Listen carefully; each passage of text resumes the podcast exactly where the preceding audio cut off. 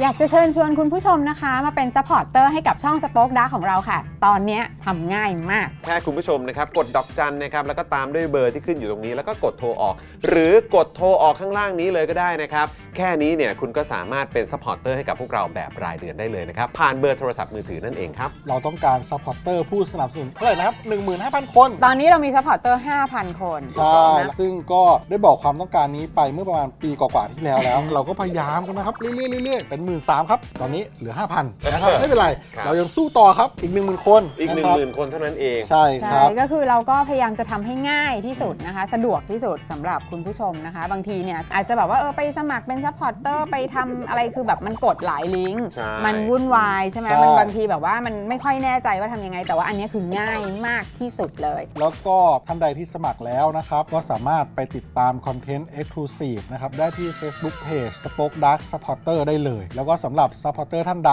ที่เป็นผู้สนับสนุนอยู่แล้วทาง YouTube หรือ Facebook นะครับ ก็สามารถทักแชทเข้าไป บอกว่าเป็น Supporter อยู่แล้วอยากเข้ากลุ่มลับ Exclusive สำหรับผู้สนับสนุนเท่านั้นนะครับ รีบสมัคร แล้วก็รีบทักแชทกันไปได้เลยนะครับ มากันเยอะๆนะคะ อืมสมัครกันเลยครับผม อีก 1 0,000 คนจะถึงเป้าแล้ว มาสนับสนุนพวกเรากัน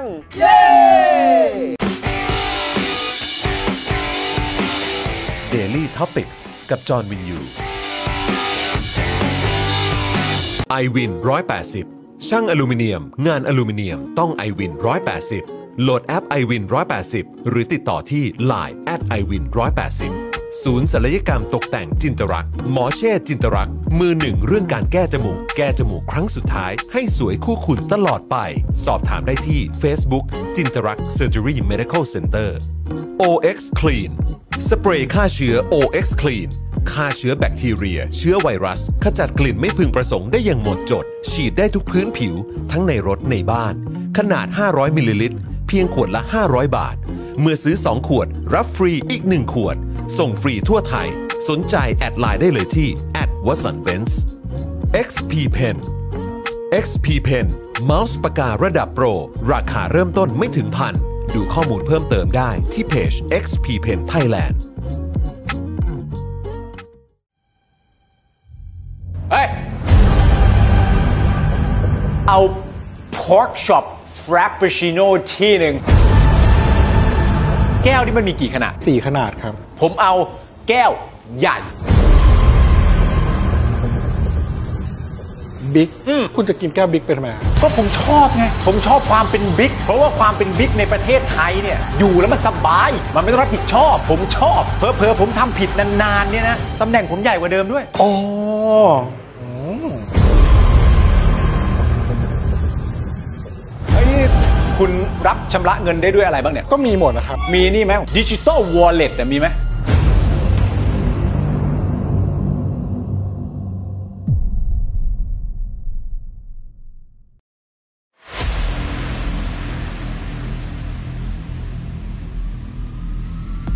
มึงปลุกกูมาทำไม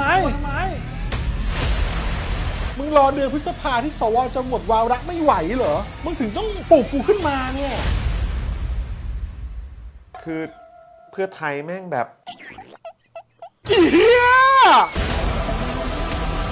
ช็อปมิ้นท์กับอีหนูภูมิใจไทย จัดตั้งรัฐบาลไว้มึง ประธานสภาก็ต้องให้พักเพื่อไทยสิเว้ย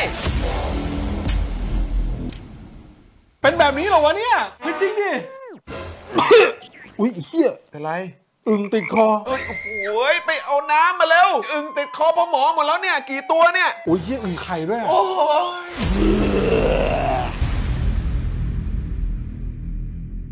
สวัสดีครับคุณผู้ชมครับ ต้อนรับทุกท่านเข้าสู่ Daily Topics นะครับ ประจำวันอังคารที่ 19 ธันวาคม 2566 นะครับ คุณผู้ชมครับ สวัสดีชาวเควิร์นทุกคนครับผม ต้อนรับทุกท่านนะครับ เข้าสู่ Daily Topics ของเราวันนี้นะครับ อยู่กับผมจาวินยูนะครับ และแน่นอนนะครับอยู่กับคุณปาล์มด้วยนะครับผม สวัสดีครับคุณผู้ชมครับ ผมปาล์มรายงานตัวขับเคลื่อนเพลินเคลื่อนเคลื่อนเคลื่อนเคลื่อนเคลื่อนเคลื่อน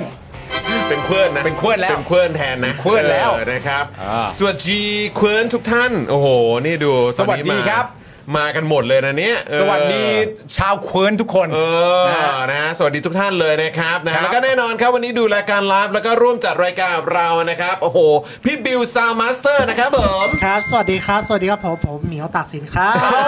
สวัสดีเหมียวตากสินด้วยครับ โอ้โหคนนี้นี่ต้องบอกเลยว่าตัวนี้ผมไม่กล้าสู้ฮะ โอ้ ครับผม เขาดุดันจริง เหมียวตากสินครับ ๆ ผม เหมียวตากสินมาฮะ นะฮะแล้วก็แน่นอนนะครับ ดูแลพวกเราทุกคนเช่นเคยนะครับ พี่โรซี่สป็อกดาร์ครั ส บ วัสดีค่ะ สวัสดีครับ พี่โรซี่ครับ สวัสดีคุณวูสต็อกพระรามหก วู วู ครับ ดสต็อกพระรามหกรายงานตัวค่ะ ครับสต็อกพระรามหกนะครับ ครับ นะ ผม ฮะ ผม โอ้โห ดูดูเป็นช่างกลนะ ติวานนท์ ดูเป็นช่างกล นิโก้ติวานนท์นะ ช่างกล คุณสต็อกพระรามหก ใช่ แล้วก็เหมียวตักสิน เหมียวตักสิน เหมียวตักสิน คุณคือ เอ่อมิกกี้พระรามหก มิกกี้พระรามหก เออครับผม อ่าน นะ โอเค เดี๋ยวจะเอาแบบว่าจะอ่าขยับไปอีกหน่อยก็เป็นอะไรเดียมิกเอ่อมิกกี้สะพานควาย อ่าโอเค แต่ว่ามันก็จะห่างไปหน่อยนะ อ่า พระรามหกแหละ พระรามหก เออนะครับผม จอนเธอเป็นเอิ่มเอ่อทิมมี่หลักสี่ไหม ทิมมี่หลักสี่โอ้โห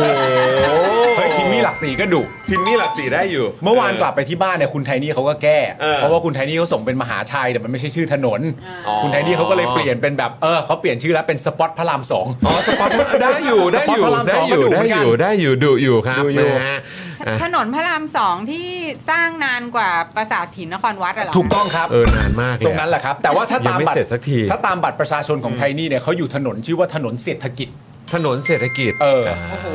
แต่ว่าถ้าเป็นสปอตเศรษฐกิจเนี่ยมันจะดูมันจะดูเหมือนทีมงานเศรษฐกิจอะไรสักอย่าง ทีมงานรัฐบาลอะไรสักอย่าง เออมันจะดูเป็นทีมเศรษฐกิจไป ครับผมนะฮะเป็นฟิลนั้นไปใช่ฮะ อ่า ทีมมี่หลักสี่ฮะอาจารย์น้องภูมิฮะ ครับผม สวัสดีนะครับ สวัสดีทุก ๆ คน สวัสดี นะครับ ชาวเควิร์นทุก ๆ คนนะครับ สวัสดีทุกท่านเลยนะครับ วันนี้นะครับเราก็จะได้อยู่ใกล้ชิดกับแขกสุดพิเศษของเราด้วยนะครับ อาจารย์เดชรัตน์สุขกำเนิดนะครับผม ครับ นะฮะเดี๋ยววันนี้เราจะมาพูดคุยกับอาจารย์นะครับ เพราะว่าจริง ๆ แล้วเนี่ยเอ่ออาจารย์ก็อยู่ในพาร์ทของทีมที่ทำนโยบายเศรษฐกิจของก้าวไกลด้วย ถูกต้อง นะครับ แล้วก็เอ่อช่วงนี้มันก็มีประเด็นที่เกี่ยวข้องกับด้านเอ่อฝุ่น PM 2.5 อากาศและ โยงไปถึงเรื่องของทางด้านเกษตรกรรม ครับ อะไรแบบนี้ด้วยเหมือนกันนะครับ แล้วก็เอ่อผมคิดว่าประเด็นนี้เนี่ยถ้าเกิดว่าได้สอบถามอาจารย์เนี่ยก็คิดว่าน่าจะได้เห็นภาพอ่าที่มันชัดเจนมากยิ่งขึ้น ครับ เออนะช่องทางหรือว่าแนวทางที่ก้าวไกลอยากจะนำเสนออนะครับ หรือสิ่งเอ่อมุมมองของอาจารย์อะ ครับ นะเพราะว่าอาจารย์เองก็มีความเชี่ยวชาญนะครับ เกี่ยวกับเรื่องของเอ่อเกษตรด้วยนะค ครั รับ บ เรื่องเกี่ยวกับเศรษฐศาสตร์ด้วยอะไรแบบนี้นะครับ คิดว่าน่าจะทำให้เราเข้าใจปัญหามากยิ่งขึ้น แล้วก็ ครับ จะได้ร่วมกันส่งเสียงผลักดันให้มันเกิดการแก้ไข ได้ตรงจุดได้มากยิ่งขึ้นด้วยกับรัฐบาลนี้นะครับ ใช่ครับ นะฮะ ผม ก็เดี๋ยวอ่าน่าจะได้คุยกับอาจารย์ประมาณสัก6กโมงนิดๆนะครับเข้าใจว่าเดี๋ยวอาจารย์กำลังเดินทางมาแล้วก็เดี๋ยว ใช่ จะอ่าเข้ารายการแล้วก็พูดคุยกับเรายาวๆเลยนะครับ ใช่ แล้วเดี๋ยวเราจะขยี้ประเด็นนี้กันไปเลยด้วยนะครับ เพราะว่าในประเด็นของก้าวไกลในแง่ของการยื่นร่างกฎหมายเนี่ยต่อสภาในประเด็นเรื่องอากาศเนี่ยในประเด็นเรื่องฝุ่น ในประเด็นเรื่องมลพิษเนี่ยมีถึง 4 ฉบับด้วยกั ใช่ใช่ เดี๋ยวมา ใช่ ขยี้กันไปเลยว่า 4 ฉบับนี้เนี่ยมันจะก่อเกิดผลอะไรให้กับประเทศไทยได้บ้าง เออแล้วก็ นะครับ อีกอย่างหนึ่งเนี่ยจริง ๆ วันนี้มีข่าวเอ่อที่เกี่ยวกับคุณเท่าพิภพด้วย อ่าใช่ นะครับซึ่งคุณเท่าพิภพเราก็น่าจะคุ้นเคยกันอยู่แล้ว อ่าน นะครับเอ่อแน่นอนเคยมาคุยกับเราในรายการ ครับ นะครับครับใช่ค ครั รับบ ผม ใช่ครับ ตัวอ พี่ ย่างสูงเลยนะครับ ครับ นะฮะแล้วก็เอ่อจริง ๆ แล้วคุณเท่าพิภพเองก็เป็นหนึ่งคนเลยที่ ฮะ อ่ำมีส่วนมากๆในเรื่องของสุราก้าวหน้า ถูกต้องครับ ใช่ไหมครับนะฮะแล้วก็วันนี้อาจารย์มาทั้งทีเนี่ย ครับ แล้วอาจารย์เดินทางเยอะไง อืม เท่าที่ทราบมาอาจารย์เดินทางเยอะ อ่าน นะครับอาจารย์อาจจะพอแชร์ให้เราฟังก็ได้ถึงความน่าตื่นเต้น หรือความ ใช่ น่าสนใจ อืม เกี่ยวกับอ่าสุราก้าวหน้า อ่าน นะครับหรือว่าการที่จะผลักดันให้อ่ามีการเปิดเสรี ใช่ ด้านนี้นะครับ ครับ คือ ผม ประชาชนคนไทยจะได้ประโยชน์ขนาดไหน อืม นะครับแล้วก็อาจจะโยงไปเรื่องของท้องถิ่นด้วยนะ อันแน่นอน คือคุยกับอาจารย์นี่ผมว่าได้หลายมิติฮะ ใช่ เพราะว่าสิ่งหนึ่งที่เรามั่นใจได้ก็คือประเด็นเรื่องการแข่งขันเนี่ยเมื่อมีการแข่งขันกันเยอะๆแล้วก็มีการแข่งขันยังไม่ผูกขาดเนี่ เอย อ ประเทศมันได้อยู่แล้ว ประเทศมันได้อยู่แล้ว แล้วมันก็น่าสนุกสนานอยู่แล้ว เออ แต่ว่าทีนี้เนี่ยเราก็อยากรู้เหมือนกันว่าอาจารย์เนี่ยเดินทางไปแต่ละพื้นที่เนี่ย เออ คนในแต่ละที่เขาตื่นเต้นกันไหม ตื่นเต้นไหมแล้วก็ เออ คือแม้กระทั่งคือคือคุณพิธาเอง เออ อะ่ะตอนช่วงที่เหมือนแบบ ตอนช่วงที่หลังเลือกตั้งอะเนาะ เออ เออมันก็มีประเด็นเกี่ยวเรื่องของเหล้า อืม เอ่อสุราในท้องถิ่นต่างๆ ที่แบบโอ้โหคนก็ฮิตกันมาก อ่า ๆใช่ไหมมีแบบมีการเขาเรียกว่าอะไรมีการโปรโมทกัน เออ ประมาณหนึงเลย ครั อะ่ะ บ ได้รู้จักแบบหลาย ๆ เจ้าอยู่เหมือนกัน อืม แต่ค่อนข้างเชื่อว่า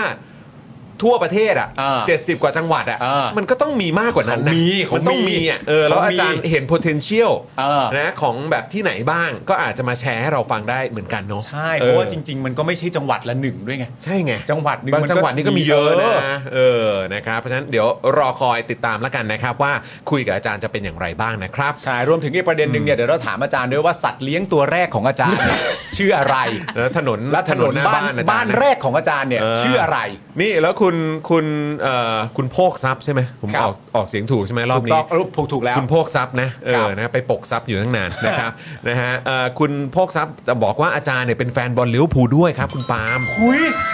ใช่ผมเข้าไปใน Facebook อาจารย์ก็ขึ้นเป็นแบบโพสต์โพสต์ไม่รู้อาจารย์พินไว้หรือเปล่า เออ แต่ว่าก็ที่แน่ๆเลยอาจารย์ก็แบบเหมือนประกาศตัวชัดเจนอะ เป็นเด็กหงส์ เด็กหงส์ครับผม โอ้โหแสด นี่ ง นี่ดูเขาแบบอย่าง เออ พี่กิตติ เขาก็ไปดูใช่ไหม พี่พี่กิติตอนนี้กำลังรับ เซ็งมาก รับผิดชอบต่อสังคมอยู่นะ เออใช่ พี่ตอนนี้พี่กิติกำลังรับผิดชอบสังคมเพราะว่าหลายคนบอกว่าเอ๊ะเหตุการณ์นี้มันเกิดขึ้นเพราะพี่กิติไปดูใช่ไหม เอออ อะไรอย่างเงี้ยก็มีการกล่าวโทษพี่กิติไปด้วย แต่มันไม่เกี่ยวหรอกครับ แต่หลาย ๆ ครั้งมันก็เป็นอย่างนั้นนะ คือเข้าใจป้าคือผมเองอ่ะก็ไปเอ่อไปดูอาร์เซนอล ครับ แมตช์นั้นก็แพ้ อ๋อเหรอ เออแมตช์นั้นก็แพ้ แต่คุณก็ยังได้ดูไง เออ ผมเนี่ย ช่ ในชีวิตเนี่ยผมเคยไปอังกฤษอยู่แค่หนึ่งทีท่วนเท่านั้น เออเออเออแต่ยัง ผ ไม่ได้ดูเหรอ ผมก็จองตั๋วไปอังกฤษเนี่ย เออเออ เอ่อล่วงหน้าประมาณปีครึ่งกับ 2 ปี เออ เพราะว่าผมจองตั๋วตามการไปดูละครเวทีเรื่องแฮร์รี่พอตเตอร์ เออเออเออ ซึ่งมันดังมากตอนนั้นแล้วมันจองกันข้ามปีจองกันนานมาก ผมก็จองแล้วก็ไปกับคุณไทนี่เนี่ยแหละ ครับ แล้วก็ไปแล้วก็วีคนั้นนะเป็นวีคที่บอลไม่เตะ โท เป็นอะไรหยุดหยุดทีมชาติอะไรอย่าง หยุ เงี้ย ด เหรอ ทีมชาติหรือมี อ๋อ แมตช์อะไรสักอย่างประมาณเนี้ยไม่แน่ใจแต่สุดท้ายก็คือไปครั้งเดียวเนี่ยไม่ได้ดู โอ้โห ฮะ ครับ แต่ไม่เป็นไรนะฮะ แต่มันบางทีมันจะมีความรู้สึกรับผิดชอบนะ ใช่ คุณผู้ชม แบบ อืม เวลาทีมเราแบบอาจจะไม่ได้ชนะ ใช่ เอาแค่เสมอก็ยังเซ็งเลยนะ เออ แล้วเอ่อพี่กิติก็คงแบบจะเซ็งอ่ะเพราะว่า เอออั อันนี้เป็นเป็นแมตช์แดงเดือดไง อ๋อใช่ แมตช์ที่แบบอย่างกับบาร์ซ่าเจอเรอัลมาดริดอ่ะ เออ มันคือฟิลนั้นอ่ะ ใช่ มันแมตช์ใหญ่อ่ะ เออ เออ แล้วแบบอื้อหือพอ เออ ไปปุ๊บก็แบบเสมอ เอออ จจะรู้สึกต้องรับผิดชอบตรงจุดนี้ ใช่ แต่อย่างน้อยสิ่ง แต่ ที่ มันไม่เราใช่ รู้ ว่าผิดพี่นะครับ ไม่ใช่ว่าผิดพี่ ครับทำไมมีใครไปโทษพี่เหรอครับ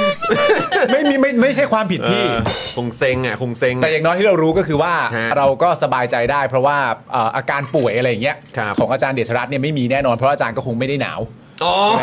อาจารย์คงไม่ ค ได้ รับ หนา ผ ว มเออไม่เป็นไรไม่เป็นไร ไม่เป็นไรไม่เป็นไร เออนะอยู่อยู่รองลงมาอยู่รองลงมา ใช่ นะครับ ไม่เป็นไระ ช่วง ไม่เป็นไรครับ สุขภาพจะได้แข็งแรง ไม่เป็นไรครับคุณคิมมี่ นะครับ หลักสีไม่เป็นไร นะครับ สวัสดีคุณคุณเอ่อคุณฝนด้วยนะฮะ อ่า เดี๋ยวกันนะ โอ้โห นี่คุณคุณเรนนี่ของเรานะเอ ครับ อนะครับนะก็โหเมื่อกี้เหมือนเห็นเห็นพี่บิวเอาขึ้นมาอยู่นี่ นี่ไงคุณน้ำฝนนี่ไงสวัสดีค่ะ เมื่อคืนฟังย้อนหลังเควิ้นจนน้ำตาไหล เฮ้ยเขาเควิร์นกันเยอะมากนะเมื่อวานน่ะ เควิ้นกันตึมเลย เควิร์นกันใหญ่เลย เออนะครับเอ่อสวัสดีคุณเคนนะครับ คุณเคนซูเปอร์แชทเข้ามาบอกว่าไปดู Out of Man เหรอฮะ แล้วฮะ คุณคุณคุณเคนอยู่ที่นั่นเหรอคะ Out of Man พี่ซี่อยากไปมากเลย Out อยู่ที่ไหน มันมันอยู่อยู่ทางเหนือของอังกฤษอะแบบอยู่ทางสกอตแลนด์อะไรพวกเนี้ย อ๋อ มันเป็น อ๋อ มันเป็นเกาะ อ๋อเหรอ อืม ใช่ เออใช่เป็นเกาะครับ อ ผม ยากไปมาก นี่ดูดู แต่ ธ แบบ งประจำเกาะสิ โอ้ยสวยงา เอ ม อนะฮะ แล้วมันเหมือนมันมีแข่งรถหรือเปล่า หรือว่า เจ๋ แข่ ง ง ครั จั บ กรยานหรือแข่งอะไรก็ไม่รู้ที่ดังมาก อ๋อเหรอ เป็น self governing British crown dependency เออ in the Irish Sea between England and Ireland อืม แต่ว่าอยู่ใน โอเค อยู่ในประเทศอังกฤษๆใช่ไหม เอ่อใช่ใช่ โอเค ประมาณนั้น ประมาณนั้น ใช่ โอเค ก็ก็คืออยู่ในจะใช้คำว่าอะไรอยู่ในเครือเหรอ อยู่ในเครือ เครือ ก็ก็น่าจะเป็นแบบเขาเรียกอะไรอ่ะเอ่อปกครอง under ตัว นะ เอง แต่ว่าอ under ยู่ภายใต้ อ่าอยู่ อืม ภายใต้อังกฤษนะเนาะอืมนะครับ อยากไปมากค่ะ อืมโอเค เดี๋ยวถ้ามีโอกาสนะครับนะฮะก็หวังว่าเราจะได้ แถ ไป วนั้น กัน มันมีแบบมีโรงกลั่นพวกสุราเยอะด้วย อุ้ยมันต้องอย่างนี้สิ เอาแล้วไง เดี๋ยวไปเจอคุณเท่าพิภพวุ่นวาย population นี่ 84,000 คนนะ ค่ะ มีประชากร เนี่ย 80,000 เมืองอย่าก ว่ ง ค เงี้ยน่าไป นเออ มันมันไป มัน ดูแล้วมันเห็นวิถี มันมันไม่แน่นมาก ใช่ มันไม่แน่นมากนะครับ ครับ นะฮะนี่คุณเข็นว่าใช่เลยแข่งรถแข่งร อ๋อ ถ มีแข่งรถด้วยเหรอโอ้โหสุดยอด โอ รถแบ เค บอันตรายสุดเหวี่ยงอ่ะ อะไรนะฮะ แบบอันตรายสุดอ่ะ หลอ เออ รถแบบอันตรายสุดเหวี่ยงแปลว่าอะไร ถนนอันตราย คือเออแล้วแบบกติกาก็อันตรายอะไรอย่างเงี้ยคือแบบ อ้าวแต่อย่างนี้ก็ต้องดูกันแล้วแหละ มันยังไงล่ะนะ แปลว่ามันยิ่งมันยิ่งตื่นเต้นหรือเปล่า อะไรประมาณนั้นน่ะ อ่ะเดี๋ยวไปหา คุณ ดู ธนาโน คุณ บ ผู้ช อก ม ว่าจำได้ว่ามีนักเตะอาร์เซนอลคนหนึ่งเกิดที่เนี่ยเหรอครับ อุ๊ยจริงเปล่า คนไหนเนี่ยเออ โอ้โห นะครับไอร์แลนด์เหรอ แต่อยู่ในไอร์แลนด์นักบอลที่เป็นไอร์แลนด์ก็อันนั้นเหรอ ชื่ออะไรนะ เดวิดโอเลลี่เหรอ ไม่ เป็นไปได้ปะ ไม่แน่ใจ เออผมก็ไม่แน่ใจอ่ะต้อนรับคุณทรัมป์นะครับผมนะมาต่อเมมกับเราด้วยนะครับ ขอบพระคุณคุณ นะฮะ ทรัมป์ครับ อ่ะเอ่อคุณผู้ชมครับ ตอนนี้เนี่ยนะครับก็อยากจะเชิญชวนคุณผู้ชมนะครับ มาเปิดเมมกับเรานะครับ ครับ นะตอนนี้เรามีแคมเปญนะครับคุณผู้ชม อืม จนถึงวันที่ 31 ธันวาคมนี้นะครับคุณผู้ชมนะฮะก็เอ่อใครที่มาเปิดเมมกับเราเนี่ยนะครับซึ่งเรามีหลากหลายแพ็กเกจนะครับสำหรับอ่า YouTube Membership นะครับแต่ว่าแพ็กเกจเริ่มต้นเลยเนี่ยอยู่ที่ 150 บาทต่อเดือน ครับ นะครับแล้วก็จริง ๆ มีแพ็กเกจที่ราคาเพิ่มเติมขึ้นไปนะครับ ครับ แล้วแต่ศรัทธาของคุณผู้ชมนะครับนะฮะแต่ว่าก็อย่างที่เอ่อบอกไปว่ามีแคมเปญเนี่ยก็คือว่าจนถึงวันที่31ธันวาคมนี้ครับ ใครที่มาเปิดเมมกับเรานะครับ รับไปเลยนะครับ แก้วสป็อคดักทีวีนะครับนะ ครั ฮะ บ มูลค่า 399 บาทแบบฟรีเลย ใช่แล้ว ส่งตรงให้ถึงบ้านแบบฟรีด้วย ครับ นะเพราะฉะนั้นก็สามารถมาเอ่อเปิดเมมกับเราได้เลยนะครับนะจะเปิดเมมตอนช่วงที่เราไลฟ์รายการของเราอยู่ก็ได้นะครับหรือว่าจะเป็นช่วงเวลาไหนก็สามารถเอ่อมาเปิดเมมกับเราได้เพียงแค่แจ้งไปนะครับที่ inbox ของ Daily Topics ใน Facebook Fanpage ของเรานะครับ เดี๋ยวทางทีมงานแอดมินของเราเนี่ยจะดูแลให้ ใช่ตอนนี้ จะ ก็ ส่งให้เลย ตอนนี้ก็ส่งกันต่อเนื่องเลย ตอนนี้คุณผู้ชมหลาย ๆ ท่านไม่ว่า ใช่ จะเป็นรุ่นพี่หรือเป็น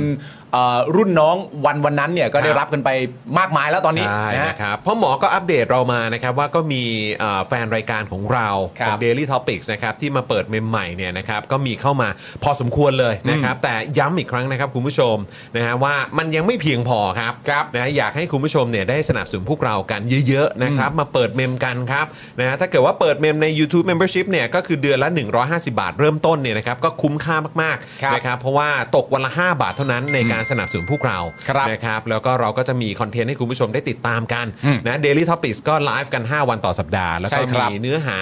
อ่ารายการอื่น ๆ ให้ได้ติดตามกันด้วยนะครับ นอกจากนี้ครับ นี่ตอนนี้เนี่ยเราก็มีซีรีส์สุด ฮา จากทีมสป็อคดาร์กออกมาแล้วนะคุณผู้ชม ออกใหม่ทุกสัปดาห์ด้วย ซึ่งอันนี้เนี่ยเฉพาะเลยเฉพาะสมาชิกที่จะได้รับชมกัน ครับ นะครับซึ่งก็ถ้าเกิดว่าเป็นแฟน Daily Topics เนี่ยก็สามารถดูคลิป Exclusive ครับนะที่เป็นของ Daily Topics ได้ ได้อยู่แล้ว นะแล้วก็ อ่า เจาะข่าวตื้นเนี่ยก็มีเป็นคลิป Exclusive ด้วยเหมือนกัน ใช่ครับ นะใครที่เป็นซัพพอร์เตอร์เป็น Membership ของเจาะข่าวตื้นอยู่แล้วเนี่ยนะครับก็สามารถกดเข้าไปดูได้เลยครับนะครับนะแต่ว่าถ้าเกิดใครที่เป็นเมมเบอร์หรือผู้สนับสนุนของ Daily Topics แล้วก็อยากจะรับชมเหมือนกันเนี่ยก็แค่กดเข้าไปนะครับ ที่กลุ่มนะฮะสป็อคดักซัพพอร์เตอร์ทาง Facebook นั่นเองนะค ครั รับ บ แล้วก็กดจอยเข้าไปนะครับนะแล้วก็เดี๋ยวทางทีมงานของเราก็จะดึงคุณเข้าไปในกลุ่มนั่นเอง ถูกต้อง นะครับ นะครับแล้วคุณก็จะสามารถรับชมได้ด้วยเหมือนกันนะครับ เพราะฉะนั้นย้ำเลยนะครับคุณผู้ชมนะว่าคุณผู้ชมเองเนี่ยก็สามารถสนับสนุนพวกเราได้ในหลากหลายช่องทางเลยนะครับ จะเป็น Membership ทาง Spoke Dark TV Channel ก็ได้ อ่า เจอข่าวตื้น Channel ก็ได้ ครับ Daily Topics Channel ก็ได้ Facebook Supporter ก็ได้ด้วยเหมือนกัน รวมถึงช่องทางอีกหนึ่งช่องทางครับ ดอกจัน 489912411 แล้วก็โทรออก ครับ อันนี้เนี่ยคุณผู้ชมก็สามารถดูคอนเทนต์เอ็กซ์คลูซีฟของเราได้ อ่า ถ้าคุณผู้ชมมาเอ่อเปิดกับเรานะครับ นะครับ อันนี้ก็กดโทรได้เลยแล้วก็แค่แจ้งแอดมินของเรา อืม นะครับ กดปุ่มจอยเข้าไปแล้วก็เดี๋ยวเขาจะสอบถามรายละเอียด ถ้าคุณผู้ชมสมัครทางไหนเนี่ยก็บอกได้เลย ครับ นะครับ แล้วเดี๋ยวเราก็จะพาคุณผู้ชมไปติดตามคอนเทนต์เอ็กซ์คลูซีฟของพวกเรากันนะครับ ครับ นะฮะ ผม อ๋อแล้วก็มีเมมเบอร์ใหม่ด้วยนะครับ คุณเบนซ์กฤษณะนะฮะ ใช่ครับ โอ้ยขอบคุณนะครับ ขอบพระคุณ นฮ คุณเบนซ์ คุณ นะ เบน รับ ซ์มาเปิดเมมกับเราด้วยนะครับผมขอบคุณครับผม สุดยอดไปเลยคุณผู้ชม คุณสุภาสุนีบอกว่าจะมีช่องไหนขยันขนาดนี้มีให้ชมทุกวันเอ่อคลิปละเป็นชั่วโมง สาระก็มีซีรีส์จอยๆ ก็มีแก้วก็ได้ฟรีอีกสมัครกันเถอะ โอ้โห ขอบคุณครับ ไม่รู้จะเถียงยังไงจริงทุกคำเลย แหมนะครับนี่คุณสุภาสุนีนี่ซูเปอร์แชทมาให้ด้วย โอ้โห นะครับบอกว่าคุ้ม คุ้ม อืมขอบคุณมากเลยนะคบ สมัครกันเถอะคุ้ม โอ้โหแหม นะสุด ขบคุณ ยอดมาก เลยครับผมนะฮะ คุณสุภาสุนีครับ ชื่อสัตว์เลี้ยงตัวนั้น บอกมาได้นะ บอกมาได้นะ นะนะครับ พร้อมกับชื่อถนนเพราะฉะนั้นคุณผู้ชมนะฮะติดตามได้นะฮะเราเราจะเรียกกันให้เข้าใจง่ายๆว่าเป็นซีรีส์ละ ใช่ เป็น ตอนนี้ ซี เป็น รีส์ ซีรีส์ละ ละเรามีซีรีส์จากทั้งฝั่งทั้ง Daily Topic ใช่ เรามีซีรีส์จากทั้งฝั่งทั้งเจาะข่าวตื้นด้วย ใช่ แต่รวมๆกันก็ถือว่าเป็นแนวซีรีส์โดยการเรียกว่าอยู่ในจักรวาลเดียวกัน เออ อ อยู่ในจักรวาลเดียวกันคิด ครั ซะ บ ว่ามันคือไทยบ้านได้ สิ เรียกว่าเป็น Daily Flick แล้วกัน เดลเรียกว่าเป็นเดลี่ฟลิกแล้วกัน Daily Flick นะครับ นะ คุณผู้ชม เออ มาเข้ามา แล้วคอนเทนต์ที่เคยทำ เออ มาแล้วเนี่ย ตัวละครเหล่านั้นเนี่ย เดี๋ยวมันจะถูกนำกลับมาทำใหม่ อ่า อย่างแน่นอน ใช่ ไม่ว่าจะเป็นพี่แจ๊ะ พี่แจ๊คเข้ามา หรือไอ้พ่อหนุ่มคนนั้นที่มันไปสั่งกาแฟอะ เออ เดี๋ยวมันกลับมาอีกแน่ มีมีมีมี มันเป็นซีรีส์คุณผู้ชม มีมีมีนะครับ ติดตามได้นะค ตอ รั น บคุณ ตอน ผู้ช นี้ ม เรากำลังไปหาเขียงหมูอยู่ เอา เอา แล้ เคี วย ง ไง หมูอยู่ด้วย เอา ะ แล้วไง ยเอาแล้วเว้ย เอาแล้วไง นะครับนะฮะแล้วก็สำหรับใครที่ถามถึงซีรีส์ของ Daily Topics อะ ครับ นะครับเพราะว่ามีคนบอกว่า อ้าววีคที่แล้วมีเจาะข่าวตื้นแล้ววีคนี้เออหรือว่าอ่าใกล้ ๆ นี้เนี่ยเราจะมีอ่าซีรีส์ของ Daily Topics ไหม ครับ นะครับอ่านัดคิวกันเรียบร้อย เรียบร้อยฮะ นะครับเดี๋ยวถ่ายทำกันเสร็จปุ๊บเนี่ย ครั นะ บ เดี๋ยวก็จะได้รับชมกันภายในแบบเร็วๆนี้แล้วแหละ ใช่ครับ เออนะครับยังไงก่อนปีใหม่ก็ต้องได้ชมกันอย่างแน่นอนนะครับนะเราต้องจัดหนักให้อยู่แล้ว เพราะตอนนี้เป็นซีรีส์ของทางสป o อ e ดักทีวี ถูกต้องคุณผู้ชมไม่ต้องห่วงครับ นักแสดงเราเยอะฮะ เยอะฮะ นักแสดงเราเยอะ สบายครับ แล้วก็มี ครับ คน ผม นี่เอ่อมาแสดงความจำนง เออ นะอยากจะมาร่วมแสดง เออ ในซีรีส์ของเราเนี่ย ใช่ หลายท่านแล้วนะ เออ หลายท่านแล้วนะค แล้ รั ว บ คุณผู้ชมต้องรอดูนะ โโหตายแล้วเออ เออ มันกลายเป็นแบบซีรีส์ที่คนอยากจะมาเหมือนแบบเหมือนเหมือนเหมือนเหมือนมาเขาเรียกว่ามามาร่วมด้วยอะ อ่า มาร่วมแจมอ่ะ อ่า เออได้ได้ได้ได้ได้เดี๋ยวจัดให้ครับ เดี๋ยวผมจัดให้เดี๋ยวจัดให้ ออนะครับ คุณเคนนะครับซูเปอร์แชทมาบอกว่าทั้งคุ้มทั้งเคลิ้มเลยฮะ สมัครโลดโอ้ยขอบคุณนะครับนะฮะแล้วก็ท้ายที่สุดก็จะได้เป็นชาวเควิร์นด้วยไง ชาวเคิร์นนี่เรื่องใหญ่ นะเป็นด้อมเควิร์นกัน ใช่ อืมนะค ถ้า รับ คุณผู้ชมมาเป็นชาวเควิร์นวันเนี้ย มาเป็นด้อมเควิร์นวันเนี้ย ฮะ คุณผู้ชมก็ยังไม่สายเกินไป เพราะ Daily Topic มีมานานแล้วชาวเควิร์นเพิ่งเกิดเมื่อวานเอ เอง อ นะฮะ คุณก็จะเป็นส่วนหนึ่งของด้อมเควิร์นเลย ด้อม นะฮะ เควิร์นของเรา หรือว่าอย่างที่คุณดับเบิลเบนส์นะครับอ่าบอกว่าเรียกว่าเป็นควิร์นคอมมูนิตี้ เควิร์นคอมมูนิตี้เควิร์นคอมมูนิตี้หมอ มา สุดยอด มา เลยนะครับ คุณเอ่อคุณคุณปั๊มใช่ไหม คุณ คุณ ปั๊ม ปั๊มนะครับ บอกว่ามีซีรีส์เต็มดอยโพลิคลินิกซีซั่น3ไหมครับพี่จอนอยากดูพี่จอนควงไลท์เซเบอร์ครับ อ๋ออันนี้ก็อยู่ในจักรวาลเหมือนกันไหม เออไออันนั้นมันเป็นเขาเรียกว่าอะไรเป็นเป็นเจไดเจได อ่า เป็นโรคซึมเศร้าอ่ะ อ๋อใช่ใช่ใช่ เออ ใช่ เจไดคนนั้นเป็นโรคซึมเศร้า ใช่ใช่ เออ ใช่ ครับผมนะฮะ อ้าวคุณผู้ชม ถ้าติดตามกันก็หลากหลายช่องทาง ฮะรายการนี้มาแน่ ๆ อยู่แล้ว 5 วันต่อสัปดาห์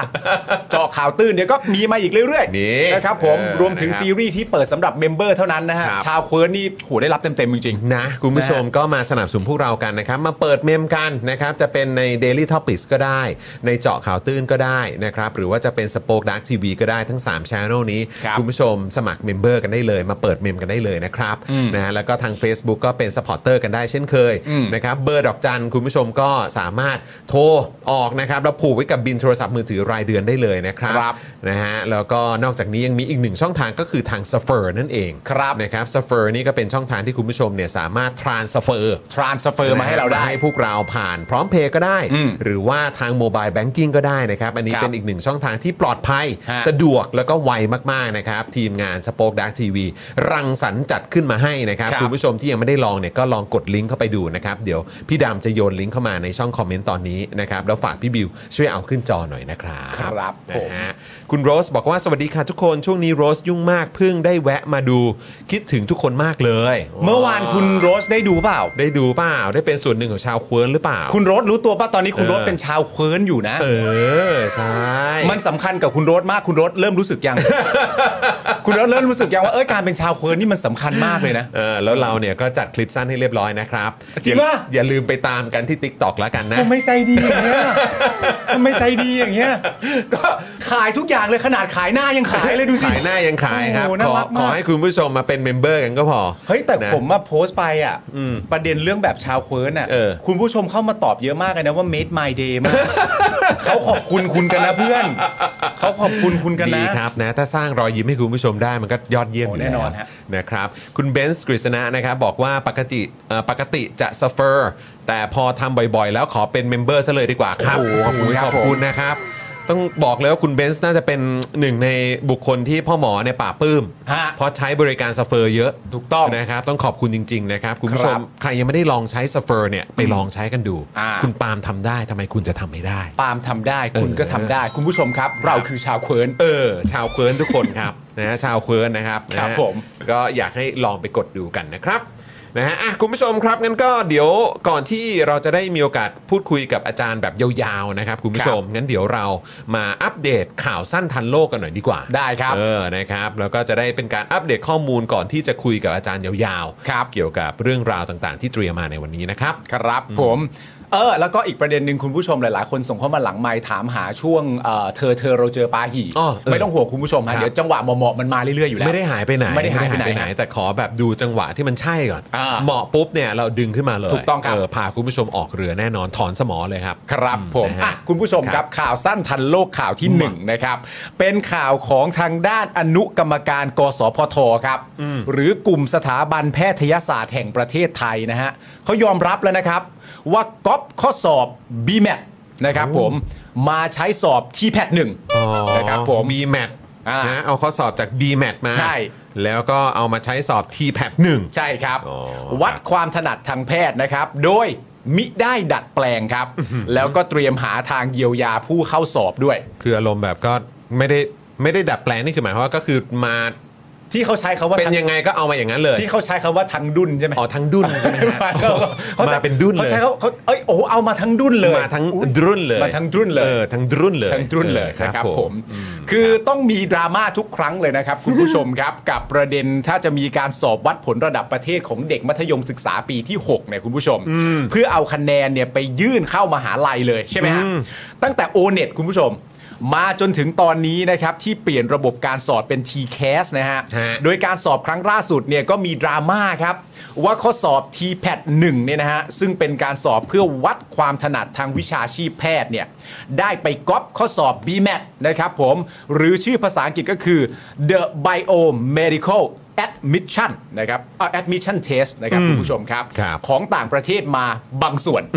แต่ตอนแรกใช้คำว่าบางส่วนนะ บางส่วนนะ นะครับ ผมโดยนำมาแปลเป็นภาษาไทย แต่ว่าโจทย์และช้อยคำตอบเนี่ยก็เหมือนกันเป๊ะๆแบบไม่มีสลับข้อเลย โอ้โหสลับข้อก็ไม่ได้สลับ ไม่สลับข้อเลยไม่ใช่แบบเอ้ย อ่า ของเขาของเขาเอ่อหนึ่งสองสามสี่ห้าแต่ของ อ่า เราเอามาเหมือนกันแต่เป็นเจ็ดเก้าสิบสี่ห้าเจ็ดไม่ใช่ อ๋อไม่ใช่ ช้อยก็เหมือน จะเรียงข้อก็เหมือนกันหมด เรียงข้อก็เหมือน เรียงข้อเหมือนเหมือนกันด้วย แล้วก็ choice ในทุกๆข้อก็เรียงเหมือนกันหมดด้วย ใช่ครับ ว้าวโอเค อันนี้ ครับ ทั้ง ผม ทั้งรุ่นไหม หรือว่าเขาต้องการใช้แบบเป็นเป็นมาตรฐานแบบ สากล มาตรฐานสากลอะไรแบบนี้ปะเกี่ยวไหม เดี๋ยวฟังดู ก็รู้ ว่า นี่พยายามนะ เออ นี่คือพยายามอยู่พยายามจะช่วยแบบตีความให้เออ หมายถึงว่าอะไร ถ้าเกิดมันมีการสลับข้อสลับช้อยว่าไม่สากลแล้ว ได้ได้เพื่อน มึงนี่เหมาะกับการเป็นชาวเฟิร์นจริ พ ง ยายามอยู่พยายามช่วยเขาเออ ๆอ่ะ ครับ ข้อมูลเคียงสักนิดหนึ่งละกันนะคุณผู้ชมครับ เผื่อใครงงนะครับ ครับ ที่แพทหนึ่งเนี่ย ก็มีค่าสมัครสอบด้วยนะคุณจองคุณผู้ชมฮะ ไม่ได้สอบกันฟรีๆนะ ครับ ค่าสมัครสอบนี่ก็คือ 800 บาทครับ โอ้ อีก 200 บาทถึงพันพอดีนะฮะ โอ้ครับผม เป็นข้อสอบวิชาเฉพาะ กสพทนะครับ ย่อมาจากกลุ่มสถาบันแพทยศาสตร์แห่งประเทศไทย ใช้วัดผลเด็กที่จะเข้าสอบเออที่จะสอบเข้า 4 คณะสายหมอครับ 4 คณะสายหมอนะ ได้แก่คณะแพทยศาสตร์ คณะทันตแพทยศาสตร์ คณะสัตวแพทยศาสตร์ และเภสัชศาสตร์ครับนะครับผม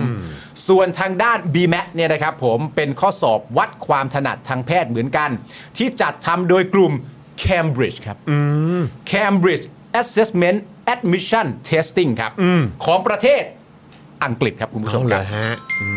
ซึ่งมีเด็กไทยจำนวนไม่น้อยเนี่ยนะครับ ก็ไปลงสอบ b m a t นี่เหมือนกันนะครับผมเพื่อนำคะแนนไปเป็นผลงาน ใช้ยื่นสมัครเข้ามหาลัยในรอบแฟ้มสะสมผลงานได้ครับออกมีรอบแฟ้มสะสมผลงานด้วย ก็คือเหมือนทำพอร์ตไง ทำพอร์ตว่า โฟลิโไง เฮ้ย ฉันไปสอบอันนี้ เอ มา อใช่ เฮ้ย ก็ เรื่อง คือ ใจนะ รวบรวมไว้ เออ จะได้มีผลงานเอามาให้ร่วมพิจารณานะค ถู รั ก บ ต้องครับ โดยเรื่องนี้เนี่ยมันเป็นประเด็นขึ้นมาครับคุณผู้ชม อืม เพราะมีเด็กที่ไปสอบ t p a t 1เนี่ย ครับ เมื่อวันเสาร์ที่ผ่านมาเนี่ยนะครับนะฮะก็จำได้ว่าข้อสอบที่กำลังทำอยู่เนี่ยบางส่วนเนี่ยมันเหมือน B m a t เลยอะ อ่า แบบไม่มีการสลับโจทย์สลับช้อยแค่แปลเป็นภาษาไทยเท่านั้นครับ ก็แสดงว่าเด็กคนที่ว่าเนี้ยในวันเสาร์ที่ผ่านมาที่จำได้เนี่ยเขาไปจัดบีแมทมาก่อนหน้านี้แล้ว เออคงได้มีโอกาสเห็นน่ะ เออ หรือว่าได้อาจจะได้ลองเขาเรียกว่าอะไรอะเหมือน ไปสอบมา ฝึกทำข้อสอบหรืออะไรประมาณนี้หรืออาจจะไปทำข้อสอบมาหรือเปล่า อ่าน นะครับ โอเค อ๋อเขาบอกว่าเขาบอกว่าคือถ้าสอบ BMAT อ่ะมัน อืม เอาคะแนนมายื่นด้วยได้ ยื่นได้เลยใช่ไหมฮะ ยื่นเป็นเป็นส่วนหนึ่งของพอร์ตโฟลิโอได้ คือไม่ต้องทีแพดก็ได้ใช่ไหมฮะ เอ่ออันนี้ไม่แน่ใจว่าต้องหรือไม่ต้องนะ อืม แต่ว่า อ่า เหมือนกับว่ามั แต่ นจะ ตัว เป็น B m a t เนี่ยเอามาได้ ใช่มันจะเป็นตัวการประกอบ อ่า อ่า เกาะเอ่อ อ่า ประกอบพอร์ตโฟลิโอที่จะไปสมัครอ่ะ อ่า อ่ะไปสมัครสอบเข้าสี่คณะที่ว่านี้ ใช่ใช่ อ่า อืมโอเค ก็ เข้า คื ใจ อเพราะฉะ ละ นั้นมันก็จะมีเด็กบางส่วนที่ก็สอบอันนี้ด้วย อืมอืมอืม มันก็ นรับ ควรจะยื่นได้แหละ มันมาจาก Cambridge อยู่นะ ไม่ก็เขาก็จะได้หยิบยกเอาเข้าไปแบบว่ารวมอยู่ใน พิจารณา พอร์ตโฟลิโอไง ต้อง เออใช่ไหมครับ ครับ ล่าสุดนะครับทางอนุกรรมการกสพทนะครับก็ได้เรียกประชุมเรื่องนี้กับทีมอาจารย์ที่ออกข้อสอบนะครับข้อสอบทีแพทหนึ่งเนี่ยคนออกข้อสอบก็คือกสพท แต่ไม่ได้บอกว่าทีมอาจารย์ที่ว่าเนี่ยนะครับมาจากมหาวิทยาลัยอะไรบ้างนะครับ อ๋อ โอเคเข้า ก็ ใจ คือไม่ได้ระบุอะนะครับ ซึ่ง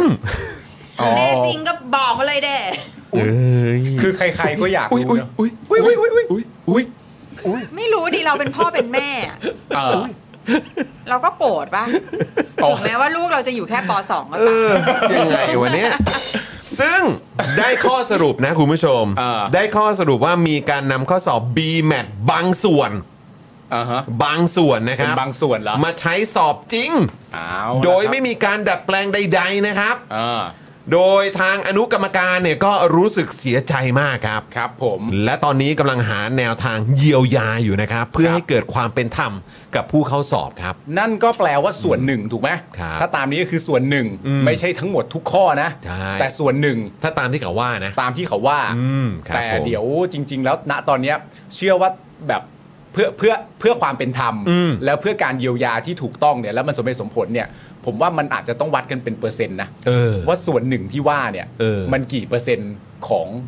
ทั้งหมดที่อยู่ในข้อสอบ คือต้องบอกว่าคำว่าส่วนหนึ่งกับส่วนมากเนี่ยมันต่าง ต่างกันเยอะมันต่าง ห กัรืนอ เยอะ หรือทั้งส่วนเลย ในในแง่ของภาษาไทยพี่ซี่ส่วนมากเนี่ย ถือเป็นส่วนหนึ่งไหม ส่วนมากคือส่วนมาก อ๋อโอเค ส่วนมาก ก็ส่วนมากนะส่วนมากคือส่วนมาก เะรับ โอเค ช่วงนี้เจออะไรเยอะฮะ อ่า ส่วนมากส่วนหนึ่ง อ่า และหรือ และหรืออ อะไรอย่างนี้ อ่าอ่า นะฮะ เยอะเยอะ มีเยอะฮะ อ่า ครับ โดยทางอนุกรรมการกสพทเนี่ยนะครับบอกว่าจะแถลงว่าจะเยียวยายังไงไม่เกินเที่ยงวันนี้ครับ อ่า แต่แถลงจริงเนี่ยนะครับก็มาตอนบ่าย3ครับ บอกว่าไงคุณจร โดยสรุปก็คือบอกว่าจากข้อสอบฉบับที่ 1 ซึ่งมี 45 ข้อเนี่ยนะครับ มี 11 ข้อที่เหมือนกับ BMAT ครับ อ่า โอเค โอเคโอเค 45 ข้อมี 11 ข้อที่เหมือน BMAT นะครับ ถึงมีการดัดแปลงแต่ก็เล็กน้อย อืม จึงมีมติให้ตัดข้อสอบฉบับทีหนึ่1 ที่เป็นพาร์ทเชาออกไป อ่าโอเค และคิดคะแนนเฉพาะฉบับที่ 2 และ 3 ที่เป็นข้อสอบพาร์ทวัดจริยธรรม และพาร์ทเชื่อมโยงแทน อืม ซึ่งในแถลงการเนี่ยนะครับยังไม่มีเอ่อในการแถลงเนี่ยนะครับยังไม่ได้บอกนะครับว่าจะดำเนินการอะไรกับผู้ออกข้อสอบหรือไม่ครับ จ้า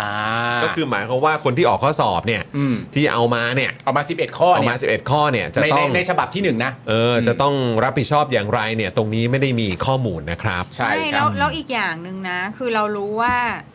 อันเนี้ยมันตรงกันในปีนี้ใช่ไหม อืม อืม แล้ว เรา ที่ ไม่ ผ่าน รู้ มา ว่า ล่ะ ที่เหลือ นี่นะสิ ใช่ ที่เหลือไปก๊อปมาจากปีอื่นหรือเปล่า นั่นนะสิ นี่นะสิ เออ who knows นะ คือจริง ๆ ถ้าตั้งคำถามแบบเนี้ยมันก็ตั้งคำถามได้แบบสมเหตุสมผลก็คือว่าต้องเยียวยาย้อนหลังกันกี่ปี ไม่แล้วก็คือแบบที่บอกว่า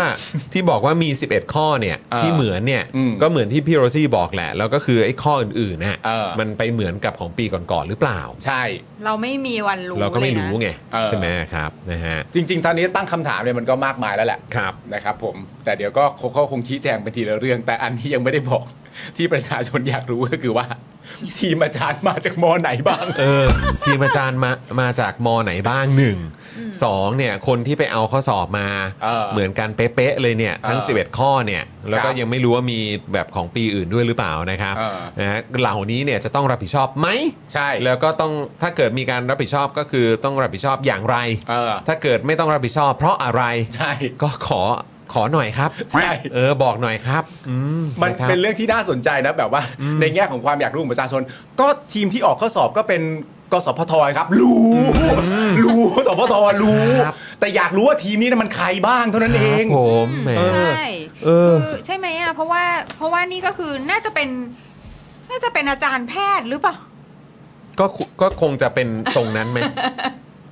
ที่เกี่ยวข้องอะเนอะ ไม่ฮึ ต้องต้องใหญ่ อืม ต้องเป็นอาจารย์ของอาจารย์อีกทีหนึ่ง ใช่เพราะว่า ได้รับความไว้วางใจให้มา อืม ออกข้อสอบอะ ใช่ไหมอ่ะ เออ แล้วแล้วแล้วเรื่องของการก๊อปปี้เรื่อง plagiarism เนี่ย อืม มันไม่ใช่ว่ามันเป็นเรื่องใหญ่มากเลยเหรอ อื อื ม ม นั่นน่ะสิ ใช่ไหมแล้วแล้วนี่คือไปก๊อป โอ้โห มันมันไม่รู้ว่ามันผิดอะไรกี่บ้างอะ ใช่ กี่อย่างอะ อืมอืม ยังไม่นับว่าแบบคิดตังค่าออกข้อสอบด้วยนะ เออ ใช่ 800 บาท ใช่ไง อ๋อ 800 บาทนั่นค่าสมัคร ค่าสมัครแล้วแล้วค่าที่คนคนออกข้อสอบก็ต้องได้ตังค์ไง อ่ะค่าทำงานนั่นแหละ ใช่คื อุ๊ย เขาเขาให้ออกข้อสอบนะเขาไม่ได้ให้แปลข้อสอบ ใช่ไง ใช่ ก็คือแปลว่าตัวเอิ่มคือเราเราก็ต้องคำนึงตรงจุดนี้นะครับ คืออ ม คนออกข้อสอบ หรือคนที่มีส่วนในการออกข้อสอบเนี่ย อืม ผมว่าเขาก็ต้องได้ค่าจ้างอะ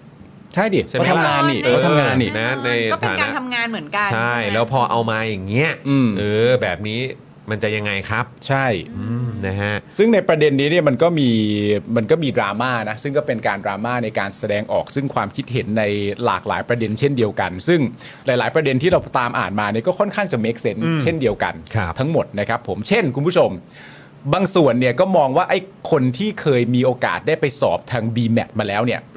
ก็จะได้เปรียบถูกไหม อ่ะใช่เพราะก็อารมณ์ว่าเห็นข้อสอบมาแล้วอ่ะ แน่นอน ผ่านข้อสอบมาแล้ว ผ่านข้อสอบมาแล้ว ใช่ไหม เพราะว่านั่นแหละก็เคยไปทำข้อสอบมาแล้ว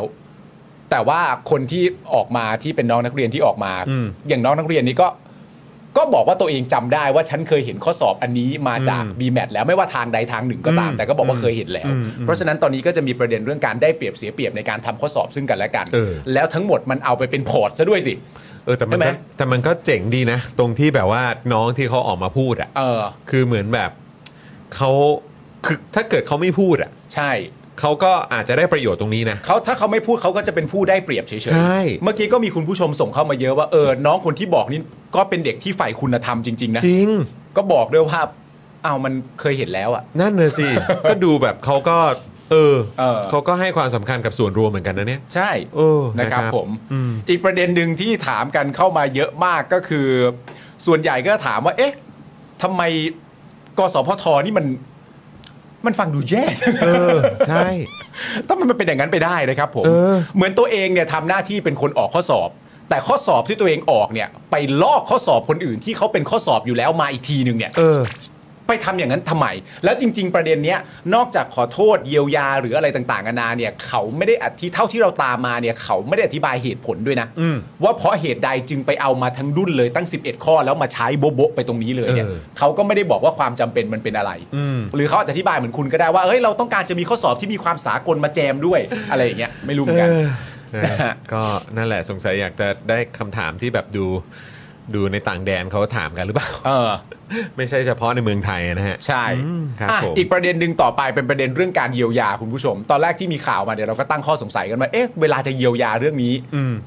มันจะเยียวยากันด้านไหนวะ ยังไงวะ มันจะเยียวยากับ ใช้ ใคร คำว่ายังไงดีกว่า เออเยียวยากันยังไง เอ อะ อยังไงอะครับ ซึ่งก็มีคนแสดงความเห็นนะครับ ว่าครูควรให้คะแนนฟรี อืม ในข้อที่ไปก๊อปมา อืม 11 ข้อนั้นอ่ะ อืม ให้คะแนนให้คะแนนฟรีก็คงจะเข้าใจง่ายๆว่าเอาคะแนนไปเลย เออ ใช่ไหมฮะเอาคะแนนไปเลย แต่มันก็ตั้ง 11 ข้อนะ แต่มันก็ตั้ง 11 ข้อ เออ แล้วจริง ๆ ถ้า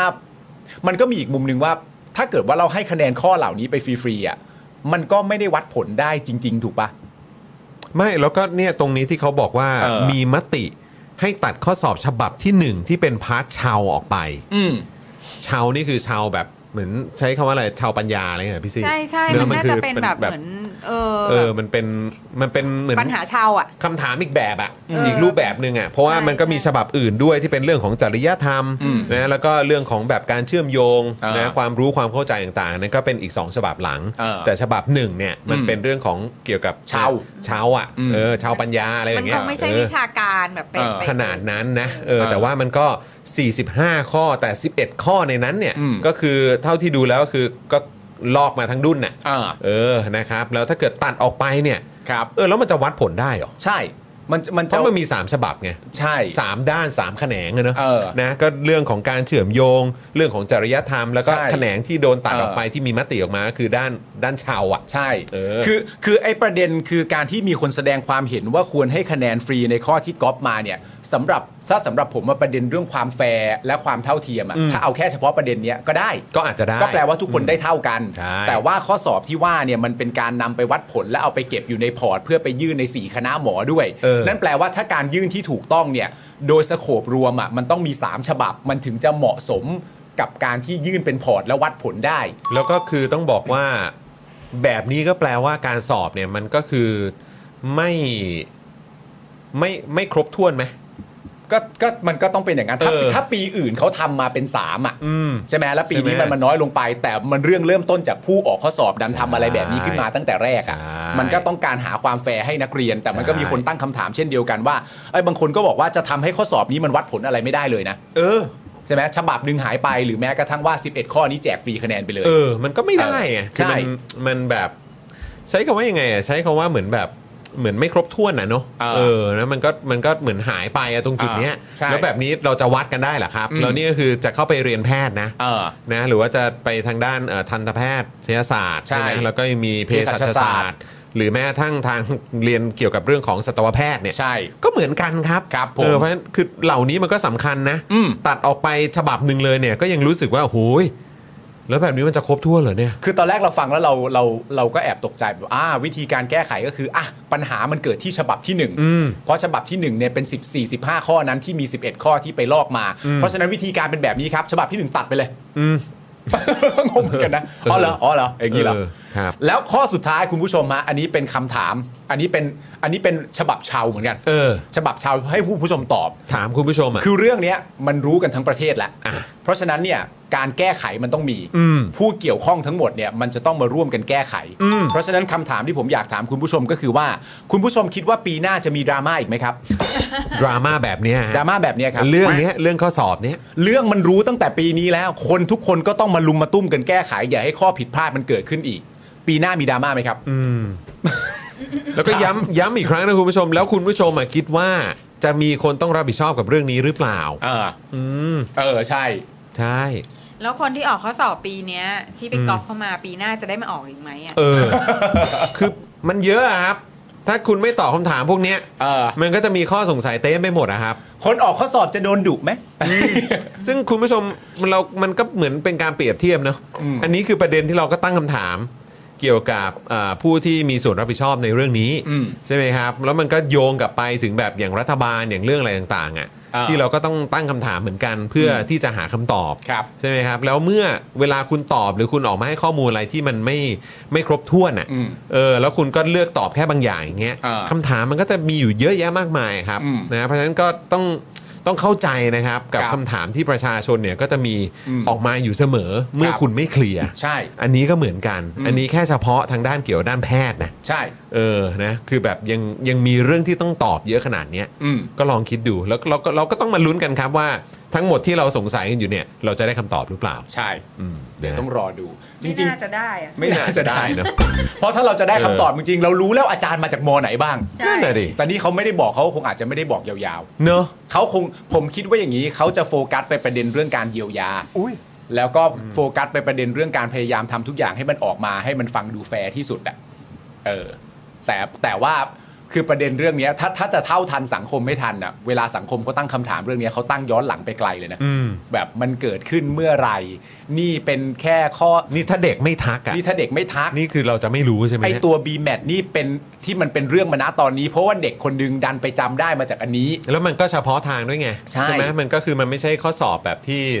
ที่สอบกันโดยทั่วไปอ่ะ เออ ใช่ไหมฮะมันเป็นสำหรับคนที่จะเรียนแพทย์อ่ะ เออ หรือว่าในแขนงเนี้ย ใช่ เออ ไม่งั้นเราไม่รู้ไง ใช่ ถ้าเด็กไม่ออกมาพูดอ่ะ อืมเมื่อกี้มีของคุณคุณบรอกโคลีบอยว่าไงนะพี่บิวขึ้นหน่อยสิ ไหนของคุณบรอกโคลีบอย หมายถึงว่าวิธีวิธีการ อ๋อ ใน นี่ กา ไง ร มันไม่แฟร์นะครับ อืม เพราะข้อสอบที่ออกมาที่ลอกมาเนี่ย อืม มันมีคนทำได้กับคนที่ทำไม่ได้ อืม ถ้าตัดออกคะแนนตรงนี้ก็หายไปทุกคน อืม รวมถึงคนที่ควรได้คะแนนด้วย อืม อืม เออก็จริง ใช่ ถ้าถ้าตัดออก คนที่ได้คะแนนหรือควรจะได้คะแนน เหมือนว่าคุณจะก๊อปมาหรือไม่ก๊อปมาก็แล้วแต่แต่เด็กที่ทำอยู่มันทำถูกจริง ๆอะ่ะเขาก็จะไม่ได้คะแนนตรงนี้ไปด้วย คุณอัมภัยพรบอกว่าที่แน่ ๆ ต้องมีบทลงโทษคณะกรรมการออกข้อสอบ เพราะเป็นประเด็นหลักของวิชาชีพด้านสุขภาพที่ทำงานกับชีวิต เออ ใช่ไหม อ่ะแล้วแล้วแล้วถ้าเป็นถ้าเป็นประเด็นเรื่องการไม่ไม่ตัดฉบับที่หนึ่งออกไป แต่มีการที่คนแสดงความคิดเห็นมาว่า งั้น 11 ข้อนี้ให้คะแนนฟรีไปเลยดีกว่า อันนี้คุณผู้ชมมองยังไง คุณผู้ชมเห็นด้วยไหมอะ อืมถ้าเป็นให้ คุณผู้ชมว่ไง 11 ข้อนี้ให้ฟรีไปเลยลอกเข้ามานี่ให้ฟรีไปเลย อันนี้คุณผู้ชมมองยังไง อืม ส่งเข้ามาได้นะครับ คุณอัมภัยพรบอกว่าต้องตัด 11 ข้อออกแล้ว converse คะแนนส่วนที่เหลือเป็น total score อ๋ออ๋อก็คือตัด 11 ข้อนั้นแล้วก็ก็หมายความว่าเหลือเท่าไหร่อ่ะ 29 ข้อใช่ไหม อืม ยี่ใช่ป่ะยี่ จาก เ 45 ตัดไป ใช่ะใช่ไหมเอ้ยไม่ใช่เออสามสามสิบเท่าไหร่สามสิบสี่ข้อป่ะ 11 ใช่ เออนั่นแหละก็คืออันนั้นอ่ะเป็นคะแนนเต็ม อ๋อ ก็กลายเป็นคะแนนเต็มสมมติจาก 45 ให้เหลือ 34 อ่ะอย่างนั้นไหมเออนะครับแต่ก็ แต่แต่นี่เป็นภาวะที่ตลกมากเลยนะพี่ซี่นะ ไม่แล้วคือ ที่เราต้องมาคิดแบบหาทางเยียวยากัน ใช่แล้วเด็กคือจ่ายตังค์ไปด้วยไง เออ เออ แล้วก็คือคนออกข้อสอบเนี่ยก็ได้ค่าจ้างในการออกข้อสอบด้วยใช่ไหม เออ เออใช่ไหมครับ เฮ้ย พะฉะ เห นั้น ตุการณ์มันเกิดขึ้นแล้วเรามาช่วยคิดดีกว่าว่าคนในสังคมมาช่วยหาทางกันหน่อยว่าเยียวยาแบบไหนจะเวิร์กที่สุดกับเหตุการ ณ์นี้ เนี่ยแล้วอันนี้ ไม่ใช่ภาวะ แล้วอันนี้ นี้ มันก็ ปะวะ เป็นประเด็นแหละ คือเอ่อเราก็ไม่รู้นะครับ ไม่แน่เดี๋ยวอาจจะมีการรับผิดชอบ เออ ในในทางใดทางหนึ่งก็ได้ แต่คือแบบที่ผ่านมาเราไม่ค่อยได้ยินเรื่องของประเด็นการรับผิดชอบไง ใช่ ใช่ไหม คือถ้าเป็นแบบ เออ เป็นญี่ปุ่นเกาหลีนี่แม่งออกมายืนโค้งเอาหัวโขกพื้นแล้ว ใช นะ ่ ลาออกอะไรก็ว่านไปนะครับ แต่ก็อย่างที่บอกแหละคือเรากลายเป็นสังคมที่แบบ เรากลายเป็นสังคมที่เหมือนแบบ ไม่ไม่มีการแบบ เหมือนคนที่ทำผิดหรืออะไรก็ตามเนี่ย มักจะไม่ต้องรับผิดชอบอ่ะ อืม ใช่ไหมครับ อืม เหมือนเมื่อวานน่ะที่จริง ๆ อาจารย์วินัยต้องมาพี่ซี่ อืม ทำไมอ่ะ เออ ไม่คือ มันเป็นประเด็นยังไงวะ ไม่ ทำ ไม่ วะเพื่อน ไม่ใช่ก็คือเรื่องที่อาจารย์วินัยจะพูดอะที่มันเกี่ยวกับเรื่องของเอ่อจริยศาสตร์อะทฤษฎีจริยศาสตร์ของอดัมสมิธอะ อ่า ที่บอกว่าเออแบบจริง ๆ แล้วเนี่ยก็คือแบบเอ่อคุณจะเห็นว่าคนเอ่อใกล้ชิดหรือคนร่วมร่วมสังคมร่วมอะไรของคุณก็ตามอ่ะอาจจะทำผิดหรือไม่ผิดอะไรแบบคือโดยส่วนใหญ่เราจะมองว่าเขาทำไม่ผิดใช่ไหม เออ เออ คนใกล้ตัวคนคนที่เรารู้จักหรือคนที่เราสนับสนุนหรือคนที่เราเชียร์เนี่ย อืม ทำอะไรไม่ผิดอะไรอย่างเงี้ยแต่โดยส่วนใหญ่ถ้ามันจะเวิร์กเนี่ย อืม ถ้ามันจะดีเนี่ย อืม มันก็ควรจะต้องอยู่บนพื้นฐานที่เป็นแบบที่เป็นเหมือนเหมือนแบบศีลธรรม หรืออ ม คุณธรรมเบื้องต้นน่ะ อืม ใช่ไหมก็คือคุณต้องไม่โกหก อืม เออคุณต้องไม่ทำร้ายคนอื่น คุณต้องไม่คือแบบมันควรจะเป็นเรื่องเรื่องเบสิกอ่ะ เออเข้า ที่ ใจ ที่แบบว่าเรื่องพวกนี้มันถ้าถ้าคุณจะบอกว่าเขาไม่ผิดอ่ะ อืม ก็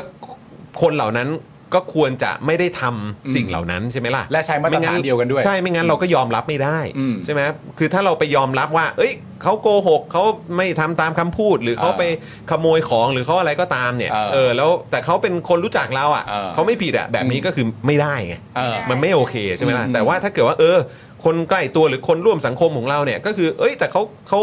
เขาทำทุกอย่าง เออ ได้ตามศีลธรรมตามมาตรฐานที่สังคมเรายอมรับเนี่ย อืม เออมันก็มันก็อาจจะเป็นเรื่องที่ที่พอฟังได้หรือว่า เออ โอเคใช่ไหมล่ะแต่คือสังคมเราอ่ะมันทำกันมาจนกลายเป็นนอมไปแล้วหรือเปล่า เออเข้าใจ การที่คนมีอำนาจอ่ะไม่ต้องรับผิดชอบ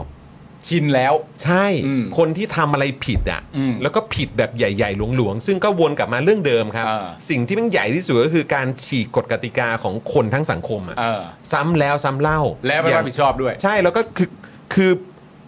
จริง ๆ แล้วมันถูกตั้งสถานะว่าคนที่ทำแบบนั้นคือเป็นกบฏไง อืมใช่ ใช่ไหมแล้วก็ไม่เคยต้องรับผิดชอบอะไร เออ แล้วมันก็จะสะท้อนกลับมาถึงเรื่องราวอื่น ๆ มิติอื่น ๆ ในสังคมด้วยแหละ อืม ว่าเนี่ยเวลาทำแบบเนี้ยเออไม่เป็นไรนะก็ไม่ เออ ผิดหรอก อืม เออก็นะเอออ ม ตบไหลอะไรก็ก็ว่านไปครั้งหน้าอย่าทำแบบนี้อีกนะ เอ อะไร อ นะแบบอะไรนะ เอ เตะ อ ตูดมันทีนึงสิ เออเตะตูดมันทีนึง อะไรอย่างเงี้ย ตบหัวมันทีนึง อ่า เออ อ่า อะไรอย่างเงี้ยแล้วก็คือแบบปล่อยๆไป อืม คือมันกลายเป็นว่าเนี่ยครับคือเราก็จะมองกันหมดว่าเนี่ยเรื่องใหญ่ขนาดเนี้ยยังไม่เห็นต้องรับผิดชอบเลย เรื่องแค่นี้เอง อืม 11 ข้อเอง ใช่ เอานะเออแบบว่าเฮ้ยก็ เราก็ช่วยช่วยๆกัน เออ เราก็ไม่อยากให้เรื่องแบบนี้มันเกิดขึ้นหรอกอะไร เออ แบบเนี้ยเออแต่ว่าก็อย่าให้มันเกิดขึ้นอีกนะ ใช่ ครั้งนี้มีใครรับผิดชอบไหมครับเออเอานะ อืม เราก็ไม่ไม่ได้มีใครอยากให้มันเกิดขึ้นหรอกเรื่องแบบเนี้ย ใช่แต่ประเด็นสำหรับผมที่มันเป็นเรื่องใหญ่เหมือนที่คุณจรบอกก็คือว่าเวลาเราสมมติมันกลายเป็นนอมอ่ะแล้วมันทำแบบนี้มานานๆอ่ะ อืม สิ่งที่มันจะเกิดขึ้นก็คือว่า แม้กระทั่งตัวผู้กระทำความผิดอ่ะ อืม ก็จะค้นพบวิธีเหมือนเป็นหลักสูตร อ่ะใช่ ว่านายกูเปิดเพลย์บุ๊กดูหน่อยซิว่าถ้ากูทำแบบนี้ไปแล้วเนี่ยถ้ากูจะไม่ผิดมันต้องทำยังไง มีอะไรบ้าง อะไรอย่างเงี้ยมันก็จะเป็นทรงนั้น ใช่ เออ นะครับซึ่งเราก็เห็นกันมาชัดนะคุณผู้ชม อืม นะครับ ถ้าเป็นสมัยก่อนนี่เอ่อแบบเอาคลาสสิกสุดๆ ก็คืออย่าง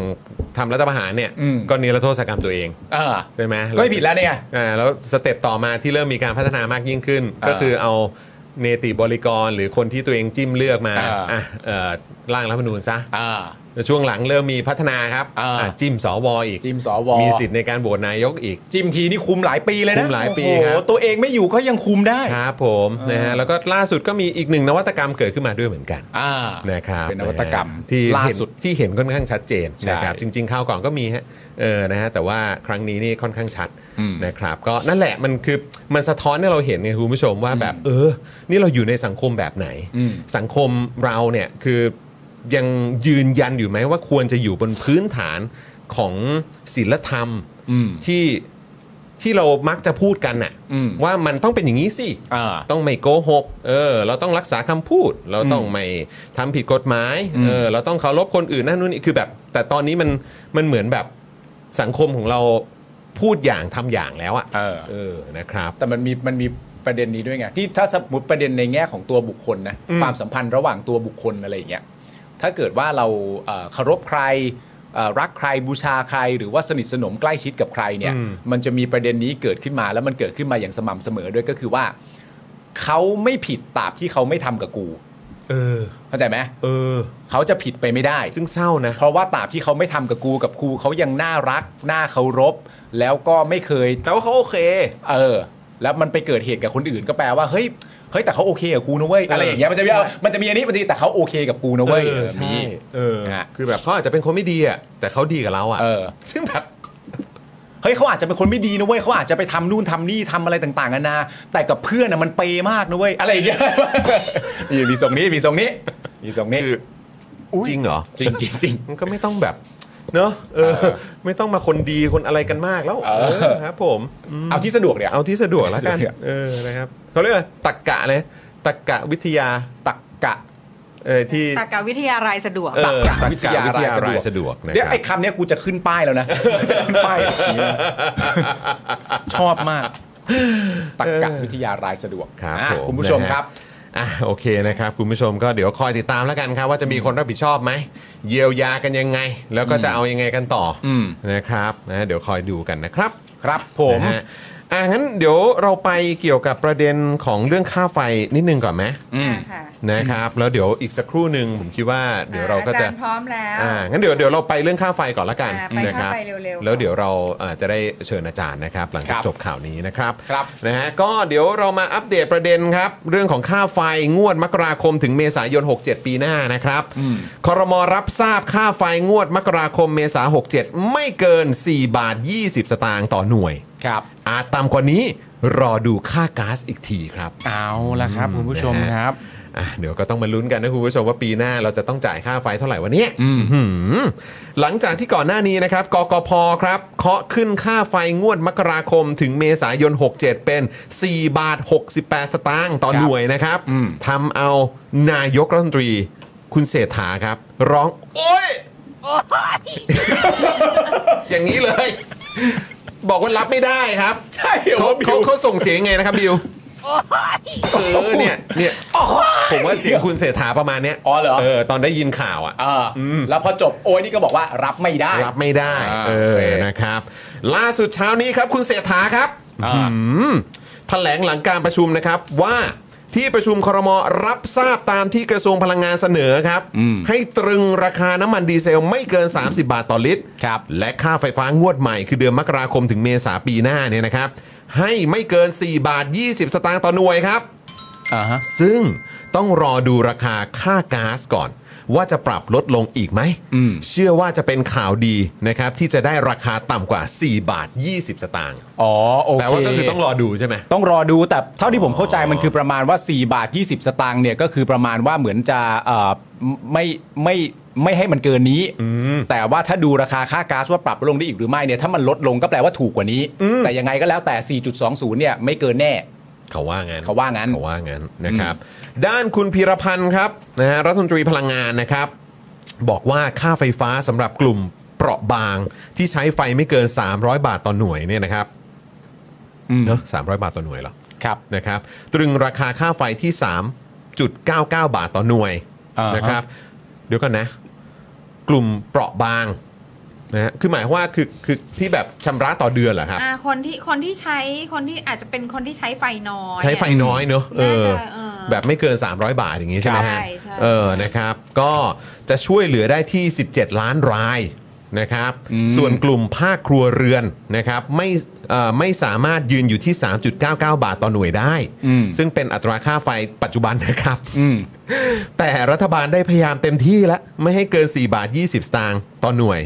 ส่วนจะได้ตัวเลขเท่าไหร่เนี่ยนะครับ ขอดูตัวเลขในวันที่ 1 มกราคม 67 ก่อน เพราะพบว่ามีแนวโน้มว่าราคาก๊าซในตลาดโลกเนี่ยเริ่มลดลงแล้ว ครับ นะราคามันเริ่มลงแล้ว โอ้ยพระคุณ นี่คือต้องรอลุ้นนะ อืม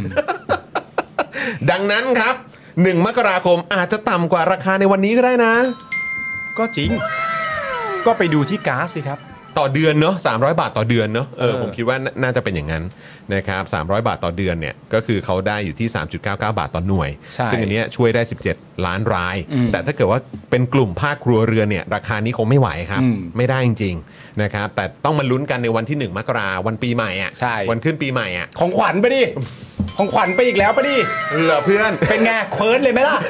ใครให้ของขวัญเราวะ ราบาน ราบานให้ อ๋อเหร มา อฮะโอเค แต่สรุปแล้วเขาก็จะใช้วิธีในการตรึงอีกแล้วใช่ไหม น่าจะตรึง เขาใช้ นะ วิธีตรึงราคาอีกแล้วใช่ไหม เออแล้วก็ดูที่ราคาก๊าซด้วย ว่า อ่า เออถ้าเกิดมันลงเนี่ยมันก็อาจจะช่วยได้ ไอ้ไอราคาก๊าซลงกับมันช่วยได้แน่ๆอยู่แล้ว เออ แต่ว่าสิ่งที่ประชาชนถามนะตอนนี้ว่าไอ้ตรึงราคาค่าไฟเนี่ย จะใช้วิธีไหนมาตรึงให้อีก แล้วคือจะจะจะตรึงไปตลอด 4 ปีเลยไหม เออเหมือนแบบ เอ้ย เอาอีกแล้วเหรอ ว่าแย่จังตรึงแย่จังตรึง อ แย่จังตรึงไปเรื่อยๆเนี่ย ยื้อฉันยื้อ ไม่ให้เธอจากไป อย่าให้มันเกินไปก็ 4.20 บาท กลัวมากเลยว่าจะไปเนี่ยเออ เออ ก็เลยต้องแบบต้องรีบตรึงต้องรีบยื้อไว้ก่อน อ่า เอ้ยนะฮะขคือ ณะ การตรึงอ่ะ มันก็ ครับ คือแปลว่าการเอาเงินกองทุนอะไรไป ไปอุดไง ใช่ มันก็คือวิธีนั่นแหละ ใช่ซึ่ง คือ แบบมัน มันไม่ยั่งยืนครับ ซึ่งมันก็คือวิธีเดียวกับตอนที่ ว้าย เพิ่ง อย่าพูดกับไม่ยันเย็นได้ไหม อ่ะ ไม่พูดยั่งยืนก็ได้พูดเควินแทนพูดคำว่าเควินแท มัน น เป็ รู้ น สึกเควินควาน เควินควานแล้ว เอา เกิ งั้ น นใช่ว่ามันไม่ได้เป็นการแก้ปัญหาระยะย าวอย่าพูด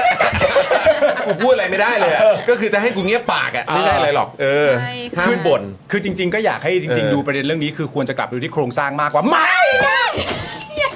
อย่าพูดกับโครงสร้าง เอกขาโครงสร้างโครงสร้าง เออ ม พูดไปคนเดียวไง เออพูดเป็นแค่นี้เหรอฮะ อ่ะงั้นเราไปไปตีตีฉีกไปเลยงั้นเราอยากกลับไปดูที่โครงไก่กันนิดนึงว่าต้มน้ำซุปได้ไหมฉีกแล้ว มึงไม่บอกโครงก้างไปเลย โครงกล้างห้ามพูดโครงไก่ เอองั้นเราไปดูกันที่เรื่องโครงก้างแล้วกัน โครง ครั ก้า บ ง เออนะฮะแก้ปัญหาเชิงโครงก้างหรือยัง ใช่ เราไปดูกันที่ประเด็นเรื่องเควินสร้างดีกว่าเควินสร้างเควินสร้างกันดีกว่า อ่ะเราเรามาดูเรามาดูราคาดีกว่า ครับผม มา อ่ะมีราคาขึ้นมาไหมครับ เรามีราคา ไหนขอ นะคะ ขึ้นจอหน่อยนะฮะ อ่า อันนี้ก็เป็นราคาเมมเบอร์นะฮะคุณผู้ชม ไม่ใช่ ไม่ใช่โอ้โหครับ ค่า FT นะคะ ค่า FT นะฮะ ก็คือล่าสุดเนี่ยคือเขาพูดเหมือนกับว่า 4 จุดเท่าไหร่นะ 4.20เนี่ย ใช่ครับ ไหม 400ครับ เนี่ยอันเนี้ยคือแบบโอ้ยเนี่ยคือแบบเต็มเหยียดเต็มสตรีมละ อืม นี่คือแบบฉันจะตายอยู่แล้วอะ่ะ อืม แต่ว่าปี 64 มัน 3.61 นั่นน่ะสิครับ อ๋อ แล้วเราก็คือ ใช่ไหมอ่ะ ค่าแก๊สก็ลดแล้ว อ่า เอ่อสงครามมันก็เริ่มจะทุกคนก็ปรับตัวได้แล้ว อืม แล้วก็ไหนว่ามีไฟฟ้าเกินเต็มไปหมด แล้วทำไมมัน เกินไปเยอะด้วยครับ อืม โหคุณผู้ชมไอ้ สามจุดหกหนึ่งอ่ะ ไอ้ตอนที่4 4.72 เนี่ย อืม สยองเนอะ สยองดิ ตอนนั้นนี่คือแบบ คือไม่รู้ว่าจะ ใช้ชีวิตอยู่ในประเทศนี้ยังไง อ่ะ จริง โคตรโหด ๆ ไอ้ตอนนั้นน่ะไอ้ไอ้เรื่องแบบกูย้ายประเทศดีไหมเนี่ย ใช่ที่ มัน ที่ทุกคนแบบเอาบินค่าไฟตัวเองมามามาแปะ ใช่แล้วที่มีแบบรีส่งรีสอร์ทอะไรที่เขาก็แบบทำเกี่ยวกับการท่องเที่ยวเนอะ อ่าใช่ แล้วก็คือโดนแบบยับอ่ะ อืม ยับอ่ะโหคุณผู้ชม คือแบบ คือถ้าถ้ายังคงจะใช้วิธีการแบบนี้อยู่อ่ะ อืม ที่รัฐบาลนี้ก็ทำอยู่อ่ะ เออ แล้วก็เหมือนก็ทำเหมือนรัฐบาลที่แล้วแหละ อืม คือผมก็มีความรู้สึกว่า ถ้าไอ้ 4.72 เนี่ย อืม มันก็อาจจะกลับมาเซฮายกับเราได้อีกนะ แล้วเผลอ ม ๆอาจจะสูงกว่านี้ด้วยซ้ อืม ำใช่ไหมเพราะนั้นมีมีแบบอยู่ที่ 5.33 ก็มีนะ ใช่ เอ๊ะจริง ๆ แล้วเนี่ยการประชุมของคอรมอเนี่ย อืม เขาก็ต้องน่าจะต้องเรียกทางฝั่งกกพเข้าไปคุยด้วยปะเพราะครั้งที่แล้วที่เรา ไม่ ตั้ง รู้ไม่รู้ว่าเรียกหรือเปล่า ใช่เพราะ อ ว่า อ ครั้งที่แล้วที่เราตั้งคำถามกันเนี่ยเราก็ตั้งคำถามในประเด็นว่าทางกกพเนี่ยก็ออกมาสวนสวน อืม ใหญ่ด้วย อ่า สคนวรับ ใหญ่แล้วก็สวนสวน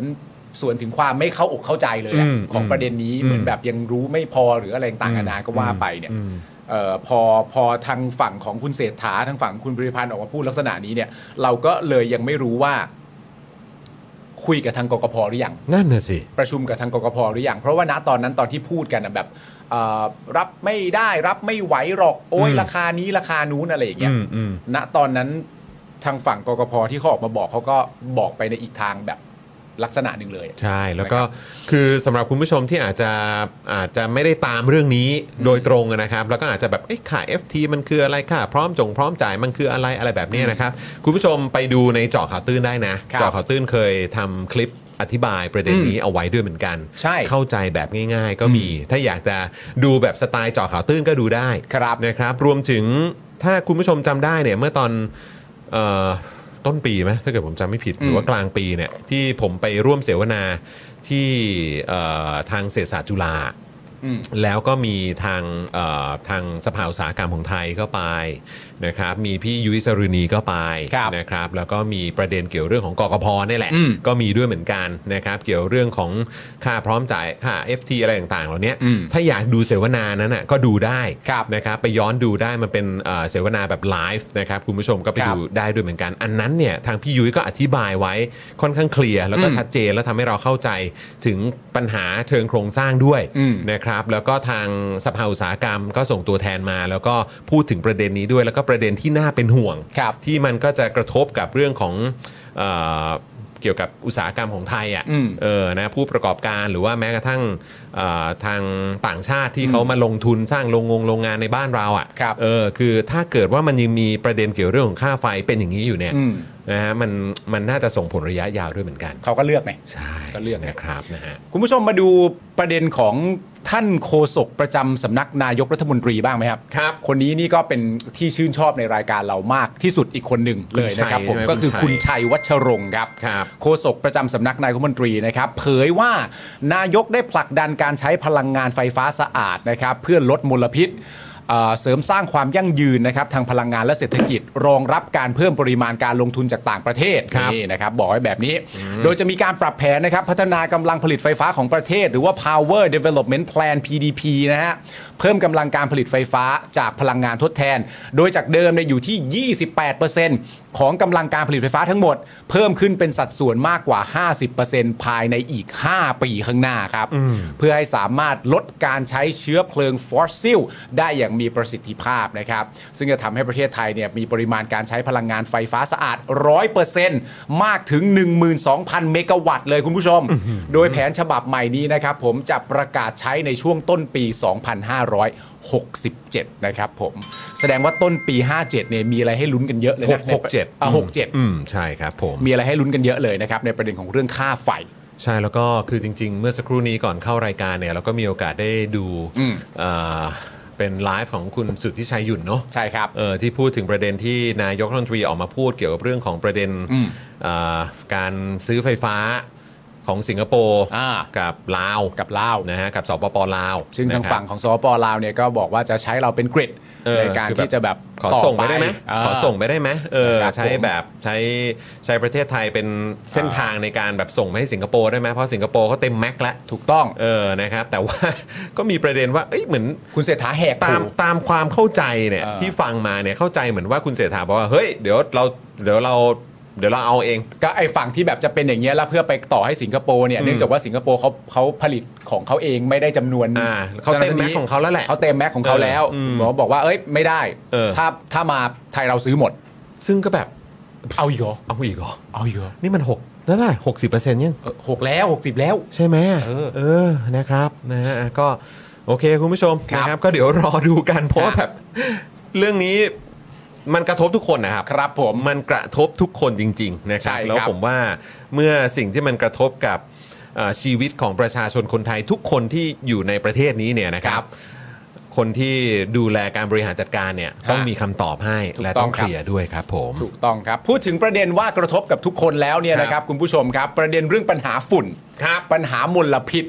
ปัญหาเกี่ยวกับเรื่องประเด็นอากาศเนี่ย ครับ ก็กระทบกับทุกคนเช่นเดียวกันนะครับคุณผู้ชมครับ วันนี้นี่ก็ถือว่าเป็นเรื่องงามยามดี เป็นจังหวะที่ดีมากๆ คุณจอห์นว่าไป เออครับผมเดี๋ยวเราเรียนเชิญแขกสุดพิเศษของเราเลยดีกว่าเกสของเรา guest ของเรา นะครับนะที่เดี๋ยวจะมาร่วมพูดคุยกับเรานะครับนะเดี๋ยวเรียนเชิญอาจารย์เลยดีกว่า ได้เลยครับ นอะเออนะครับขอเรียนเชิญอาจารย์เดชรัตน์สุขกำเนิดนะครับ ผมเรียนเชิญครับ สวัสดีครับอาจารย์ครับเชิญนั่งเลยครับอาจารย์ครับ เชิญครับอาจารย์ครับอ่าสวัสดีครับอาจารย์ครับ สวัสดีครับ สวัสดีครับอาจารย์ครับ บนะโอ้โห ได้เจออาจารย์อีกครั้งไม่ได้เจออาจารย์นานมาก ครับครับ พักใหญ่เลยเพราะเห็นอาจารย์ไปลุยงาน อ่า ใน ครับ เรื่องของเออนโยบายด้วย ครับ เรื่องของเศรษฐกิจด้วยอะไรแบบ ครับ นี้นะครับแล้วก็เดินทางเยอะมากด้วย ใช่ครับ โอ้โหอาจารย์เดินทางเยอะจริงๆอาจารย์ไม่เหนื่อยเหรอครับเนี่ย ก็ มีแต่เรื่องน่าสนใจครับ อ่าก็ถือว่าเหมือนคล้ายๆ ได้เที่ยวไปในตัวนะครับ แต่ ครับ จริง ๆ หลักๆ อาจารย์ทำงาน ทำทั้งานงนั้นนะฮะ ซึ่งเรื่อง คบ น่าสนใจเหล่านั้นเนี่ยก็รบกวนวันนี้อาจารย์เล่าให้เราฟังด้วย ครับผม มีประเด็นน่าสนใจบ้างเพราะว่าอาจารย์เดินทางเยอะจริงๆต้องยอมรับอย่างนี้ นี้ ผมแอบเข้าไปส่องเฟซอาจารย์มา เออ แล้วอาจารย์ไปเทสข้าวมาด้วยวันก่อน อ๋อครับครับ เออ นะ เห็นบอกว่า โอ้โห แล้วอาจารย์เทสละเอียดนะ เอออ จารย์บอกว่าแบบ เอ้ย เออไม่ได้ต้องเอาของผมไปอ้างอิงนะ ครับ เออ แต่ว่าก็คืออาจารย์ก็บอกเลยว่า เอ้ย แบบรสชาติต่างกันยังไง ครับ เอ่อการสัมผัสอะไร การ รสสัมผัส มันเป็นยังไงอะไรอย่างเงี้ยโอ้เออ โหอาจารย์แบบละเอียดมากเลยครับ เออ นะฮะ แล้วช่วงนี้อาจารย์ต้องเดินทางเยอะขนาดไหนบ้าง บ้างครับเนี่ย ก็ประมาณสัปดาห์ละครั้งสองครั้งครับผม ครับ ทุกสัป ค ดา รั ห์ บ ครับ ส่วนมากจะเป็นเอ่อต่างจังหวัด ครับ ครับ ต่า ผ ง ม จังหวัดครั เอา บ เป็นต่างจังหวัดนะโอเค แล้วมีรัฐบาลใหม่มาเนี่ย เป็นยังไงบ้างครับอาจารย์ครับ กับเอ่อมุมมองของอาจารย์กับการทำหน้าที่ของรัฐบาลใหม่ อืม เอ่อเอาเป็นว่าผมโฟกัสที่บทบาทใหม่ดีกว่า อ่ะโอเคโอเค ครับ ครับผม ก่อนก่อนหน้านี้ก็บทบาทของผมก็คือ ครับ ทำนโยบายเพื่อเตรียมตัวเรื่องของการเลือกตั้ง ครับ นะครับ ผม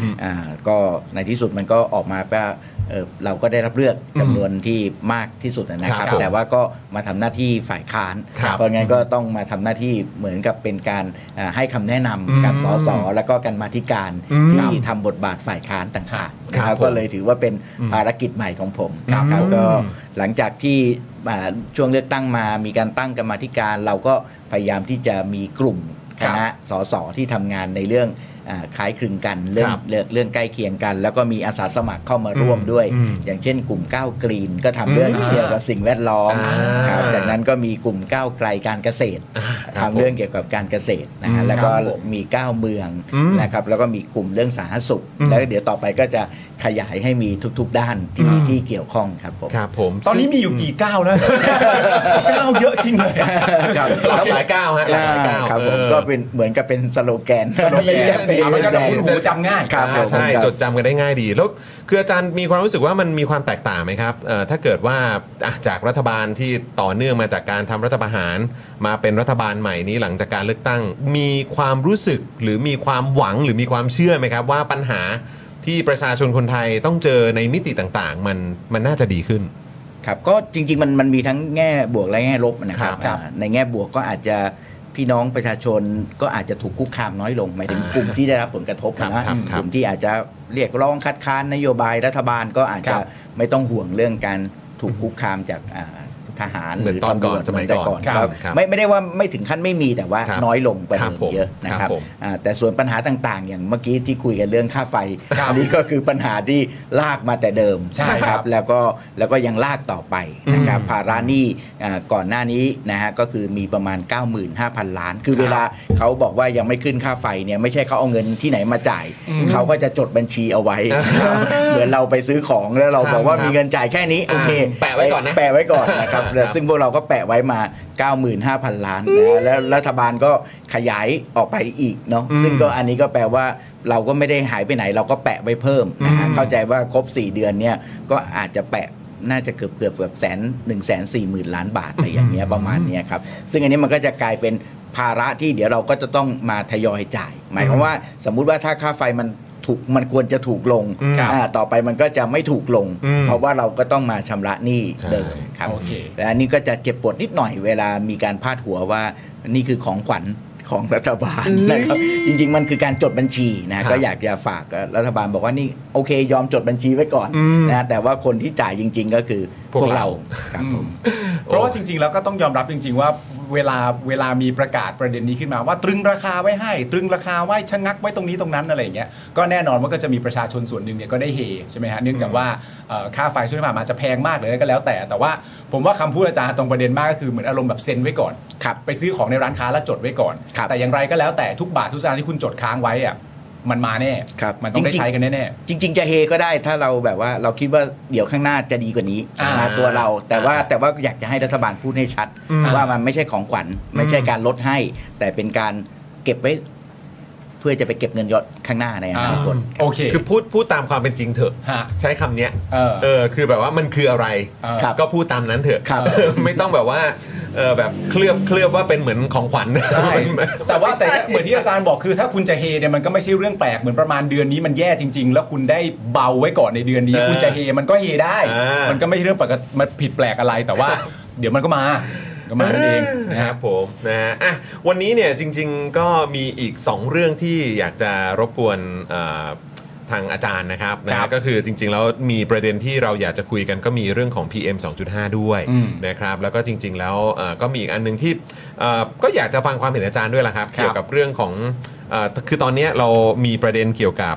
เอ่อเรื่องของพรบควบคุมแอลกอฮอล์นะครับแล้วก็จริง ๆ แล้วอยากจะเชื่อมโยงไปถึงเรื่องของสุราก้าวหน้า ใช่ อะไรแบบนี้ด้วยเหมือนกันเพราะว่าผมคิดว่ามันก็น่าจะมีความเกี่ยวข้องกับเรื่องของเออประชาชนคนไทยที่อยากจะเอ่อเหมือนให้มีการเปิดเสรีด้วย อืม นะครับ แล้วก็เอ่อเขาจะได้สามารถแบบหยิบยกเอาของดีของเด่น อืม ในเอ่อท้องถิ่นของตัวเองเนี่ยเออเอามาทำเป็นผลิตภัณฑ์ได้ด้วยเหมือนกัน ไปจนถึงประเด็นเกี่ยวเรื่องของท้องถิ่นที่อาจารย์ก็เอ่อหยิบยกขึ้นมาพูดอยู่เสมอนะครับ ครับ นะฮะอันนี้ผมคิดว่าเอ่อน่าจะเป็นประโยชน์กับคุณผู้ชมด้วยเหมือนกัน ครับยินดี วันนี้ต้องขอรบกวนด้วยนะค ค รั รั บบ ผม งั้นเราไป ครับผม ที่ PM ก่อนไหม เราต้องไปที่เป็นก่อนเพราะเราสูบทุกวันนี่เราสูบทุ กวันเราก็ต้องไปหน่อยคือณตอนนี้นะฮะเอ่อเมื่อวันที่ 13 ธันวาคมที่ผ่านมาเนี่ยก้าวไกลก็ได้ยื่นร่างกฎหมาย ครับ ที่เกี่ยวข้องกับสิ่งแวดล้อมต่อสภาเนี่ยถึง 4 ฉบับด้วยกันเลยทีเดียว ครับ ทีนี้ถ้าอยากให้อาจารย์ไล่ให้เราฟังเร็วๆซะหน่อยว่า แต่ละฉบับพรบเนี่ยมันมันทำหน้าที่อะไรยังไงบ้างอาจารย์พอได้ไหม อ๋อได้ครับ โอเคครับผม ครับก็เอาตัวแรกที่เกี่ยวข้องกับ PM 2.5 โดยตรงก่อน ครับ อ่าก็คือพรบฝุ่นพิษ และการก่อมลพิษข้ามพรมแดน อ๋อครับผม อันนี้ถ้าถ้าดูจากพักอื่นนะ ฮะ หรือว่ารัฐบาลเนี่ยอาจจะใช้ชื่อว่าพรบอากาศสะอาด อ่า ครับ ยังมี ซึ่ง กันอยู่ เราก็ตั้งใจว่าจะให้เป็นส่วนเดียวกันเพียงแต่ว่าเพื่อที่จะทำให้งานเอ่อพรบของเราเนี่ยมันมี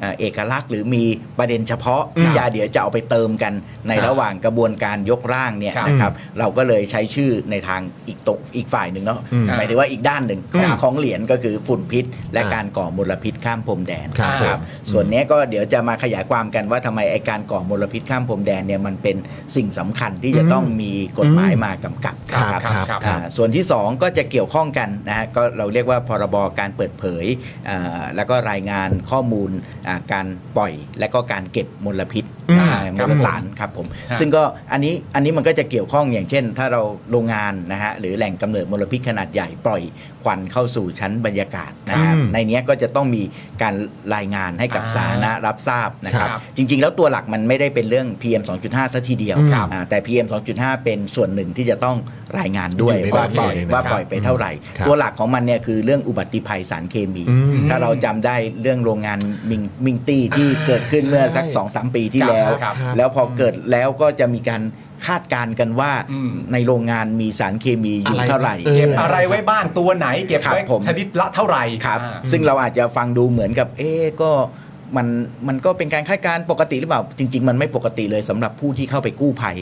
ผู้ที่เข้าไปเผชิญเหตุ ความ เพราะว่า เสี่ยงนะฮะ ความเสี่ยงมันต่างกันเยอะมากเล ใช่ ย ใช่ใช่ใช่ ครับ ครับ รวมถึงการอพยพผู้คนที่ต้องออกมาจากบริเวณนั้นก็สัมพันธ์กับปริมาณของสารที่อยู่ด้วยเอ่อซึ่งที่ผ่านมาเราก็ต้องใช้วิธีการเอ่อเรียกว่ายังไงดี คาด ร้อง คะเน คาดคะเนหรือไม่ก็ร้องขอเขาให้เขาช่วยแจ้งหน่อยอะไรอย่างเงี้ย โอ้ย แต่ต่อไปเนี่ยก็จะจำเป็นจะต้องมีการเอ่อกำกับดูแล ต่างมัน ครับ มันต้องมีมาตรฐาน ใช่ครับ นะโ จริง ๆ อีกเรื่องหนึ่งที่เป็นเรื่องใหญ่สำหรับพรบนี้ก็คือเอ่อเวลาที่มีการขนกากของเสียอุตสาหกรรม ครับ จากจุดหนึ่ง แล้วก็จะไปจะไป ครับ กำจัดที่โรงงานอี อื ก ม แห่งหนึ่ง ครับ อ่าบางทีมันมีการลักลอบทิ้งระหว่างทาง ว้าย ก็คือถ้าเพราะว่าถ้าไปถึงปลายทางต้องเสียเงิน อ่า ให้ให้ เยอะ ให้คนที่กำจัดนะ ครั ฮะ บผม เพราะงั้นก็แอบปล่อยระหว่างทาง ว้าว นะฮะเพราะงั้นไอ้ตัวพรบเนี้ยก็จะเป็นตัวที่ควบคุมให้ต้นทางกับปลายทางเนี่ย มันถึง มันจะต้องเท่ากัน และได้ถูกกำจัดจ ใช่ ริง ครับ ๆ ใช่ ออกมาเท่าไหร่ถึงปลายทางต้องเท่านั้น ใช่ครับ อันนี้คือ อ๋ อ๋ อ ถ้าจากจุด A จะนำของเสียกากอะไรต่างๆนานาไปถึงจุด B เพื่อจะไปกำจัดมันทิ้งเสียเนี่ย ออกมา 10 ปลายทางต้อง 10 นะ เออ แต่ว่าพอไปถึงตรงนู้นเนี่ยมันก็ต้องมีการเสียเงินให้กับบริษัทที่เขาจะกำจัดให้ ครับอ่า เพราะฉะนั้นที่ผ่านมามันก็เลยมีเหตุการณ์แบบนี้คือว่าแทนที่จะไปถึงตรงนู้นต้องเสียเงินเนี่ย ก็ทิ้งมันซะก่อนแล้วก็ขับกลับก็หมดเรื่อง ตายแล้ว คือแบบ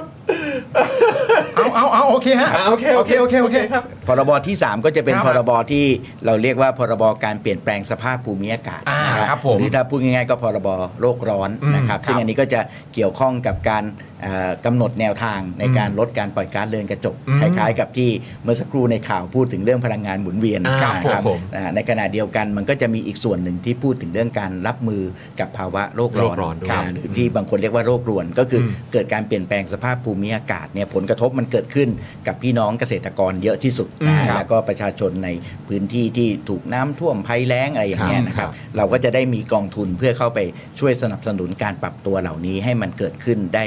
ได้อ่าปรับตัวได้ดีขึ้นนะครับ อืม นี่ ครับ คือพ ผม รบที่3นะครับ ครับครับ ถามว่า ผม พรบนี้เกี่ยวกับ PM 2.5ไหมก็เกี่ยวเพราะว่าในปีไหนที่เป็นปีที่เราเรียกว่าเป็นปีเอลนินโย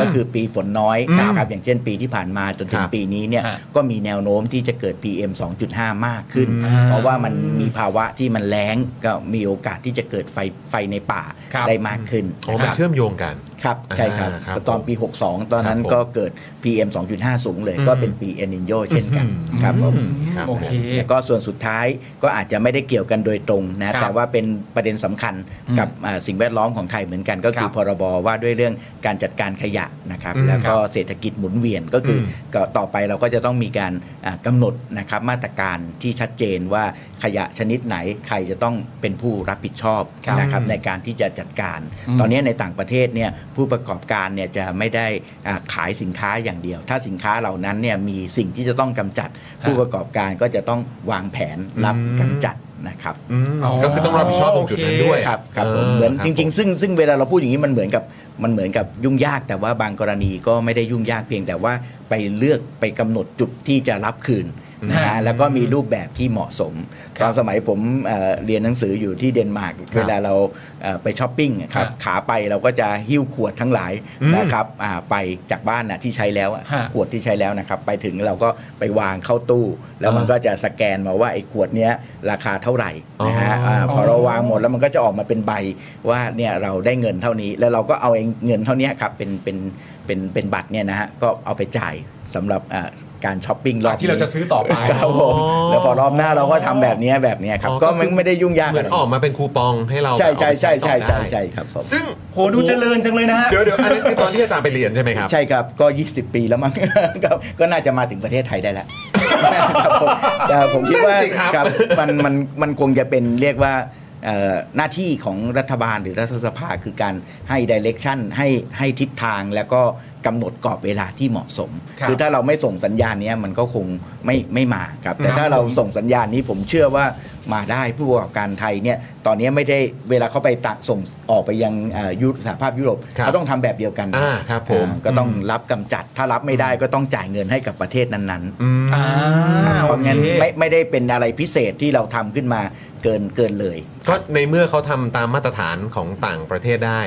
ก็จริง ๆ มาตรฐานนั้นก็ควรจะใช้ในบ้านเราด้วย ใช่ครับ ใช่ไหมครับ และจริงๆทำให้ดีมันก็เป็นอ่าเรียกว่ามันเป็นอ่าอ่าใช้คำว่าอะไรดีโปรโปรโมชั่น อืม สนุกสนุกที่ร่วมกับ เออ เพราะว่ามันสามารถที่จะเอาไปลดในการ ส่ง ซื้อ เสริ ขอ ม ง ให้ ต่อ คน ไป มา ใช่คอุรับดหนุนคน ใช้ ได้อีก ซ้ำใช้ซ้ำ ใช่ใช่ใช่ ครับ อันนี้ โอ้โห อันนี้ค่ะ อาจารย์ขอถามเพิ่มเติมนิดนึงอะค่ะ อืมครับ คือหมายความว่าเอ่อผู้ประกอบการเนี่ยหมายถึงอ่ะสมมุติว่าเป็นบริษัทผลิตแชมพูเงี้ยหรือว่าหรือว่าผลิตเอิ่มเอ่อยาสีฟัน อืม อย่างเงี้ยค่ะ ก็คือเขาก็จะต้องจ่ายค่ากำจัดขวดแชมพูอันนั้นอย่างเงี้ยเหรอคะ ใช่ครับ อืม แต่ว่าเราคงจะเริ่มจากสิ่งที่เก็บคืนได้ อืม หมายความว่า ครับผม ในเมื่อของนี้มันเก็บคืนเอามาใช้ อืม ซ้ำได้ก็คุณก็เสนอมาตรการมา อืม นะฮะว่า เช่น จะ ขวดเนี่ยที่อาจารย์บอกไป ใช่ครับใช่ครับ อ่า อ๋อจริง ๆ ก็ไม่ได้ไม่ซึ่งซึ่งก็รวมไปถึงแบบพวกเอ่อเขาเรียกอะไรแพ็กเกจเครื่องดื่มอะไร ครับผม ต่างๆอันนี่ ใช่ ก็ ครั คื บ อรวมอยู่ในนั้นด้วย ใช่ อยู่ คแล้รับ วโอ้โห รวมถึงพวกอิเล็กทรอนิกส์ทั้งหลาย อ๋อก็ได้ด้วยเหมือนกัน ใช่ครับซึ่งก็สามารถที่จะเอาไปแยกแล้วก็บางส่วนก็เอาไป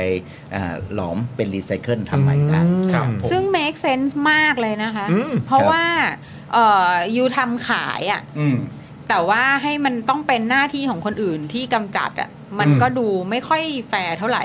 อืม อืมอืม เดี๋ยวมันไม่ครบวงจรด้วยไง อืม ใช่ เอ นะ อ ค ก็ รับ จริง ก็ผลิตออกมาแล้วอะเนาะ อืม เออ เพ ครับ ราะว่า ก็ช่วย เพราะ ดู ว่า แลหน่อย ใช่ ครับ เพราะว่าเราเราเป็นครอบครัวเงี้ยเราก็รู้ว่าเดือนหนึ่งเดือนหนึ่งอ่ะมันมีขยะออกมาเยอะขนาดไหนอะ อืม ในในเกี่ยวกับ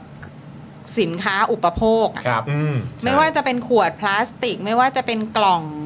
หรือว่าพวกหลอดพวกอะไรอย่างเงี้ย อืม ทั้ง ครับ หลายเนี่ยมั ทั้ น งหมด เยอะมาก เลยครับ จริง ครับใช่ใช่ใช่ ๆ นะครับ แล้วของพวกเนี้ยมันก็ราคาถูกมากด้วยนะคะ เออ แต่เวลาแต่แต่มันก็ซึ่งมันก็ก่อให้เกิด ใช่ ขยะเป็นจำนวนมากไง ใช่ใช่ ต มันราคาถูกมากอะมันก็เลยแบบแล้วแล้วเราก็ใช้แล้วก็ไม่คิดอ่ะ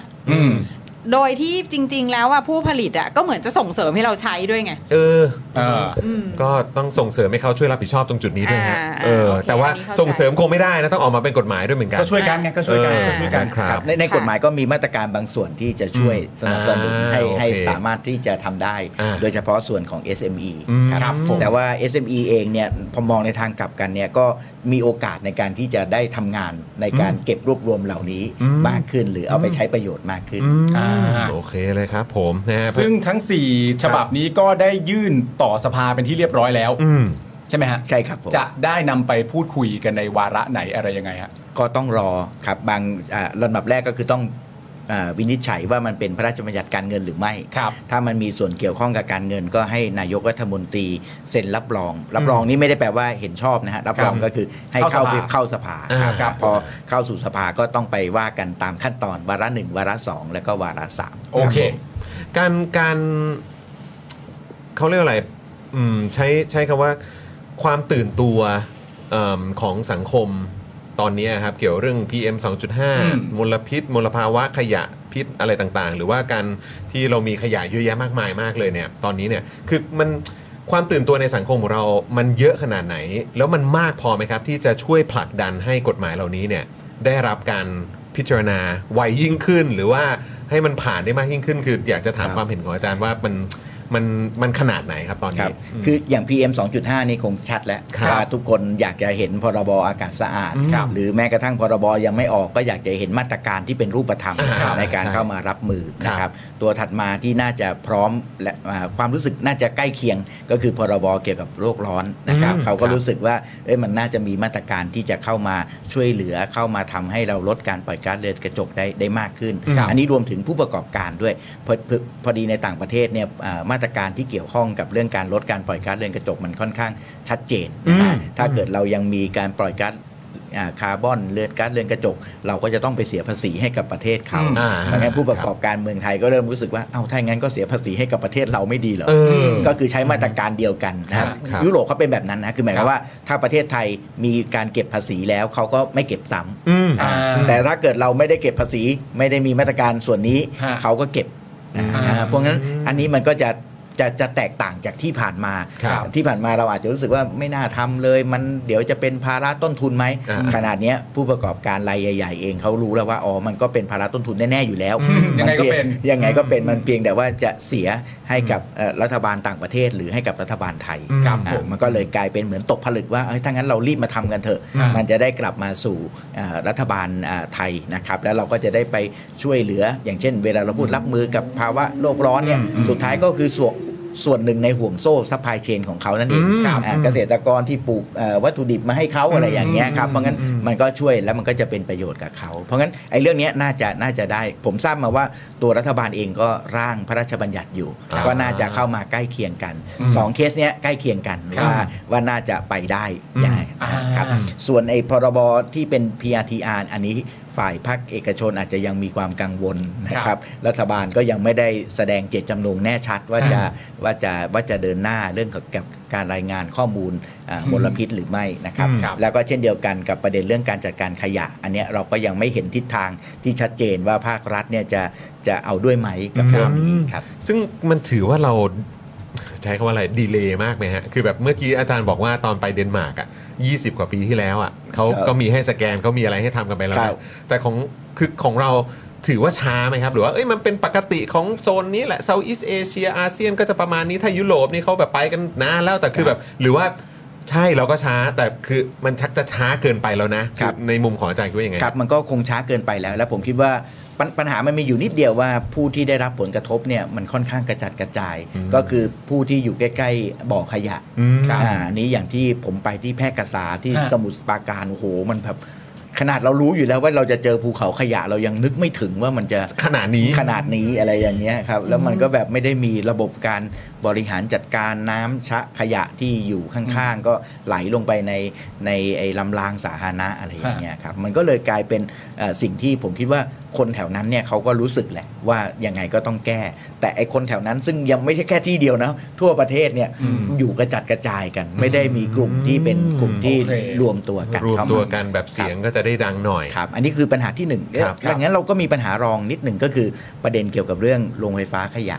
ครับ คือผมเองส่วนตัวไม่ได้ปฏิเสธโรงไฟฟ้าขยะ ครับ ครับ เพียงแต่ว่าเอ่อการที่เรารู้สึกว่าเดี๋ยวก็มันเดี๋ยวไปสร้างโรงไฟฟ้าขยะก็ได้ อืม มันก็เลยทำให้เราไม่แยกสิ่งที่ควรจะแยกออกมา อืม ครับ อืม คือถ้าเราแยกสิ่งที่ควรจะแยกออกมาเนี่ย ในความเป็นจริงอ่ะมันประหยัดกว่า มันใช้ประโยชน์ได้มากกว่า อ่า ครับ และจริงๆมันก็ควรจะเป็นความรับผิดชอบโดยตรงของผู้ที่ทำให้เกิดขยะนั้นอยู่แล้ว ก็คืออ ม ผู้ประกอบการ อ่าอาจารย์เราย้อนกลับไปประเด็นนี้นิดหนึ่งร่างพรบการรายงานการปล่อยและเคลื่อนย้ายสารมลพิษสู่สิ่งแวดล้อมอ่าอาจารย์บอกว่าอันนี้นี่ทางภาคเอกชนเอง หรือแม้กระทั่งทางฝั่งรัฐบาลเองก็แบบอาจจะยังแบบอาจจะยังติดติดๆอยู่นิดหน่อย ครับ เอ่อเท่าเท่าที่อาจารย์ทราบมานี่มันมันติดกันในประเด็นไหน ครับเขาก็คงติดในประเด็นเรื่องเกี่ยวกับอ่าขั้นตอน ว่าเขาจะต้องเพิ่มขั้นตอนในการรายงานให้มันมากขึ้นนะครับ อืม อ่าก็แต่ว่าผมคิดว่ามันมาถึงจุดที่อ่าเราจำเป็นที่จะต้อง ต้องทำ ทำ แล้ แล้ว ว ครับ ครับอย่างยกตัวอย่างเช่น เรามีโรงงานอยู่ประมาณหลายหมื่นโรงงานทั่วประเทศนะครับ ครับ แต่ว่าไอ้ที่ติดไอ้ค่าที่วัด PM เนี่ยมันยังเป็นหลักร้อยอยู่เลย อืม เพราะงั้นมันก็จะแตกต่างกันมากนะครับ ฮะ เพราะงั้นเราก็จำเป็นที่จะต้องบอกให้โรงงานที่มีขนาดอ่าใหญ่พอสมควรเนี่ยนะครัคบรับ ระดับหนึ่งก็ต้อง ต้องมี ราย ได้แล้ว งานครับ อืม ผมรวมถึงเรื่องของการทิ้งกากของเสียอุตสาหกรรมเนี่ยคือมันอาจจะมองว่าโอเคขั้นตอนมันเพิ่มขึ้นจริง แต่ว่าในขณะเดียวกันมันก็ทำให้ผู้คนที่อยู่หลายเส้นทางเนี่ยได้สบายใจนะครับ แล้วมันก็เป็นสิ่งที่ควรทำอยู่แล้วคุณก็ไม่มันมันมันก็ควรดับเบิลเช็คกันอยู่แล้ว เออ ครับผม ก็ไม่ควรอิดออดนะ เข้าใจ หมายถึงแบบว่าฟังที่อาจารย์พูดแล้วให้ความรู้สึกมาแบบว่า คือมันเกิดผลดีแน่ๆอะ เออ แต่ก็แบบว่าเฮ้ยขั้นตอนมันจะเยอะขึ้นหรือเปล่าคือมันก็ฟังดูแปลกๆ ไม่แล้วอีกอย่างคือ มันมาถึงยุคสมัยที่จริง ๆ แล้วไม่ว่าจะเป็นเทคโนโลยีเอ่อแล้วก็เอ่อเรื่องของความรู้เกี่ยวกับอ่าอย่างเรื่องของ PM เรื่องของเอ่อเทคโนโลยีที่จะเอามาใช้ในโรงงานเอ่ออุตสาหกรรมที่จะเอามาใช้วัดอะไรต่างๆ เหล่านี้หรือแม้กระทั่งการเพิ่มขั้นตอนเข้าไป มันมันมีความเป็นสแตนดาร์ดมากยิ่งขึ้นที่ทั่วโลก เขาก็ใช้กันกันเยอะแล้วอะ่ะ เพราะฉะนั้นก็คือมันก็ถึงมันก็สมควรแก่เวลา ซึ่งจริง ๆ ล่วงเลยมา พอสมควรแล้วด้วย ครับ ที่เราควรจะต้องทำกันสักทีใช่ไหม ค ค รั รั บบ แต่แต่ที่กล่าวนี้ก็ต้องบอกว่ามีภาคเอกชนบางส่วนก็อยากให้ทำเพราะว่า ครับ มันก็จะทำให้เขาอ่าสบายใจว่า อืม เวลา เจอกากของเสียสักหนึ่งประเภทเนาะ อืมครับ สมมติสมมตินะครับขออนุญาตสมมติสมมติเราเจอยางรถยนต์ที่เอ่อมีการไปแอบทิ้ง อืมครับ เวลามันโดนตั้งข้อสงสัยมันก็คือโดนกันทั้งอุตสาหกรรม อ่า เพราะงั้นถ้าเกิดเขามีระบบนี้เขาก็จะตอบได้ว่าตัวเขาไม่ได้เกี่ยวเพราะว่า ไม่ใช่เรานะ อ่า เออ อ่ะและข้อมูลก็คือรายงานกันได้เลย ใช่ ว่า ครับ ฉันเนี่ย ใช่ A ครับ ถึง B แน่นอน ครับ ร้อยเปอร์เซ็นต์ไม่มีอ๋อ เออ มันก็ดีกว่าจริง ๆ แหละเออ โอเค ดีกับทุกฝ่ายครับ อืม ยกเว้นฝ่ายที่ไม่ทำตาม ข้อข้อข้อข้อบังคับอะไรอย่างเงี้ย อ่า เออครับผม โอเค นะครับ เดี๋ยวเรามาประเด็นอีกประเด็นหนึ่งกันต่อ เพราะว่าประเด็นนี้นี่คือ ไม่แน่ใจว่าเป็นประเด็นที่ยากสุดหรือเปล่าคือประเด็นพรบฝุ่นพิษ และการก่อมลพิษข้ามพรมแดน เพราะอันนี้เนี่ยฟังดูเหมือนมันจะเป็นเรื่องที่เกิดขึ้นเกินขอบเขตประเทศไทยแล้วมันจะต้องมีการพูดคุยกับต่างประเทศด้วยในบริเวณแบบอ่าบริเวณละแวกที่มันใกล้เคียงกัน ครับ อันนี้เนี่ยในในร่างอันนี้เนี่ยในแง่ของการดำเนินงาน หรือว่าในแง่ของเออข้อที่เป็นข้อสำคัญเฉพาะของเรื่องนี้มีอะไรบ้างครับอาจารย์ครับ ครับจริงๆต้องต้องก่อนที่จะพูดเรื่องฝุ่นพิษข้ามพรมแดนนะครับ ครับ ขออนุญาตเกริ่นก่อนว่าเอ่อไม่ฝุ่นพิษข้ามพรมแดนไม่ได้เป็นสาเหตุเดียวเนาะของ ครับ การเกิด อืม PM อืมใช่ครับครับ 2.5 มีสาเหตุที่เกิดขึ้นภายในประเทศ อย่างเช่นเอ่อเรื่องของยานพาหนะที่ปล่อยควันเสียออกมา อืม การเผาในพื้นที่เกษตรนะการเกิดไฟในป่า ครับ ก็ก็ใช่นะครับ แต่ว่าสำหรับในพื้นที่ที่เป็นโซนภาคเหนือ แล้วก็ภาคตะวันออกเฉียงเหนือบางส่วนเนี่ยปฏิเสธไม่ได้เลยว่าข้ามพรมแดนเนี่ยมี ครับ มีส่วนเกี่ยวข้อง ครับ แล้วก็ปฏิเสธไม่ได้ด้วยว่า อันเนี้ยมันเกิดทั้งจากไฟธรรมชาติส่วนหนึ่งในประเทศ ครับ เพื่อนบ้านของเรา แล้วก็เกิดจากการที่ผู้ประกอบการของเราเนี่ยไปไปเชียร์เนาะไปส่งเสริมให้เกษตรกรในประเทศเพื่อนบ้านเนี่ยเอ่อทำการเพาะปลูกนะฮะ อืม สินค้าที่เขาต้องการจะนำกลับเข้ามายังประเทศไทย อืม นะ ครับฮะเพราะงั้นมันก็เอ่อคล้ายกันกับกรณีของสิงคโปร์ถ้าเราจำได้เมื่อประมาณสัก 10 ปีที่แล้ว ครับ นะเกือบเกือบสิปีที่แล้วสิงคโปร์ก็เกิดปัญหาฝุ่นควันแบบเดียวกัน แล้วก็ ครับ พบว่ามันเกิดมาจากการที่ผู้ประกอบการในสิงคโปร์ส่วนหนึ่งก็ไปลงทุนนะฮะผ่านผู้ประกอบการในมาเลเซียจริงๆจริง ๆ คือนักลงทุนในสิงคโปร์ไปลงทุนผ่านบริษัทในอินโดนีเซียโทษครับ อืม ไปบริษัทในอินโดนีเซีย ครับ อ่าเขาก็เขาก็เลยต้องมีพระราชบัญญัติขึ้นมา เพื่อที่จะป้องกันไอ้ฝุ่นพิษข้ามพรมแดน โดยการที่จะเข้าไปสอบสวนนะฮะกับ ครับ บริษัทที่ไปลงทุนเหล่านี้นะฮะว่าถ้าเกิด ถ้าเกิดเหตุการณ์ที่มันเกิดเป็นฝุ่นพิษ และพัดเข้ามาสู่สิงคโปร์ประชาชนสิงคโปร์ได้รับผลกระทบก็ต้องมีการสอบสวนดำเนินการนะครับมีการอ่าฟ้องร้องดำเนินคดีกับ ครับ บริษัทที่ไปลงทุนเหล่านี้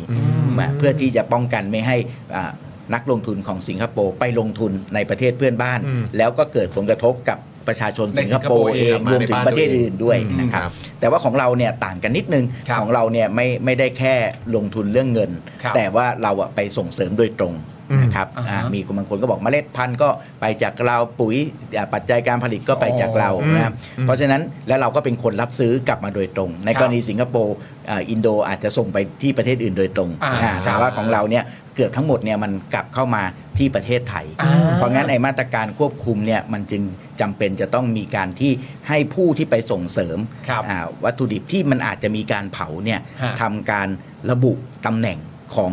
พื้นที่ที่ตัวเองไปส่งเสริม พื้นที่ที่ตัวเองจะไปรับซื้อ โอเคเข้าใจแล้วก็คือต้อง ขั้ บ น อก ที่หง นะครับ ต้องบอกว่าที่คุณซื้อซื้อของเข้ามาเขาผลิตที่ไหน ใช่ครับ อ่าอยู่จุดไหน ใช่ครับ ต้องระบุให้ได้ ใช่ครับ ก็คือเดี๋ยวนี้ทำได้ไม่ยากก็ใช้ระบุค่า GPS นะครับตำแหน่งใน GPS อันที่สองเอ่อโทษทีไอ้ตำแหน่ง GPS นี่เดี๋ยวภายหลังเรามาเช็คได้ด้วยอ่าภาพถ่ายดาวเทียม อ่า ว่ามันมีฮอตสปอตหรือไม่มันมีรอยไหมหรือเบิร์นสกาหรือไม่ ครับผม เราก็สามารถที่จะเข้ามาตรวจเช็คได้นะค ครั รับ บ แต่ไม่ได้เพียงแค่นั้นเราก็จะต้องให้ผู้ประกอบการของเราเนี่ยรายงานอ่าอ่ากระบวนการในการผลิตสินค้าทั้งหมด ว่ากระบวนการในการผลิตสินค้าของเขาอ่ามีอะไร เขาไปส่งเสริมให้ทำอะไร เขาจะต้องห้ามทำอะไรในขั้นตอน ซึ่งก็แน่นอนถ้าเราพูดอย่างเช่น สินค้าเกษตรของเรานะครับอ่าถ้าเป็นอาอย่างข้าวโพดอย่างอ้อยเนี่ยจริงๆ ในมาตรฐานการเกษตรที่ดี หรือที่เรียกว่า good agricultural practice เนี่ย อืมครับ มันระบุไว้อยู่แล้วว่าห้ามเผา อ่าอ่าครับผม อ่าเพราะงั้นไอ้นี้ก็เป็นตัวอย่างว่าถ้าเกิดเขาเสนอมาตรการมานะครับ ครับ เดี๋ยวต่อไปรัฐบาลก็จะได้ติดตามตามมาตรการเหล่านั้น อืม นะครับเพราะงั้นถ้าเกิดว่ามีการนำเข้ามาแล้ว และไม่ทำตามมาตรการเหล่านั้น ห ครั รื บ อมีการเช็คว่าเกิดการเผาในพื้นที่ที่เขารับซื้ออ ม ก็จะได้เป็นการยุติการนำเข้าของเขารวมถึงไปดำเนินการฟ้องร้องดำเนินคดี ถ้ามันมีเหตุอันสมควรนะครับ เช่นทำปริมาณมาก ๆ มีอะไรอย่างเงี้ยนะครับมีผลเยอะๆนะครับ อันนี้ ครับ ก็จะเป็นสิ่งที่ทำให้เราบังคับ ผู้ประกอบการไทยที่ไปทำในต่างประเทศนะครับ ขณะเดียวกันตัวพรบนี้ก็มีกลไกคู่ขนานก็คือกระทรวงการต่างประเทศ ครับ ให้การสนับสนุนกับประเทศเพื่อนบ้าน ให้ ครับ ความร่วมมือกับประเทศเพื่อนบ้าน ในการตั้งศูนย์พยากรณ์ในการช่วยให้เกิดอ่าทีมงานในการที่จะเข้าไปดับไฟที่ที่ที่เข้มแข็งเพียงพอนะครับอ่าผมเคยได้มีโอกาสประชุมร่วมกับอ่าทีมดับไฟ ระหว่างประเทศไทย ประเทศพม่า แล้วก็ ครับ และโทษครับประเทศไทยประเทศอ่าลาวนะครับอ่าปรากฏว่า มันมีความแตกต่างกันในแง่ความพร้อมพอสมควรครับทางลาวเขาก็อยากจะได้รับอ่าการสนับสนุนจากฝั่งเรา ส่วนพม่าก็ก็จริงๆ ผมว่าเขาก็คงอยากจะได้รับการสนับสนุนแหละ เพียงแต่ว่าขณะนี้สถานการณ์ในประเทศ การเมืองของ เขา เขานะฮะ มันยังวุ่นวายอยู่ อืมซึ่งซึ่งคือทั้งหมดเหล่านี้เนี่ยคือจริง ๆ แล้วอาจารย์มองว่าการเอาเทคโนโลยีเข้ามาใช้ในการตรวจสอบ มันมันค่อนข้างแบบเหมือนเขาเรียกว่าอะไรมันมันมีความแม่นยำแล้วก็มันสามารถใช้เป็นหลักฐานที่มันเถียงไม่ได้ใช่ไหมฮะ ใช่ครับ เออ ก็ก็อ่าปีที่แล้วนะครับอ่าจริง ๆ ก็คือปีนี้แต่ว่า ครับ หมายถึงว่าฤดูที่ที่แล้ว ครับ อ่าฤดูฝุ่นที่แล้ว อืม อ่าก็มีการทำแบบนี้ จริงๆ ผู้ประกอบการไทยก็ทำแบบนี้ในประเทศไทย เพราะว่าปัจจุบันเนี้ยเกษตรกรในไทยเขาจะมีสมุดสีเขียวอะไรอย่างเงี้ยนะครับ สมุดที่เป็นอ่าอ่าสมุดประจำตัวเกษตรกร แค่สมุดพกนะฮะ อ่าครับในในนั้นก็จะระบุ GPS อยู่แล้ว อ่า ครับแล้วก็ผู้ประกอบการในประเทศไทยเนี่ยก็จะมีการเช็คอยู่แล้ว อืม ว่าเอ่อมีการเผาหรือไม่ อืม เพราะว่าสินค้าที่เขารับซื้อในประเทศไทยเนี่ยเขาต้องอ่าเอาไปส่งออก อืม ยังต่างประเทศ เพราะงั้นเขาก็จะต้องพยายามจะแสดงว่าเขาไม่ได้มาจาก อ๋อ การเกษตรที่มีการเผา โอเค ครับผมงั้น โอเค เขา เขาก็ทำได้แล้วก็กระทรวงทรัพยากรธรรมชาติ และสิ่งแวดล้อมก็โดยเฉพาะกรมควบคุมมลพิษก็อยากจะเช็คเหมือนกัน ว่ามันตรงกันไหมก็พบว่ามันมีการคาดเคลื่อนประมาณสัก 1-2%เท่านั้น อืมครับ ก็แปลว่าอ่าเขาก็พยายาม ถือว่าโอเค ทำอยู่ อืม นะ ค ค รั รับ บ เพราะงั้นเอ่อในสิ่งที่ผู้ประกอบการไทยทำในประเทศไทยเอ่อก็ทำได้อยู่แล้ว เออ เพราะงั้นไอการที่จะไปให้มีเอ่อค่าพิกัด GPS ในต่างประเทศ ครับ มีการตรวจเช็ค ผมมั่นใจว่าผู้ประกอบการไทยเนี่ยน่าจะน่าจะทำได้นะครับ ส่วนจะยินดีทำไหมก็ต้องอย่างที่ว่าก็ต้องใช้พลังทางสังคมในการในการ ผลักดันเรื่องนี้ด้วย ผลักดันเรื่องนี้ เพราะว่าเอ่อจุดเริ่มต้นที่ทำในประเทศไทยก็ปฏิเสธไม่ได้ว่ามาจากพลังทางสังคมในต่างประเทศ ที่เขาบอกว่าถ้าเกิดคุณไม่สามารถแสดงอันนี้ออกมาได้ก็แปลว่าเข้านำเอ่อส่งออกไปยังประเทศเขาไม่ได้ อ่า ทีนี้ถ้าเกิดขึ้นในพลังสังคมของไทยเราเองบ้างเนี่ย มันก็จะอาจจะมีกฎหมายอะไรมาควบคุมแล้วก็ช่วยประเด็นเยอะขึ้นด้วย ก็คืออย่างแรกหนึ่งก็คือการระบุตำแหน่งสองก็คือระบุกระบวนการมาว่าวิธีการทำเป็นอย่างไรบ้าง ครับแล้วก็ 3 ก็คือมีกระบวนการตรวจเช็คว่าเป็นไปตามที่ระบุหรือไม่ อ่า แต่ถ้าเกิดและ 4 ก็คือถ้าไม่เป็นไปตามนั้นก็ยุติการนำเข้า ครับ และก็ตามมาด้วย 5 ก็คือฟ้องร้องดำเนินคดีตามกฎหมาย อ่าเพราะว่าเวลาเราอธิบายอย่างเงี้ยตอนแรกพอมันมีประเด็นเรื่องเกี่ยวกับการข้ามพรมแดนเข้ามาใช่ไหมเราก็จะมีความรู้สึกว่าเหมือนแบบประเทศอื่นน่ะเขาทำร้ายประเทศเรา แต่ว่าในความเป็นจริงแล้วเนี่ยลักษณะของมันก็คือว่าจริง ๆ บางครั้งมันมีผู้ลงทุน จากประเทศของเราเองเนี่ยแหละ ที่เป็นการเหมือนจ้างวาน หรือว่าอะไรต่างๆนานาก็ว่า ไปลงทุนใน ไปลงทุนใน ต่า ต่าง ง แด แด น น อืม นะครับผม แล้ว เพราะฉะนั้นเป็น ผล เรื่อง กระทบมันก็ย้อนกลับมา อืม ในบ้านเราเองด้วย ขออนุญาตนอกเรื่องนิดหนึ่ง ได้ครับ พอดีเมื่อเมื่อสักครู่ได้ฟังคุยกันถึงเรื่องที่จะซื้อไฟฟ้า ฮะ อ๋อ พลังน้ำจากลาว อ่า ก็ ครับ ก็คล้ายกันเวลาเราพูดเราบอกว่าเราซื้อไฟฟ้าจากลาว แต่จริงๆแล้วเกือบทั้งหมดนะเป็นการลงทุนของนักลงทุนไทย อ่า ครับที่ไปเปิดโรงงานเปิดลงทุนอะไรที่นู่น ครับ อ่า แล้วก็เวลาซื้อกลับมาอย่างที่บอกว่าตอนนี้ไฟฟ้าสำรองเกินนะฮะถ้าเรายังไปซื้อเพิ่ม ครับ ก็ก็จะกลายเป็นภาระที่ผู้ใช้ไฟฟ้าก็จะต้อง แบกรับ ตามไปจ่ายในอ ใช่ นาค อ่า ต เริ่มไม่ใช่ของขวัญแล้ว จ่ายเพิ่มอันนี้จ่ายเพิ่ม ไม่ใช่ของขวัญไม่แล้ว ไม่ใช่ไม่ใช่เซ็นแล้วอันนี้ เ อันนี้บวกเพิ่ม อันนี้อันนี้บวกเพิ่มชาร์จชาร์จ ครับเพราะงั้นเวลาเราเราพูดว่าเอ่อเราเวลาเราพูดว่าเพื่อนบ้านเนี่ยบางทีเราต้องดูว่าตกลงใครกั เริ่มนแน่ ต้นยังไง ใช่และใครกันแน่ที่จะต้องเป็นผู้รับผิดชอบ อืม อ่าโอ้โหเคลียร์ เราเราเรามีความเราเราต้องกังวลขนาดไหนครับว่าว่ามันมันจะเกิดขึ้นได้จริงในเรื่องของการควบคุมเอ่อสิ่งต่างๆ เหล่านี้ครับคือคือเรามักจะได้ยินมาเสมอว่าเฮ้ยมันอ่ะการเมืองไทยอาจจะยังไม่แข็งแรงมากพอมีเรื่องของเออนายทุนอะไรพวกนี้เข้ามาเกี่ยวข้องด้วยหรือเปล่าอะไรเงี้ยคือคือมันมันมีความเป็นไปได้ที่จะเกิดขึ้นในการควบคุม หรือว่าสิ่งที่มันจะจะทำให้เป็นมาตรฐานแบบเนี้ยมันในมุมมองของอาจารย์คิดว่ามันเป็นไปได้ไหมครับ ครับมันก็ มันก็แน่นอนมันเป็นเรื่องที่เอ่อเป็นไปได้ในขณะเดียวกัน มันก็คงมีฝ่ายที่ที่พยายามที่จะ คัดค้าน ดค้าน อืม มันเป็นเรื่องปกตินะ อืม ของประเทศที่เป็นประชาธิปไตย ครับ นะครับ อืม อ่าแต่ว่าถ้าเกิดรัฐบาลจะเดินหน้าเนี่ยผมผมคิดว่าอย่างผมอย่างที่ได้พยายามกล่าวว่าอ่าผู้ประกอบการเองก็ทำอยู่ในประเทศไทย มันไม่ได้มันไม่ได้เราไม่ได้ให้เสนอให้ทำสิ่งใหม่ เออ แต่ว่า ออ เราเสนอให้ขยายความรับผิดชอบของผู้ประกอบการ ให้ไกลมากยิ่งขึ้น ให้ไกลขึ้น อืม ให้ ครับ ให้ครอบคลุมทุกแหล่งที่เขา อืม ควรจะรับผิดชอบ ครับ ครับ อืมอืม แล้วก็จริงๆแล้วอันเนี้ยเราอาจจะเล่าคุยกันในฐานะร่างพระราชบัญญัติ ครับ ซึ่งไม่ว่าจะรวดเร็วยังไงเนี่ยก็น่าจะไม่ทันฤดูฝุ่นปีนี้อ่ามันน่าจะแบบกว่าจะออกมาได้ก็คง ครับ จะไปใช้ในฤดูฝุ่นปีหน้า ปีนี้น่าจะมาประมาณ ปีปีนี้อย่างเช่นถ้าเป็นกรุงเทพก็ช่วงนี้เราก็เริ่มแล้ว มา ใช่ไหมครับ แล้วมา แต่ว่า แล้ว ถ้าเกิดเขาจะนับอย่างเป็นทางการเขาก็จะนับมกราจนถึงประมาณมีนา โอเค ครับถ้าส่วนส่วนเชียงใหม่ก็จะเริ่มตั้งแต่กุมภา ครับ ไปจนถึงประมาณเมษาหรือพฤษภาแล้วแต่ฝนจะมาเร็วหรือช้าครับ โอเค เพราะฉะนั้นเนี่ย ไม่น่าทัน ไม่น่าทัน รอบนี้ไม่น่าทัน ครับแต่ว่าอย่างไรก็ตามเนี่ยมันจะมีประกาศในการนำเข้าในการที่เราจะนำเข้าข้าวโพดเนี่ยมันจะมีประกาศกระทรวงพาณิชย์ ครับ อ่า อ่าเป็นการประกาศไว้ทุกทุกทุกช่วงเวลานะครับอย่างประมาณ 3 ปีก็จะ ครับ ประกาศทีหนึ่ง ครับ อ่ะไอ้ในประกาศนั้นเนี่ยในฉบับเดิมเนี่ยก็มีการเขียนไว้อยู่แล้วว่าสินค้าที่นำเข้าเนี่ยจะต้องเป็นสินค้าที่มีความปลอดภัย อืม อ่ากับคนสัตว์ แล้วก็สิ่งแวดล้อม ครับ เพราะงั้นจริง ๆ แล้วเนี่ยเราสามารถที่จะระบุเงื่อนไขให้ชัดเจนในประกาศนั้น ว่าไอ้คำว่าปลอดภัยสำหรับคนเนี่ยอาจจะรวมถึงขั้นตอนที่เราพูดถึงก็คือ อ่า มามามาจากการทำการเกษตรโดยปราศจากการเผานะ ครั ฮะ บผม ซึ่งถ้ามีประกาศฉบับนั้นเนี่ยอ่ามันก็จะบอกว่าถ้าเกิดอันตรายเกิดขึ้นกับประชาชนในประเทศไทยเนี่ยเราก็สามารถยุติการนำเข้าได้ครับครับ อันนี้ก็เป็นอีกส่วนหนึ่งที่อ่าสสพัทรพงศ์ลีลาพัฒน์เนี่ยนะครับสสก้าวไกลเชียงใหม่เนี่ยก็ได้ตั้งกระทู้ถามรัฐมนตรี ครับ ไปเรียบร้อยแล้วจริงๆเราอาจจะเรียกว่าการตั้งกระทู้ถามนะชื่อมันนะแต่ว่าในความเป็นจริงก็คือการหารือนั่นแหละ ครับ ก็คือเราเสนอแบบนี้รัฐมนตรีเขาตอบว่ายังไง แล้วเขาก็บอกว่าเดี๋ยวเขาจะไปศึกษาแนวทางในการที่จะดูแลปัญหาส่วนนี้ อันนี้คือ ครับ ที่ถามคุณภูมิธรรมไป ใช่ครัล่าบสุดใช่ไหมครับ แต่ให้ รัฐมนตรีพาณิชย์ ใช่ครับ รู้สึกว่าจะให้รัฐมนตรีช่วยนักบินทรมาตอบครับ ซึ่งเอิ่มอันนี้ถามเพื่อความเคลียร์อีกนิดนึงครับ ปัญหา PM 2.5 ในประเทศไทยที่ประชาชนได้รับผลกระทบอยู่เนี่ย ถือว่าเป็นปัญหาเชิงโครงสร้างไหมฮะ อ๋อเป็นสิครับ ต้องการเคลียร์ครับ ครับ เคลียร์เคลียร์ครับ ครับจริงๆแล้วเอ่อถ้าเราขออนุญาตแยก 2 ส่วนแล้วกันนะฮะสำหรับส่วนของกรุงเทพเนี่ยนะครับก็ปัญหาเชิงโครงสร้างก็คือ เราก็ต้องใช้รถใช้ถนนค่าขนส่งสาธารณะก็ค่อนข้างแพง อ่าครับ แล้วแล้วก็ไม่ค่อยสะดวก ครับ นะครับบางทีอาจจะไม่ได้เรื่องแพงสักทีเดียวแต่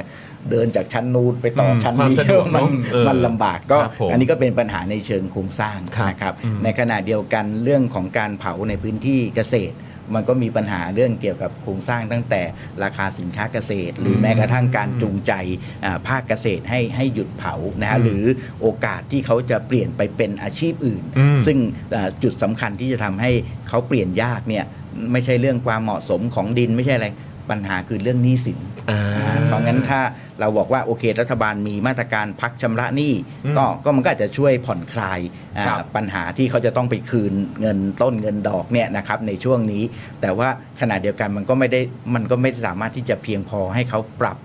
อ่ากระบวนการผลิตปรับโครงสร้างการผลิตของเขาขึ้นมา เพราะว่าพักก็แปลว่าอยู่เหมือนนี่นะอยู่เหมือนเดิมนั่นแหละ ครับผม แต่มันยังไม่ถึงเวลาพักให้ก่อนเท่านั้นเอง ใช่ครั ก็ บ แปลว่าแปลว่า พอถึงเวลาต้องจ่ายก็เดี๋ยวมาก็จ่ายกันอยู่ ครับ ดี ครับตอนนี้เราแปะเยอะเลยครับนะฮะเอ่อในขณะที่หรือหรือแม้กระทั่งมาตรการที่รัฐบาลเนี่ยช่วยพี่น้องชาวนาในขั้นตอนของการเก็บเกี่ยวไร่ละ ครับ 1,000 บาทเนี่ยจริงๆ ถ้าเราเปลี่ยนวิธีการช่วยในวงเงินเท่าเดิมนะฮะเป็นว่าเดี๋ยวจะช่วยตอนทำการเพาะปลูกรอบใหม่นะฮะ อืม หากคุณทำการเพาะปลูกรอบใหม่ โดยไม่เผา อืม นะครับได้ 1,000 บาทต่อไร่ อ่า เขาเป็นจูงใจไปด้วย ค ใน รับ ตัว ผม ด้วย คล้าๆเป็นโบนัสให้ อ่าครับเสริม อ่า ให้ ว่าที่ไม่ไม่มีส่วนร่วมในการเป็นส่วนหนึ่งจากหลาย ๆ เรื่องที่ก่อให้ ก่ มา อ PM เออ ครับ อันนี้มันก็จะเป็นจะเห็นว่ามันเป็น 1,000 บาทที่เท่ากัน เออ แต่ว่าพอเราจ่ายในขั้นตอนการเก็บเกี่ยวเขาก็เขาก็บอกว่าก็โอเค ทุกคนก็ได้ 1,000 บาท อืม อ่าแต่แต่ว่าพอจะทำการเก็บอ่าปลูกรอบใหม่ เขาก็อาจจะมีบางส่วนก็อาจจะเผา อืม แต่ถ้าเกิดมันเป็นเงื่อนไขที่มันอยู่เกี่ยวกัน เขาก็อาจจะใช้เงิน 1,000 บาทเนี่ยไปทำในขั้นตอนอื่นๆ ซึ่งบางทีมันใช้งบใช้ต้นทุนเพิ่มขึ้นนะครับ ครับ นะอย่างเช่นเวลาเผามันก็ง่ายเลย แต่ว่าถ้าจะใช้อ่าการไถพรวนโดยที่เอ่อไม่ไม่เผามันก็จะใช้เวลานานขึ้น ต้นทุนของพี่น้องเกษตรกรก็มากขึ้นทั้งถ้ารัฐบาล ย้ายมาสนับสนุน แล้วก็ไปเสริมเขาตรงนี้ ครับผมก็น่าจะดีกว่า ครับผมวิธีการตามที่อาจารย์ได้แบบว่าเดินทางไป เพราะอันเนี้ยมันก็เป็นสิ่งที่ประชาชนหลายคนอยากทำความเข้าใจ เพราะว่าเราพูดประเด็นเรื่องเผากันมาเยอะแล้วคือประเด็นเรื่องเผาเนี่ยมันเป็นประเด็นที่ติดค้าง แล้วเป็นประเด็นที่ประชาชนรับรู้กันมานานแล้วว่าเป็นเป็นส่วนหนึ่งที่ก่อให้เกิดเอ่อสิ่งที่อยากรู้ก็คือว่า วิธีการที่จะไม่เผาเนี่ย วิธีการมันคืออะไรครับ ถ้าไม่เผาแล้ววิธีการเก็บเกี่ยวเนี่ย มันจะเป็นยังไง คือมันต้องใช้เครื่อง มัน จัก ต้อง ร ใช้เครื่องจักรเข้าไป แล้วต้องไป มันจะต้อง เช่าหรือเปล่า มัน แล้วต้องใช้เงินเยอะขึ้น จ ใช่ ริ ไหมงๆ ครับ แต่ละพืชมันไม่ไม่เหมือนกัน อ่า นะ ค ค รั รับ บ อ่ะอย่างข้าวโพดก็ได้ฮะข้าว เอา โพด อาจจะอาจจะไล่จากอ้อยก่อนแล้วกันนะ เอาได้ครับ โอเค าจะเห็นภาพชัดอ้อยก็คือถ้าถ้าไม่เผาก็ระยะยาวก็ต้องใช้เครื่องจักรแทน ครับ นะครับเพราะงั้นอ่าการสนับสนุนก็คือควรจะสนับสนุนให้เอ่อมีการนำเครื่องจักรมาใช้มากขึ้น อืม ครับสิ่งที่มันน่าสงสัยเกี่ยวกับเรื่องเรื่องอ้อยเนี่ยก็คือถ้าเราไปดูอัตอ่าอ้อยไฟไหม้นะอัตราอ้อยไฟไหม้ที่เข้า ครับ สู่โรงงานน้ำตาลแต่ละโรงเนี่ย ฮะ เราจะพบว่าบางโรงเนี่ยมีอ้อยไฟไหม้เข้าโรงงานไม่ถึง 10%ในขณะที่บางโรงเข้าโรงเอ่อมีอ้อยไฟไหม้เข้าโรงงานประมาณ 70%โอ้ อ้อยไฟไหม้คืออ้อยที่เผา เผา ที่ เผา โอเค ฮะ เพราะงั้นมันจะเห็นว่ามันแตกต่างกันเยอะมากเลย อืม ครับ เพราะงั้นเราจำเป็นจะต้องเข้าไปควบคุมกำกับดูแลตรงส่วนนี้นะครับ รวมถึงแรงจูงใจบางส่วน แต่ว่ารัฐบาลที่แล้วก็ก็ก็มีแรงจูงใจ 120 บาทต่อตันสำหรับอ้อยที่ไม่เผาเนาะอ่าแต่ปรากฏว่ากว่าจะจ่ายเงินเขาก็พึ่งรัฐบาลนี้มา นี่ อย่ามีมติจ่ายเงินและอะไรประมาณเนี้ยครับนี่คือสิ่งที่เรื่องอ้อยเนี่ยต้องใช้เครื่องจักรเข้ามานะครับส่วนเรื่องข้าวเนี่ยเอ่อมันเป็นการเผาไม่ใช่ในขั้นตอนเก็บเกี่ยวเนาะ ครับ มันเป็นการเผาในขั้นตอนที่ เตรียมใช่ไหมครับ เตรียมรอบใหม่ เตรียมรอบ นะค ใหม่ ผมครับเพราะงั้นถ้าเกิดว่าเอ่อเขาเอ่อมีเวลาน้อยนะครับในการเตรียมรอบใหม่ถามว่าเวลาน้อยเกี่ยวกับอะไรก็คือเกี่ยวกับน้ำอะไรอย่างเงี้ยนะครับ ครับ ที่จะมาทำนาในรอบต่อไปอ่าเขาก็อาจจะใช้วิธีการเผา แต่จริงๆแล้วถ้าอ้อยเอ้ยโทษครับถ้าข้าวเนี่ยจะใช้ในการทดแทนก็มี 2 ทาง ทางหนึ่งก็คือทำให้ฟางเนี่ยมันขายได้นะครับ อืม ปัจจุบันนี้ก็ขายได้อยู่แล้วนะครับอ่าฟางก็ผมไปเจอที่มหาสารคามที่ไปดูงานก็ก้อนหนึ่งก็ประมาณสัก 25 บาท อันนี้ที่เขาอัดใช่ไหม ใช่ใช่ครับ อ่าครับ แต่แต่ว่าปรากฏว่าพี่น้องเกษตรกรจะได้ตรงนั้นประมาณ 3-5 บาท อ้าว จากก็คนคน อ๋อ คนที่ไปรวบรวม โอเคก็คือเอาไปขายต่อใช่ไหมฮะ ไม่เขาต้องไปรวบรวมด้ อ๋อ วย ไปรวมมาก่อน อ่า อ่า ครับ โอค มันก็เป็น โอค ต้นทุนของเขาแต่ว่า โอเคโอเค แต่เนี้ยถ้าเกิดเราเป็นรัฐบาลเราก็อาจจะอยากไปส ubsidy ให้พี่น้องเกษตรกรได้เพิ่ม อ่า ส่วนคนรวบรวมก็ได้เท่าเดิมก็ได้กำไรพอสมควรดีนะครับ อ่าโอเค แต่ว่าไอ้สามถึงห้าบาทเนี่ยทำยังไงให้มันเพิ่มขึ้นอ่าครับ ก็จะได้เป็นแรงจูงใจ ใช่ครับ อันนี้ก็เป็นทางหนึ่งกับอีกทางหนึ่งก็คืออ่าการทำนารอบใหม่ที่ไม่เผาก็อาจจะเช่น การหมักต่อต่อฟะต่อฟังเนี่ยต่อฟางข้าวอะนะครับ ครับ หรือการไถพรวนที่ต้องใช้เครื่องจักรที่มันมีกำลังมากขึ้นอ่าซึ่งมันก็มีต้นทุนเพิ่มขึ้น อันเนี้ยก็ต้องใช้เงินส ubsidy เข้าไปช่วยพี่น้องให้ให้เปลี่ยนนะครับในส่วนนี้นะครับ อันนี้ก็คือคือคืออ่าส่วนของอาข้าว ส่วนของข้าวโพดอันนี้ยากนะครับเพราะว่า ว่าบาบางส่วนเนี่ยพื้นที่ที่ปลูกข้าวโพดเนี่ยเป็นพื้นที่ที่เป็นเป็นที่ลาดชัน ไม่สามารถที่จะใช้เครื่องจักรเข้าไปได้ อ๋อ ครับ โอเค แล้วก็การเผาก็จะเกิดขึ้นสำหรับการทำรอบต่อไปนะเพราะงั้นวิธีการก็คงจะต้องใช้ 2 วิธี วิธีแรกก็คืออาการไปอ่ารับซื้อออกมานะครับ ครับ ก็มีโรงงานบางบางบริษัทก็ไปรับซื้อเพื่อมาทำเป็นไบโอแก๊สแล้วก็ผลิตไฟฟ้านะครับ ครับ อันนี้ก็ทำให้พี่น้องเกษตรกรขายได้ ก็ไม่เผานะครับ เพราะว่าตัดออกมาแล้วก็เอามา เอาไปให้เขาดีกว่าเอ้ยไปขายเขาดีกว่า ใช่ ครับ หมายถึงมันเหมือนมีเส้นให้ให้สิ่งที่ต้องเผาเนี่ยมันได้ไปต่อ ใช่ครับ แล้วเป็นเงินด้วย ใช่ครับ เออ กับอีกทางที่ 2 ก็คือเปลี่ยนพืชนะครับ ก็คือเราก็ต้องอาใช้วิธีการส่งเสริมให้ให้ปลูกอ่าพืชใหม่ที่ที่อ่าเข้ามาทดแทน ครับ อันนี้ก็อย่างเช่นกาแฟอะไรอย่างเงี้ยครับอ่าหรืออ่ามะม่วงหิมพานต์ อ่า หรือไม้ไม้ผลต่าง ฮะ ๆ แต่ไอการปรับเปลี่ยนพืชเนี่ยมันต้องควบคู่มากับ 2 เรื่องหนึ่งก็คือเรื่องสิทธิในที่ดินทำกิน ครับ ครับถ้าเกิดว่าเขาบอกว่าไม่มีเอกสารสิทธิ์นะฮะ ทำไม่ได้ อ่าเพราะว่าทำไปสุดท้ายเดี๋ยวต้นไม้โตแล้วรัฐบาลมายึดที่เขาทำไง เออ เออเขาไม่อยากทำ ไม่อยากทำครับ ครับ อันที่สองก็คือเรื่องของเงินทุนนะฮะหรือการปรับโครงสร้างหนี้ อืม ถ้าเรามีแพ็กเกจเรื่องนี้ ฮะ ทั้งเงินทุนทั้งการปรับโครงสร้างหนี้ทั้งความมั่นคงในที่ดิน ก็มีแนวโน้มที่ ฮะ เราจะจูงใจให้พี่น้องเกษตรกรเนี่ยเอ่อเปลี่ยนพืชได้ รวมถึงราคาสินค้าด้วย ใช่ครับ ว่าเปลี่ยนไปแล้วราคาสินค้าตัวนั้นๆที่จะเปลี่ยนเนี่ยมันเป็นราคาที่ทำเงินเหมาะสมกับ ใช่ การที่ ครั จะ บ เปลี่ยนหรือไม่ ใช่ครับ เราก็เลยถึงพยายามเข้าไปดูว่าเอ๊ะมัน มันมีอะไรบ้างอย่างกาแฟเนี่ยมันชอบปลูกในอ่าร่มเงาใช่ไหมครับถ้าถ้ากาแฟที่ปลูกในร่มเงาไม้ใหญ่ ฮะ ก็จะได้ราคาดีนะฮะ ครับ แล้วก็โรงคั่วโรงผลิตกาแฟก็ของเราก็มีมีความรู้มีความสามารถมีชื่อเสียงครับอีกอันหนึ่งที่กำลังทำกันอ่าได้มากขึ้นก็พวกโกโก้ อ่า นะครับครับ โอ้กำลังมาเลย ครับ ครับผม เออ แต่ทั้งหมดเนี้ยก็อยู่ที่ทักษะฝีมือนะครัคบรับ มา ครับ จะจริงๆ หลายคนอาจจะบอกโกโก้นี่เราก็เคยปลูกใช่ตอนเด็กๆ ผมก็จำได้ที่ อืม เขาก็มาส่งเสริมกันเมื่อประมาณสัก 30 ปีที่แล้ว ครับ สุดท้ายก็ก็เจ๊งกันไป เพราะว่าไม่ได้มีคนที่มีทักษะฝีมือในขั้นตอนของการแปรรูปครับ โอ้โหน่าเสียดายเออนะ นี่โครงสร้างล้วนนะฮะ ใช่กำลังจะเน้นย้ำเลยว่า เห็นไหมครับมันคือโครงสร้าง ใช่ นะครับ โครงสร้างจริง เรื่องนี้เราปฏิเสธไม่ได้จริง ใช่ครับหรือแม้กระทั่งเรื่องไฟในป่านะครับ ครับ คือคือป่าในบ้านต้องใช้คำว่าไฟในป่า คือตอนนี้ค่อนข้างชัดเจนว่าน่าจะร้อยเปอร์เซ็นของไฟที่เกิดขึ้นในป่าเนี่ยไม่ได้มาจากไฟป่า คือมันไม่ได้เกิดขึ้นเอง มันไม่ได้มันไม่ได้ติดเอง ติดเอง อ๋อจึงเป็นคำว่าไฟในป่า ครับ ไม่ใช่ ผม ไฟป่า ครับผม เออ ในไฟในป่าเนี่ยเอ่อมันจะแบ่งเป็นสองส่วน ครับ ส่วนหนึ่งก็คืออยู่ในพื้นที่อนุรักษ์ ก็คือพื้นที่ที่เป็นอุทยานแห่งชาติเขตห้ามล่า ครับ เขาก็จะมีหน่วยในการไปดูแลเรื่อง ครับของ ของไฟไฟในป่าที่เกิดขึ้นในพื้นที่อนุรักษ์ อันนี้กรมอุทยานแห่งชาตินะก็รับดูแลไป ครับ แต่ว่ามันมีอีกส่วนหนึ่งเขาเรียกว่าเป็นส่วนของป่าสงวนแห่งชาตินะครับ ซึ่งมันก็มีประกาศออกมาว่าให้ถ่ายโอนภารภารกิจในการควบคุมไฟในป่าเนี่ยจากกรมป่าไม้ไปให้องค์กรปกครองส่วนท้องถิ่น อ่าฮะ ครับแล้วก็มีการบอกว่าถ้าเป็นองค์กรปกครองส่วนท้องถิ่นขนาดเล็ก จะต้องได้งบประมาณ 6 0 0 0 0 0 บาท ขนาดกลางก็ล้านสอง ครับ ขนาดใหญ่ก็ล้านแปดนะฮะ นะฮะประกาศนี้ออกมาน่าจะประมาณปี 64-65 เนี่ยนะค ครั รับ บ แต่ปรากฏว่าประกาศไปแล้วเงินไม่มาครับ เอ้า ครับคราวนี้เงินไม่มา มันก็จะมีปัญหา 2 ข้อ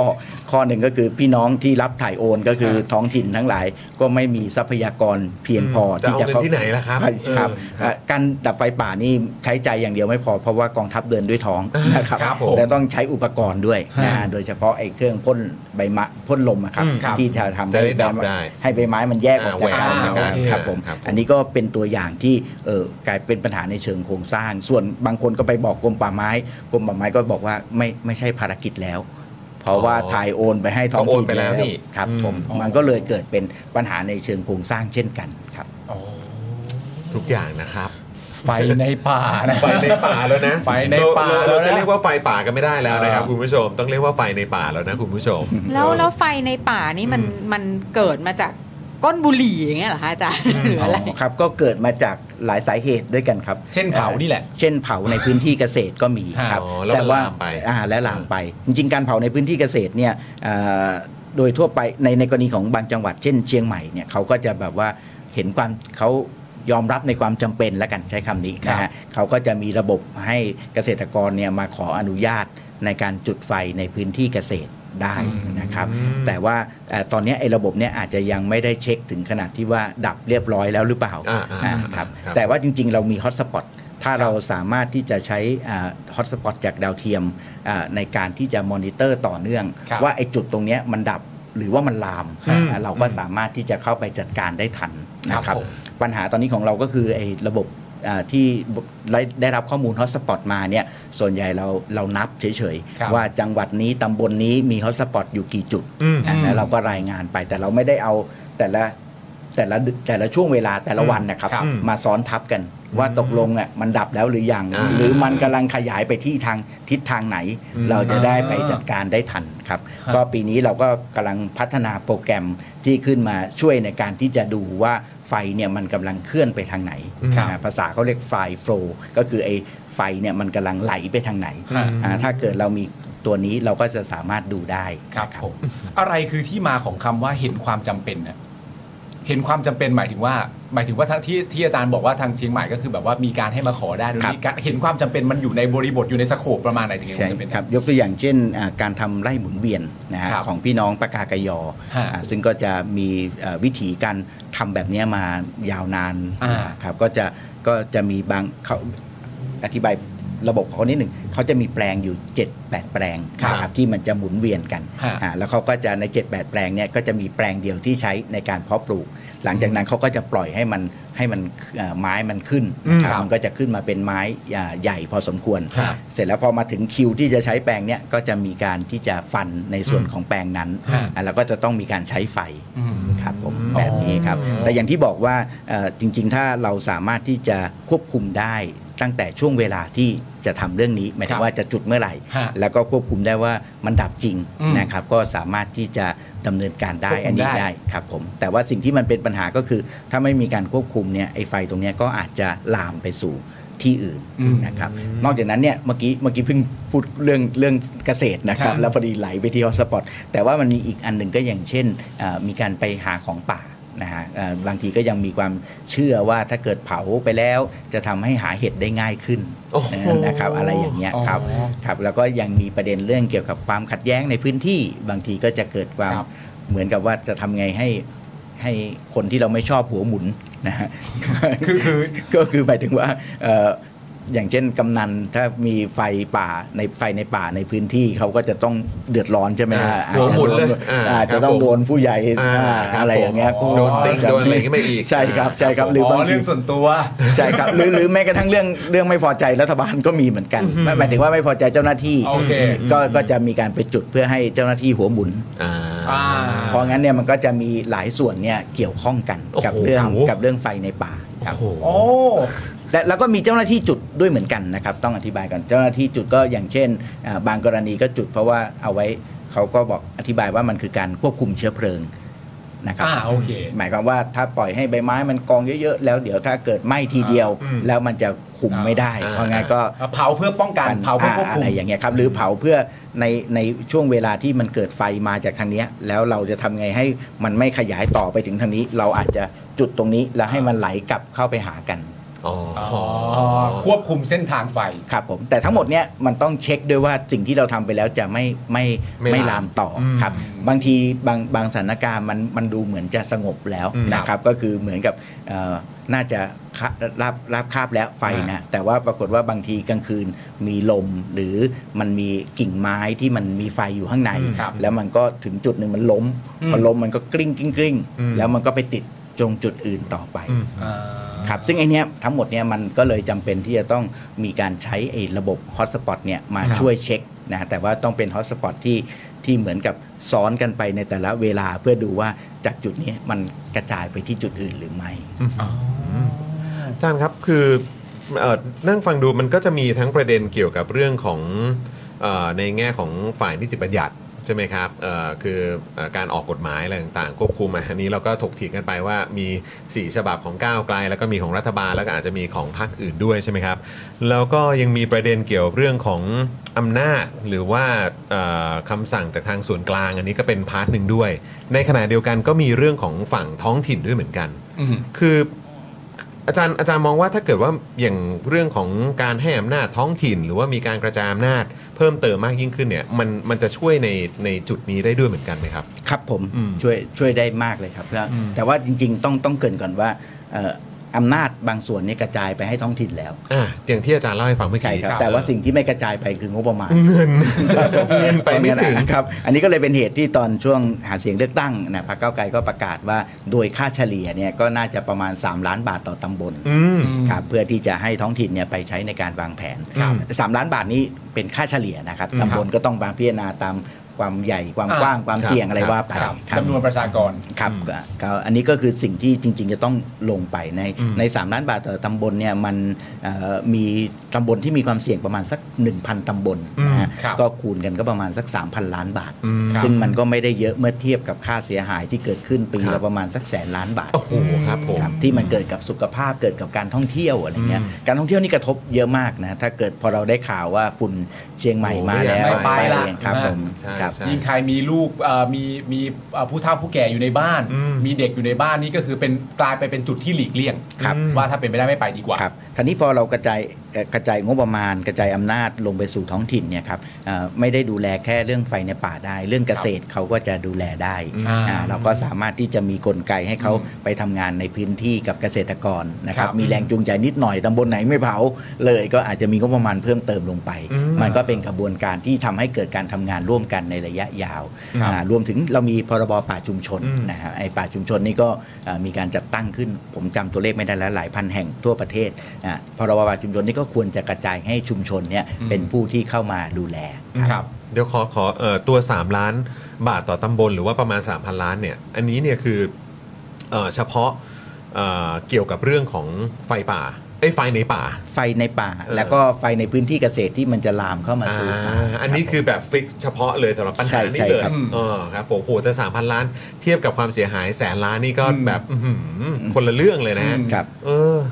ความเสียหายนี่มันก็จะเกิดในประเด็นของหนึ่งก็คือประเด็นเรื่องสุขภาพนี่แน่นอนแหละ ครับ รับฝุ่นเยอะๆเนี่ยคือร่างกายมันมันก็มันก็มันก็เสียแน่ๆอยู่แล้ว ส่งผลทาง ห เศรษฐกิจเนอะ โดยหลักเลยก็คือประเด็นเรื่องการท่องเที่ยว เออ แล้วก็ประเด็นเรื่องการท่องเที่ยวก็เป็นประเด็นที่เราอยากจะเอากลับมาให้ได้ ครับ ใช่ไหมครับเพราะว่ามันก็เป็นประเด็นหลักของประเทศเราเหมือนกัน ครับ นะครับผม อาจารย์คะอาจารย์ฟันธงให้หน่อยได้ไหมคะ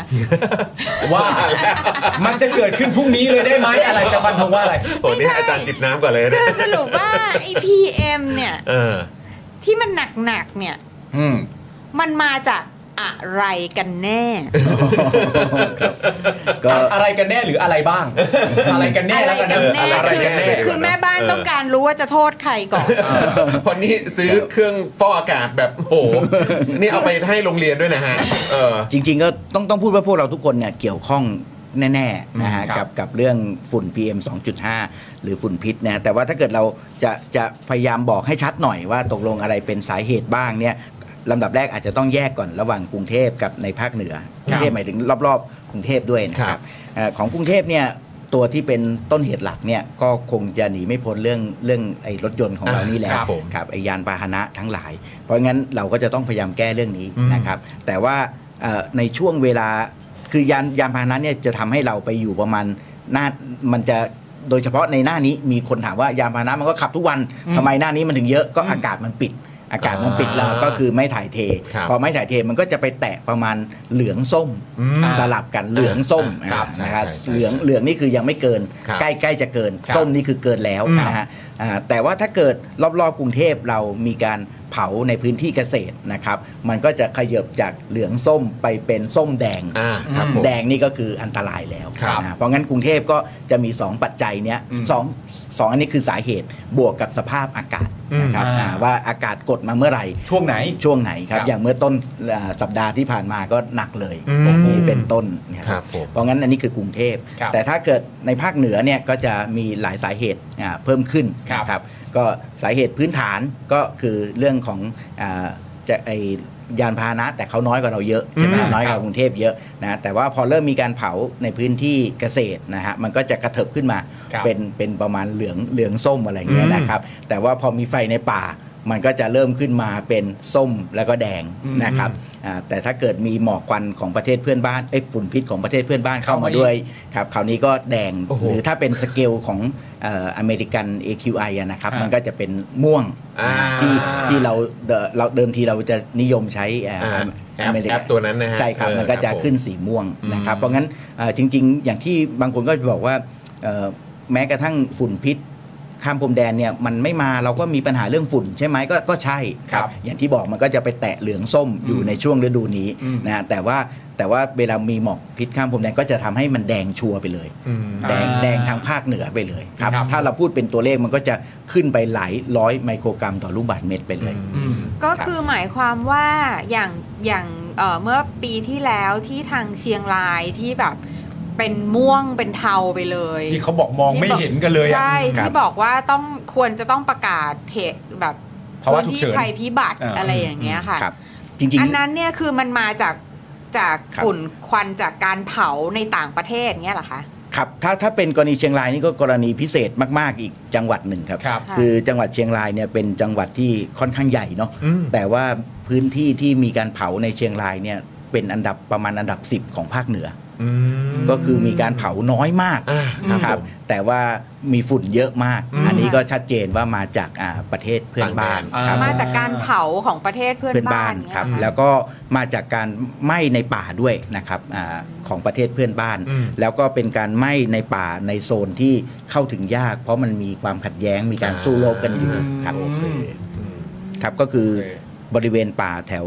แถวอ่าเหนือจังหวัดแม่ฮ่องสอนเข้าไปนิดหนึ่ง อืม ครับตรงนั้นมันจะพัดเข้ามาที่ที่เชียงราย เพราะงั้นแต่ละที่ก็จะจะไม่เหมือนกันทีเดียวครับผม ครับผม ปีปีนี้จะมีพิเศษนิดหนึ่งนะครับอ่าต้นสัปดาห์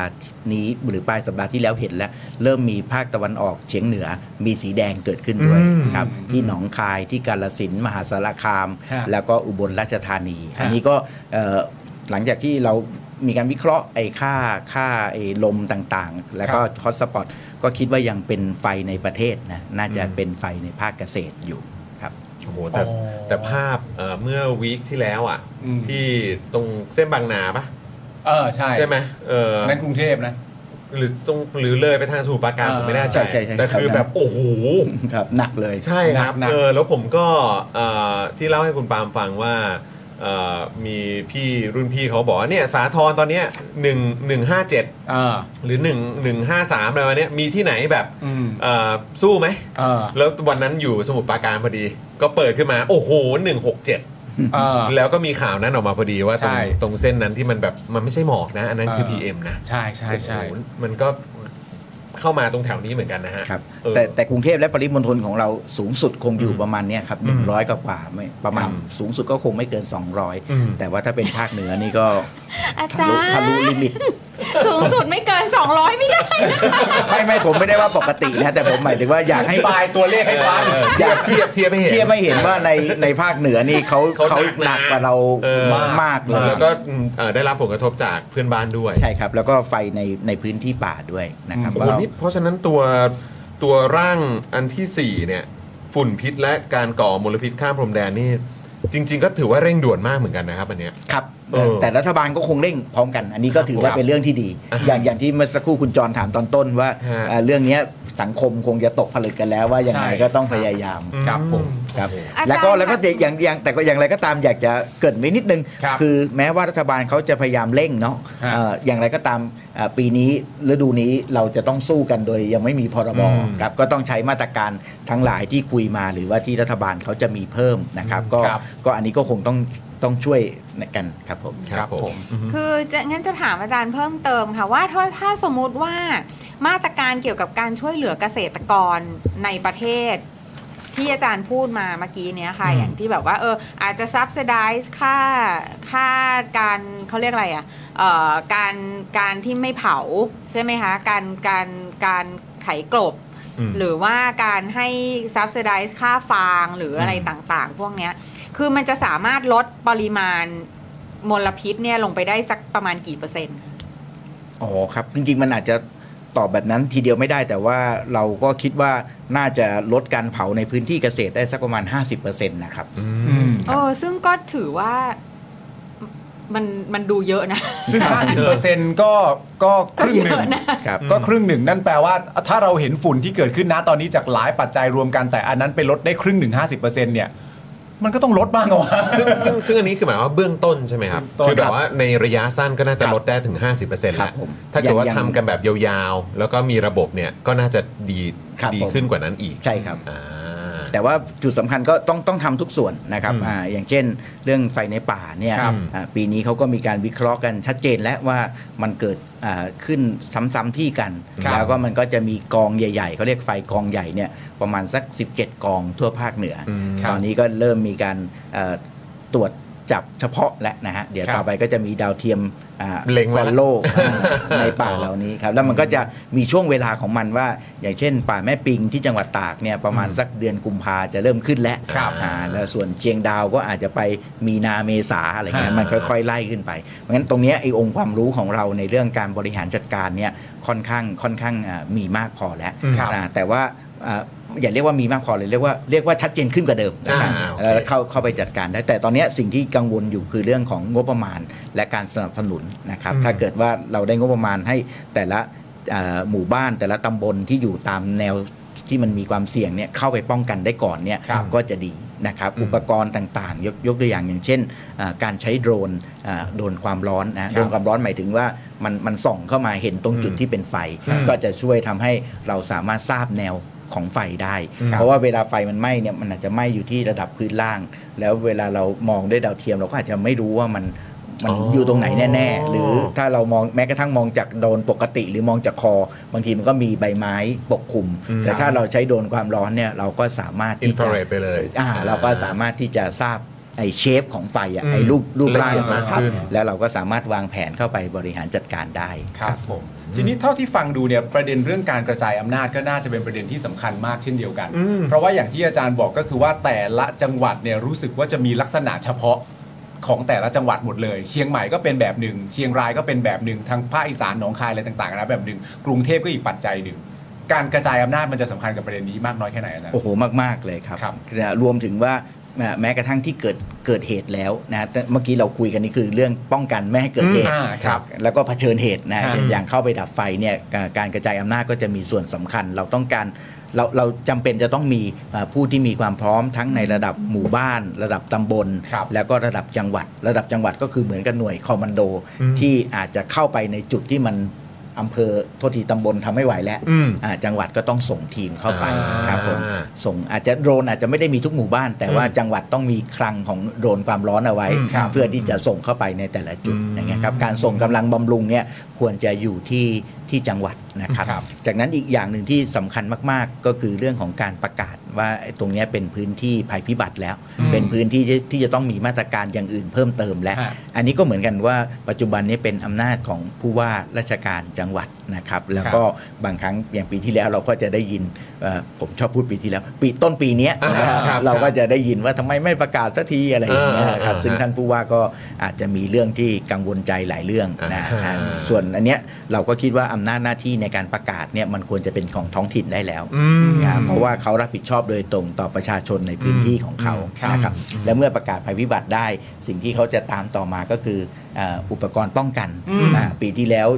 ชาวเชียงใหม่ก็ซื้อกันเองเกือบทั้งหมดนะครับเอ่ออันนี้ก็จะได้มีอย่างน้อยมีอุปกรณ์ป้องกันอ่า ครับ ที่ที่รัฐบาลจัดหาให้นะครับแล้วก็อาจจะมีห้องปลอดฝุ่นสำหรับผู้ที่มีความเสี่ยงอย่างนี้เป็นต้นครับผม อ่า เพราะงั้นเรื่องการกระจายอำนาจเนี่ยมันตั้งแต่ต้นทางไปจนถึงปลายทางเนี่ยมันมีความสำคัญหมดเลย อ่าเผชิญเหตุระงับเหตุป้องกัน ครับ ก็จะครบเลย ครับ นะครับเดี๋ยวคุณผู้ชมมาดูอันนี้กันนิดหนึ่งนะครับผมเราจะดูประเด็นเรื่องร่างกฎหมายเพื่ออากาศสะอาดที่เสนอจากกลุ่มต่างๆ บ้างนะครับผมว่ามีอะไรบ้างนะก็จะมีคอรมอเสนอพรบการบริหารจัดการเพื่ออากาศสะอาดของสำนักงานขับเคลื่อนการปฏิรูปประเทศ ยุทธศาสตร์ชาติ และการสร้างความสามัคคีปรองดองนะครับผมส่วนภาคประชาชนเนี่ยก็จะเสนอร่างพรบกำกับดูแลการจัดการอากาศสะอาด เพื่อสุขภาพแบบบูรณาการ แล้วในประเด็นของพัก เอ่อการเมืองเนี่ยก็จะมีของพรรคเพื่อไทยนะครับผมเสนอร่างพรบอากาศสะอาด เพื่อสิทธิมนุษยชนขั้นพื้นฐานพักภูมิใจไทยเสนอร่างพรบอากาศสะอาดเพื่อประชาชน และพักประชาธิปัตย์เสนอร่างพรบส่งเสริม และรักษาอากาศสะอาดเพื่อสุขภาพนะครับผมแต่ประเด็นเหล่านี้ก็รายละเอียดเนื้อหาข้างในก็อาจจะแตกต่างกัน ครับ แต่ประเด็นโดยรวมก็ประเด็นเรื่องอากาศสะอาดเรื่องฝุ่นเรื่อง PM 2.5ประมาณเหล่านี้แหละ อาจจะบอกว่าวัตถุประสงค์เดียวกัน อืม นะค วัตถุ รับ ประสงค์เดียวกัน เพราะงั้นก็คิดว่าเรื่องนี้เป็นเรื่องที่ร่วมมือกันได้ทุกพักนะครับ อืม ในการที่จะนำทุกร่างเนี่ยเข้าไปพิจารณากันในขั้นตอนของอาการแปรยติ หรือการตั้งกรรมาธิการที่จะยกร่างนะครับผม อ่า ส่วนที่มันอาจจะมีความต่างซึ่งสำคัญแต่ไม่ได้หมายความว่ามันเป็นความต่างที่จะไปกระทบกับวัตถุประสงค์ที่จะทำร่วมกันนะค ครั รับบ ความต่างที่ว่ามันก็อาจจะเป็นเรื่องของแนวทาง อืม อ่าว่าจะใช้แนวทางแบบไหน ครับ นะ ใช้วิธีไหน ใน อะไรแบบนี้ ในการแก้ไขปัญหา ซึ่งก็ผมผมเชื่อว่ามันเป็นเรื่องที่เราอ่าพูดคุยหารือ แล้วก็ให้ได้ข้อสรุป ยังไงก็ตามเนี่ยเราต้องตั้งธงว่าปีหน้าเราจะต้องมีพรบไม่ว่าจะชื่ออะไรนะฮะอากาศสะอาดก็ได้หรือพรบฝุ่นพิษก็ได้ในการรับมือปีหน้าคือฝุ่นปี 68นะฮะแต่ว่าการจะรับมือกับฝุ่นปี 68 ได้พร้อมพรบนี้น่าจะออกประมาณสักกลางปี 67 อืม อืม ครับ เพราะฉะนั้นคืออาจารย์มองว่าปีอ่ะคือคิดว่าเราน่าจะเข้าใจโดยตรงเอ่อโดยพร้อมกันว่าปีหน้าคือปี 67 เนี่ยไม่ทันแล้วนะฮะแต่อาจารย์ค่อนข้างมีความแบบเชื่อมั่นไหมฮะว่า มันก็น่าจะทุกอย่างมันก็คือคนน่าจะไปในทางเดียวกันเนาะ ครับ ก็ถ้าพรบของแต่ละคนออกมาแบบนี้ ครับ นี่มันก็น่าจะใช่ ห นะ กแปดก็น่าจะมีกฎหมายนี้ออกมาบังคับใช้แล้วไหม ครับผมก็น่า ห จะ ลังจาก น่า ที่ จะ เราแบบ โอ้โหยนานมากเลยนะฮะ ครับ มัน น่าจะครับ แต่ว่ามันก็มันก็เป็นเรื่องน่าสนใจว่าเขาก็กังวลว่าไอการพิจารณาร่างพรบการยกร่างพรบ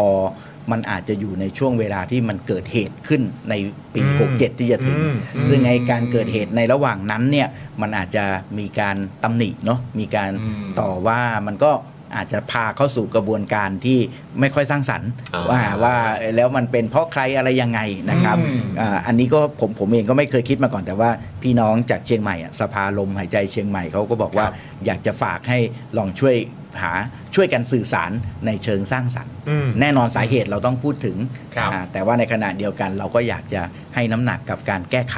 ทั้งในส่วนที่เกิดขึ้นเฉพาะหน้า อย่างเช่นปีหน้าถ้าเกิดเกิดขึ้นเฉพาะหน้า เราก็อยากจะสื่อสารว่ามันจะแก้ปัญหายังไงเฉพาะหน้า ครับ แล้วก็ส่วนที่มันจะอยู่ในพรบจะจะทำยังไงครับ อืมครับ สำหรับผมเนี่ยมันก็เป็นความท้าทายของสังคมไทยว่าเราจะในในเรื่องที่เราเห็นตรงกันโดยไม่มีใครค้านเนี่ยเรา ครับ เราจะทำงานร่วมกันได้หรือไม่ภายใต้กรอบเวลาประมาณสักครึ่งปีของการยกร่างพรบ ผมก็อยากเห็นครับ คือ คือจริง ๆ มันดีแน่ๆแหละ มันดีแน่ๆแหละ แล้วก็ดูแบบเห็นด้วยแต่ว่า คือ อันนี้พูดเล่นๆคือตอนนี้ประเทศไทยเนี่ยเราเดินทางมาถึงจุดที่ว่า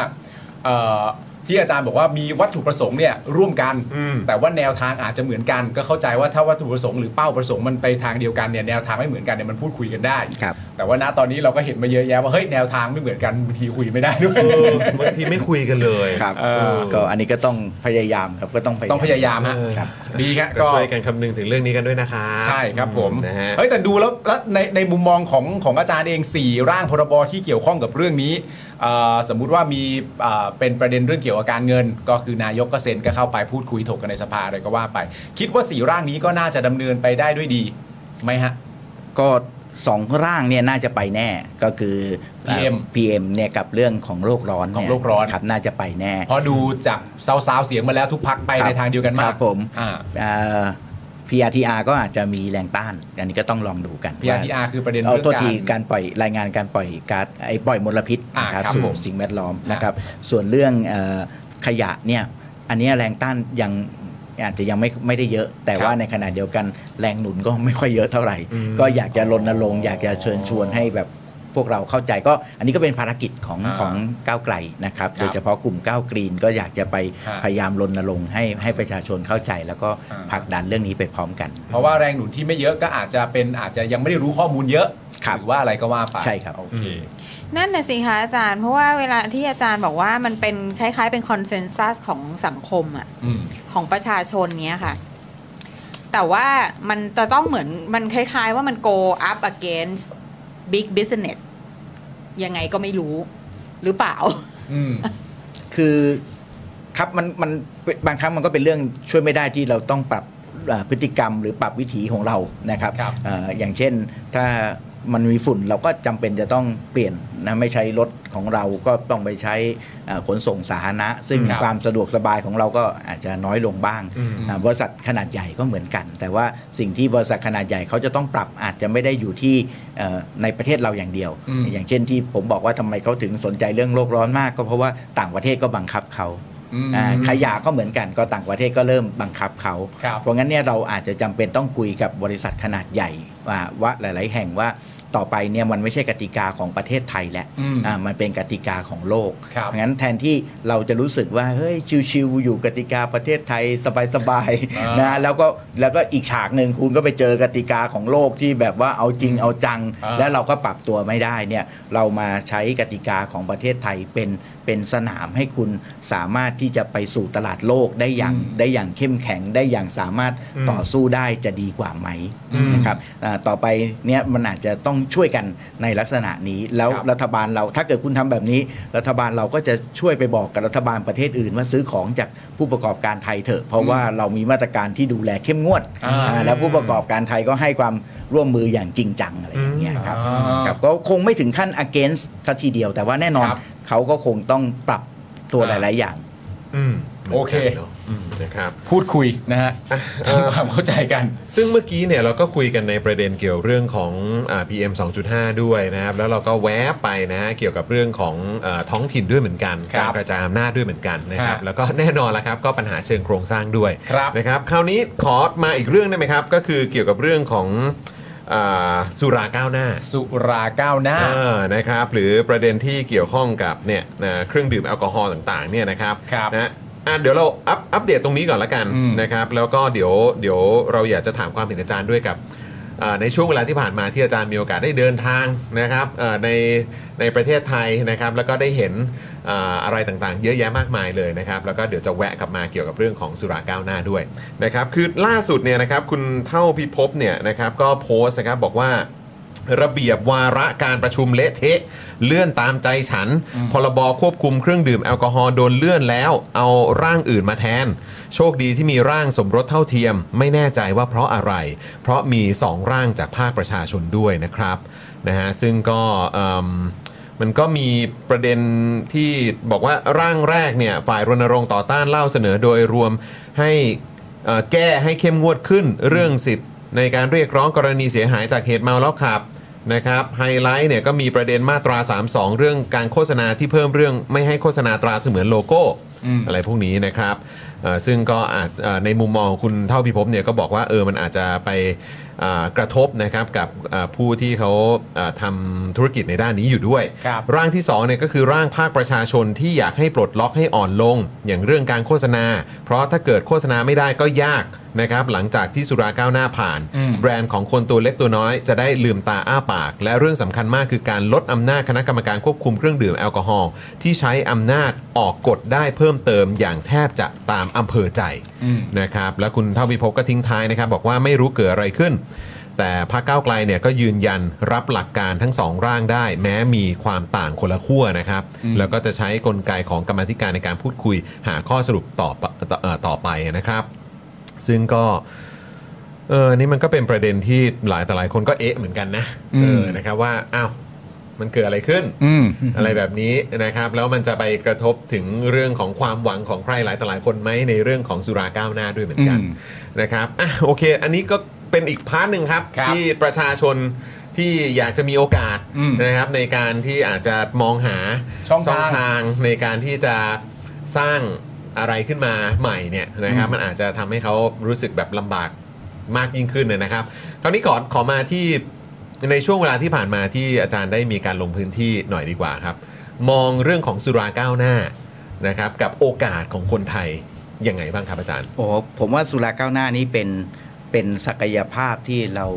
เหมือนซ่อนเลนไว้อะครับ อืม เราไม่ได้เปิดเปิดออกมา ครับ นะฮะจริงๆแล้วอ่าศักยภาพของสุราก้าวหน้าเนี่ยมันไม่มันไม่ได้แค่เรื่องของการสร้างมูลค่าเพิ่มนะ อืมครับ อ่าหลายคนมักจะพูดแต่เรื่องมูลค่าเพิ่มซึ่งก็จริงนะคครัรับ บ แต่ว่าในขณะเดียวกันเนี่ยมันสร้างสทักษะฝีมืออ ม ความรู้ความสามารถ อืม ของคนที่จะมาเอ่อทำอ่าสุรา อืม นะครับอ่าหรือคนที่จะทำการตลาด ครับ นะฮะซึ่ ค ง รับ ทั้ง ทั้งหมดเหล่านี้มันเป็นตัวที่จะช่วยทำให้เขาสามารถที่จะเป็นผู้ประกอบการที่ อืม ที่เข้มแข็งได้ในอนาคต ครับ แต่จุดที่มันเป็นจุดที่สำคัญที่สุดในมุมของผมนะครับ ซึ่งผมเอ่อทำงานเกี่ยวกับเรื่องเศรษฐศาสตร์เกษตรเนี่ยก็คือสุราเนี่ยมันเป็นจะเรียกว่าไงดี มันเป็นนกลไกสำคัญในการรักษาเสถียรภาพของราคาสินค้าเกษตรนะ อืม ก็คือหมายความว่าอาของที่มันอาจจะมีล้นเกินเนี่ยเรา ครับ สามารถที่จะผันส่วนหนึ่งเนี่ยมาทำสุรา อืม อ่าซึ่งจะทำให้มันสามารถเก็บรักษาไว้โดยที่มูลค่าไม่ลดลง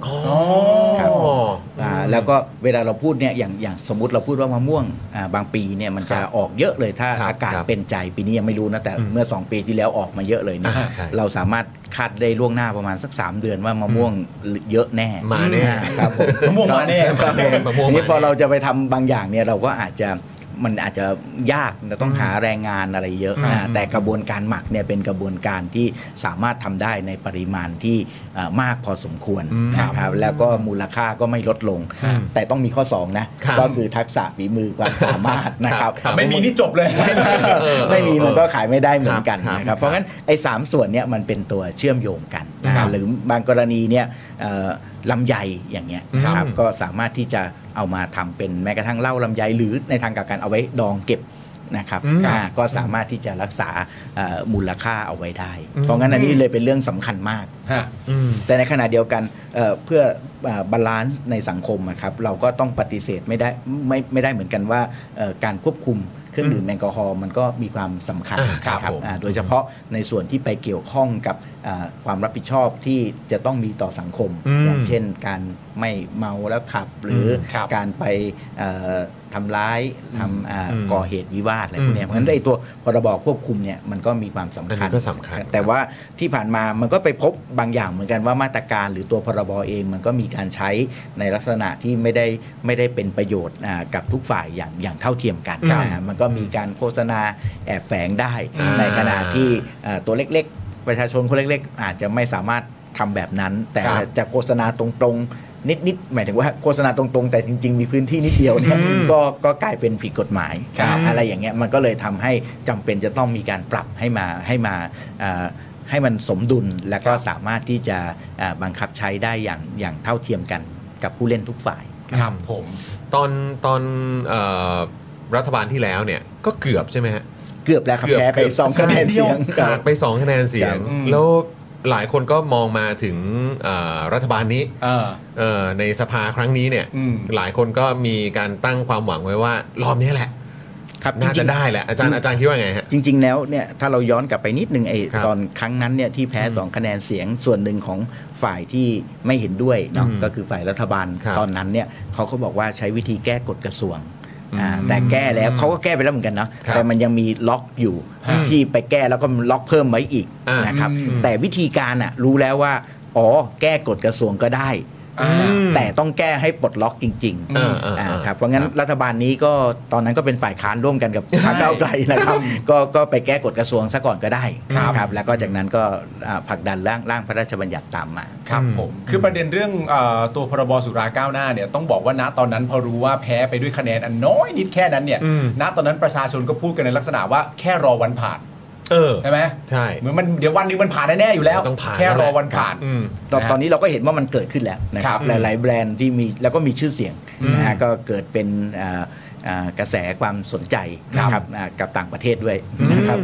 อาจารย์ที่อาจารย์เดินทางไปลงพื้นที่คือแน่นอนว่าอาจารย์ไปในประเด็นอื่นๆนะนะแต่ว่าสิ่งที่อยากจะถามเพิ่มเติมก็คือว่าประเด็นเรื่องสุราก้าวหน้าเวลาลงพื้นที่พบปะประชาชนอะไรเงี้ยเขาเขาตื่นตัวกับเรื่องนี้ไหมเขา ครับ ใช่ไหม ตื่นตัวมากเลยครับ อ่าฮะ ครับ ตื่นตัวมากอ่าผมไปงานนี้ที่ชัยนาทเนี่ย ครั โอ้ บ โหก็คนก็มากันเต็มเลย แต่ว่าในงานเนี้ก็ไม่ได้มีแต่สุราอย่างเดียวเนาะ ครับ อ่าสุราก็น่ามันก็เหมือนกับเป็นเป็นประเด็นอ่าที่ชวนให้พวกเรามามาคุยกันอ่าแล้วก็มันก็มีสินค้าเกษตรอื่น ๆ อยู่ด้วย ครับ ก็ก็ผมคิดว่าอ่าแนวแนวโน้มเนี่ยน่าน่าจะไปดีน่าจะไปด้วยดีนะครับอาตอนนี้สิ่งที่เราทำก็มีอยู่2อสามอย่าง อย่างแรกก็คือทำยังไงให้มันเกิดกระแสลักษณะแบบนี้ ครับ กับเรื่องอื่น อืม ๆ ที่ไม่ใช่เรื่องไม่ใช่เรื่องสุราแล้ว แต่ว่ามันเป็นกระแสที่จังหวัดนี้มาคุยกันเรื่องนี้ อ่า อ่าอย่างเงี้ยครับ เราก็เริ่มเริ่มที่จะเตรียมแผนการอย่างนั้น ในส่วนที่เป็นเรื่องของสุราเอง เราก็เริ่มไปคุยกับอ่าหลายมหาวิทยาลัยว่า ครับ มีความพร้อมไหมในการที่จะพัฒนาเรื่องของวิทยาศาสตร์การหมัก ครับซึ่งมันสามารถจะใช้ทั้งสุราแล้วก็เรื่องอื่น ๆ เพื่อจะต่อยอดได้อื่นๆหมายถึงอื่นๆในทางการเกษตรนะเป็น ครับ เทคโนโลยีชีวภาพ อืม นะครับอันนี้เราก็เตรียมไว้ครับผม คือมันมี potential ขนาดไหนครับ ที่มันจะช่วยทำให้เกษตรกรเนี่ยเอ่อสามารถแบบต่อยอดจากเรื่องนี้ได้ แล้วก็อาจจะแบบเหมือนถ้าเกิดว่าสุราก้าวหน้าผ่านเนี่ยมันก็ไม่ใช่แค่เฉพาะผู้ประกอบการเท่านั้น แต่ว่ามันก็น่าจะส่งผลดีหรือว่าเป็นผลบวกกับเอ่อเกษตรกรไทยอะครับคือคืออาจารย์อาจารย์มองว่าอย่างไงครับมัน ครับ มันมันจะส่งผลได้เยอะขนาดนั้นไหมครับ ครับมันอย่างอย่างที่ผมบอกแต่ว่าเราก็ต้องทำความเข้าใจว่ามันไม่ไม่อยากให้เกิดความรู้สึกเหมือนกับว่ามันจะเป็นอะไรดีขุมทรัพย์อะไรอย่างเงี้ย อ่า มัน โอเค มันไม่มันไม่ใช่มันจะไม่ใช่เป็นขุมทรัพย์ใหม่ อืมอืม แต่มันเป็นสิ่งที่ลูกหลานของเราจะได้ที่สนใจเรื่องนี้ ต่อยอดได้จะจะได้ต่อยอดจะได้ประกอบการสร้างชื่อเสียงให้กับอ่าตำบลได้ คือ ให้ เราต้ กั องเริ่ม จังหวัดได้ แล้วเราก็ทุกคนก็รู้สึกว่าโอเค อันนี้ก็เป็นอีกหนึ่งผลิตภัณฑ์ อืม แล้วก็สามารถที่จะบริหารจัดการสินค้าเกษตรของตัวเองได้ อืม ได้มากขึ้น เวลาเราพูดเรื่องบริหารจัดการสินค้าเกษตรต้องขยายความนิดนึงอ่าเวลาที่สินค้าเกษตรตกเนี่ยไม่ได้หมายความว่ามันล้นเกินไปเยอะๆอะไรเงี้ย อืมครับ จริงๆแล้วมันล้นเกินมาประมาณสัก 15%เนี่ยราคานี่มันตกลงเยอะเลยคล้ายๆว่าผู้ประกอบการเขาเขาเห็นนะพอมัน เกินมานิดนึงเขาก็กดราคาลงมา พอยิ่งกดราคาลงมาคนก็ยิ่งแบบว่า กลัวก็ยิ่งรีบขาย เพราะงั้นถ้าเกิดเรามีมาตรการอะไรบางอย่างนะเข้าไปในการที่จะดูดซับไอ้ผลผลิตส่วนเกินนั้นมาส่วนหนึ่ง ครับ นะฮะดูดมาให้ทันเนี่ยนะครับแล้วก็สามารถที่จะอ่าบริหารจัดการราคาได้โดยที่เราเรามั่นใจ อ่า นั้นแต่ละปีอย่างเช่น สมมุติเราพูดถึงลำไยอ่าเราก็รู้ว่าอ่าลำไยภาคเหนือจะออกมาเท่าไหร่ ฮะ อ่าอย่างปีนี้เราอาจจะต้องดูดซับมาสักเท่าไหร่ เราก็สามารถที่จะบอกผู้ประกอบการที่อาจจะทำเหล้าลำไยทำไวน์ลำไย ช่วยกันดูดซับคนละเท่าไหร่ อีกส่วนหนึ่งก็ดูดซับเก็บไว้ในเอ่อห้องเย็นหรืออบางส่วนก็ดูดซับเก็บไว้ในเอ่อลำไยที่นำไปลมไอ้ควันนะครับงั้นถ้าเกิดเรามีมาตรการแบบเนี้ยเราก็จะสามารถป้องกันไอ้ผลผลิตที่เกินมา อืม นะครับในแต่ละปีได้ แล้วก็จะป้องกันราคาตกได้ด้วย ใช่ครับ เพราะมันจะได้ใช้ ใช่ครับ เอา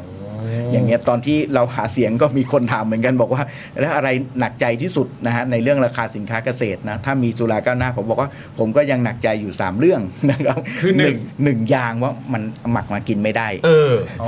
ครับสองก็ปาล์มแต่ว่าปาล์มนี่ยังเอามาใช้เป็นพลังงานได้นะครับ อ่า สามก็คือทุเรียนถ้าเกิดทุเรียนเกิดราคาตกนี่เราคงกินเหล้าทุเรียนไม่ไหว ครับส่วนหนึ่งว่าว่าราคามันแพง หมายถึงว่าตัววัตถุดิบมันแพง มันแพง อ่าแต่ที่ที่ที่พูดอย่างนี้ก็ตอบคุณจรว่าไอ้ที่บอกว่า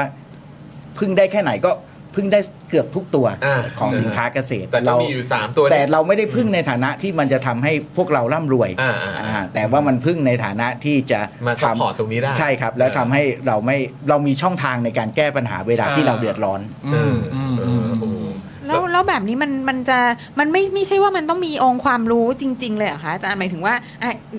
เดี๋ยวถามอาจารย์นิดนึงอาจารย์ได้เคยดื่มเหล้ามะม่วงไหมคะ อ๋อครับ ผมก็เคยดื่มมาบ้างนะ แต่ว่าทั้งหมดเนี้ยสับปะรดอะไรเงี้ยผมก็เคยมาบ้าง แต่อย่างที่บอกครับเอ่อเมื่อกี้เราถึงไม่พลาดกับการที่จะไปพูดว่า เราต้องไปคุยกับสถาบันการศึกษาในแต่ละพื้นที่ว่าเขาจะสามารถรับไอ้เรื่องของเอ่อวิทยาศาสตร์การหมักได้มากน้อยแค่ไหน เพราะมันมีความสำคัญถึงคุณภาพ ใช่ครับ เขาสามารถจะนำไปช่วยต่อยอดได้ไหม ครับ นะฮะแต่ทั้งหมดเนี้ยผมก็สามารถสรุปได้ข้อหนึ่งว่ามันเป็นสิ่งที่พวกเราคนไทยอะมีความสนใจ คือแบบลึกๆมันมีความ Inner นะ Inner ครับมันมีความสนใจมันพร้อมที่จะมันพร้อมที่จะไปต่ออะไรอย่างเงี้ยครับมันเหมือนมันเหมือนกับ ครับจริงๆทุกอย่างที่เกี่ยวกับการกินเนาะไม่ไม่ใช่แค่สุราอย่างเดียว ทุกอย่างแหละ เอออาหารอะไรทุกอย่าง อะไรอร่อยๆ มา นะ เราก็รู้สึกว่าจะไปต่อนะ ได้ แต่ ว่าอาจารย์บอกว่าแบบมะม่วงอ่ะแล้วก็แบบมันต้องดีมากแน่ เบาเบาแม่เบาเบาได้เบานิดนึงแม่ นี่นี่นี่คิดล่วงหน้าไปแล้วนะเนี่ย อ่า เออ ๆ แบบมีมีตรงไหนคะอาจารย์ ครับจริงๆจริง ๆ มันก็เวลาเราทำมันอาจจะไม่ใช่ว่าทุกตัวมาจบที่สุราก็ได้แต่ว่าอ่าสุรานี่คงรับได้เยอะเลย อ่า อ่าสินสินค้าเกือบทั้งหมดนี่คงคงมาทางนี้ได้ ก็ถ้าเขาจะไม่จบที่สุราก็แล้วแต่เขาแต่ว่า ใช่ เราอะ โอ้โหเอ้ยแล้วเอออาจารย์ครับ เห็นอาจารย์โพสต์ว่าอาจารย์ไปชิมข้าวของพมเอ่อของเวียดนาม ครับ มาด้วยแล้วก็เอ่อเห็นก็มีข่าวว่าเวียดนามก็ปลูกทุเรียนเหมือนกัน ใช่ไหมครับ แล้วก็เอ่อเหมือนจีน ก็มีเรื่องของการอ่าปลูกทุเรียนด้วยเหมือนกัน อ่า คือเรื่องของผลผลิตทางการเกษตร หรือเรื่องของข้าวเนี่ยซึ่งเป็นเอ่อสิ่งที่เราภาคภูมิใจกันเนี่ยนะครับอืมมีความน่ากังวลไหมครับว่าว่าเราจะได้รับผลกระทบจากอ่ากับประเทศเพื่อนบ้านอะไรอย่างเงี้ยฮะ อ๋อคือเราได้รับผลกระทบไปแล้ว ไปแล้วด้วยใช่ไหม อ๋อเหรอ ค ค รั รับ บไม่ต้องกังวลไม่ไม่ใช่ว่าไม่ คือได้รับไปเรียบร้อยเต็มๆแล้ว ไม่ต้องกังวลว่าจะไม่เกิดขึ้นเลยเกิดขึ้นแล้ว มันเกิดขึ้นแล้ว ค ค รั รั บบ ผม เอ่อแต่ก่อนเนี้ยเราก็จะพูดว่าเขามาแย่งชิงเอ่อตลาดส่วนที่เป็นตลาดส่วนล่างของ ครับ ที่ราคาไม่แพง ครับ แต่ตอนหลังเนี่ยเขาก็พัฒนาพันธุ์ข้าวหอม ครับ อ่า ให้ ที่เรียกว่า เห็นละ ST อะไรเนี่ยยี่ห้าอะไรเนี่ยนะครับขึ้นมา แล้วก็เอาไปขายในตลาดโลก ครับ อ่า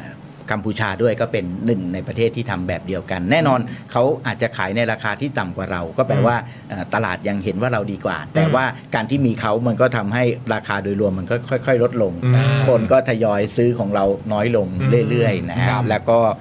ร้านของไทยในต่างประเทศเองเนี่ยคนไทยเองทำอาหารไทยเองเนี่ยก็บางคนก็เปลี่ยนมาใช้ข้าวของเวียดนามแล้วนะครับเพราะงั้นไอการปรับปรุงพันธุ์เนี่ยมันจึงเป็นเรื่องสำคัญมากไอพันธุ์เนี้ยที่และและตอนนี้มันก็เกิดเป็นประเด็นหนึ่งขึ้นมาในประเทศไทยเหมือนกันก็คือเอ่อแม้ว่าคุณภาพเขาใกล้เคียงกับเรานะอันนี้ก็คือใกล้เคียงเนาะ ครับ แต่ว่าผลผลิตเขาสูง อ๋อ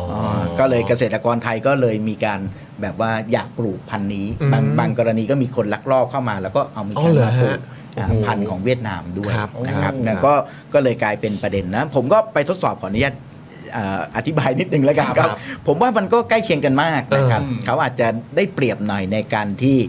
ตัวข้าวของเขาว่ามันมีรสชาตินะนะครับกินแล้วมันคล้ายๆเหมือนกับโอ้อันนี้มีมีรสชาติที่ที่ที่ดีเนาะ ครับ อ่าแต่ว่าของเขาอ่ะที่จะด้อยกว่าเรา ความหอมก็น้อยกว่าเรานิดนึง ครับ แต่ว่าไอ้ที่น้อยกว่าเรามากก็คือเคี้ยวแล้วมันไม่ไม่ค่อยหนึบ อ่า อ่าภาษาเขาเรียกว่าไม่ค่อยสู้ฟัน อ่าคบ ของเราจะยังสู้ฟันมากกว่า ใช่เห็นแล้วแล้วมันเหมือนมันเหมือนมันร่วนกว่า อ่ามันนะครับมันนุ่มนุ่มจนนุ่มจนแบบมันนุ่มเกินไป อ่า นะของเราก็ มันนุ่มเกินไป ครับของเราก็ยังจะยังจะไปได้ แต่ว่าก็อันนี้ก็ต้องหมายเหตุว่าแต่ละคนก็อาจจะชอบข้าวไม่เหมือนกัน อ่ารสนิยมการ ครับ กิน แต่โดยรวมอะเรียกว่ามาเป็นคู่แข่งได้เลยครับ อ๋อ ขนาดขนาดที่มาเป็นคู่แข่งได้เลย อ่ะมีมีเรื่องประเด็นเรื่องรสชาติ ครับ อาจจะสู้ฟัน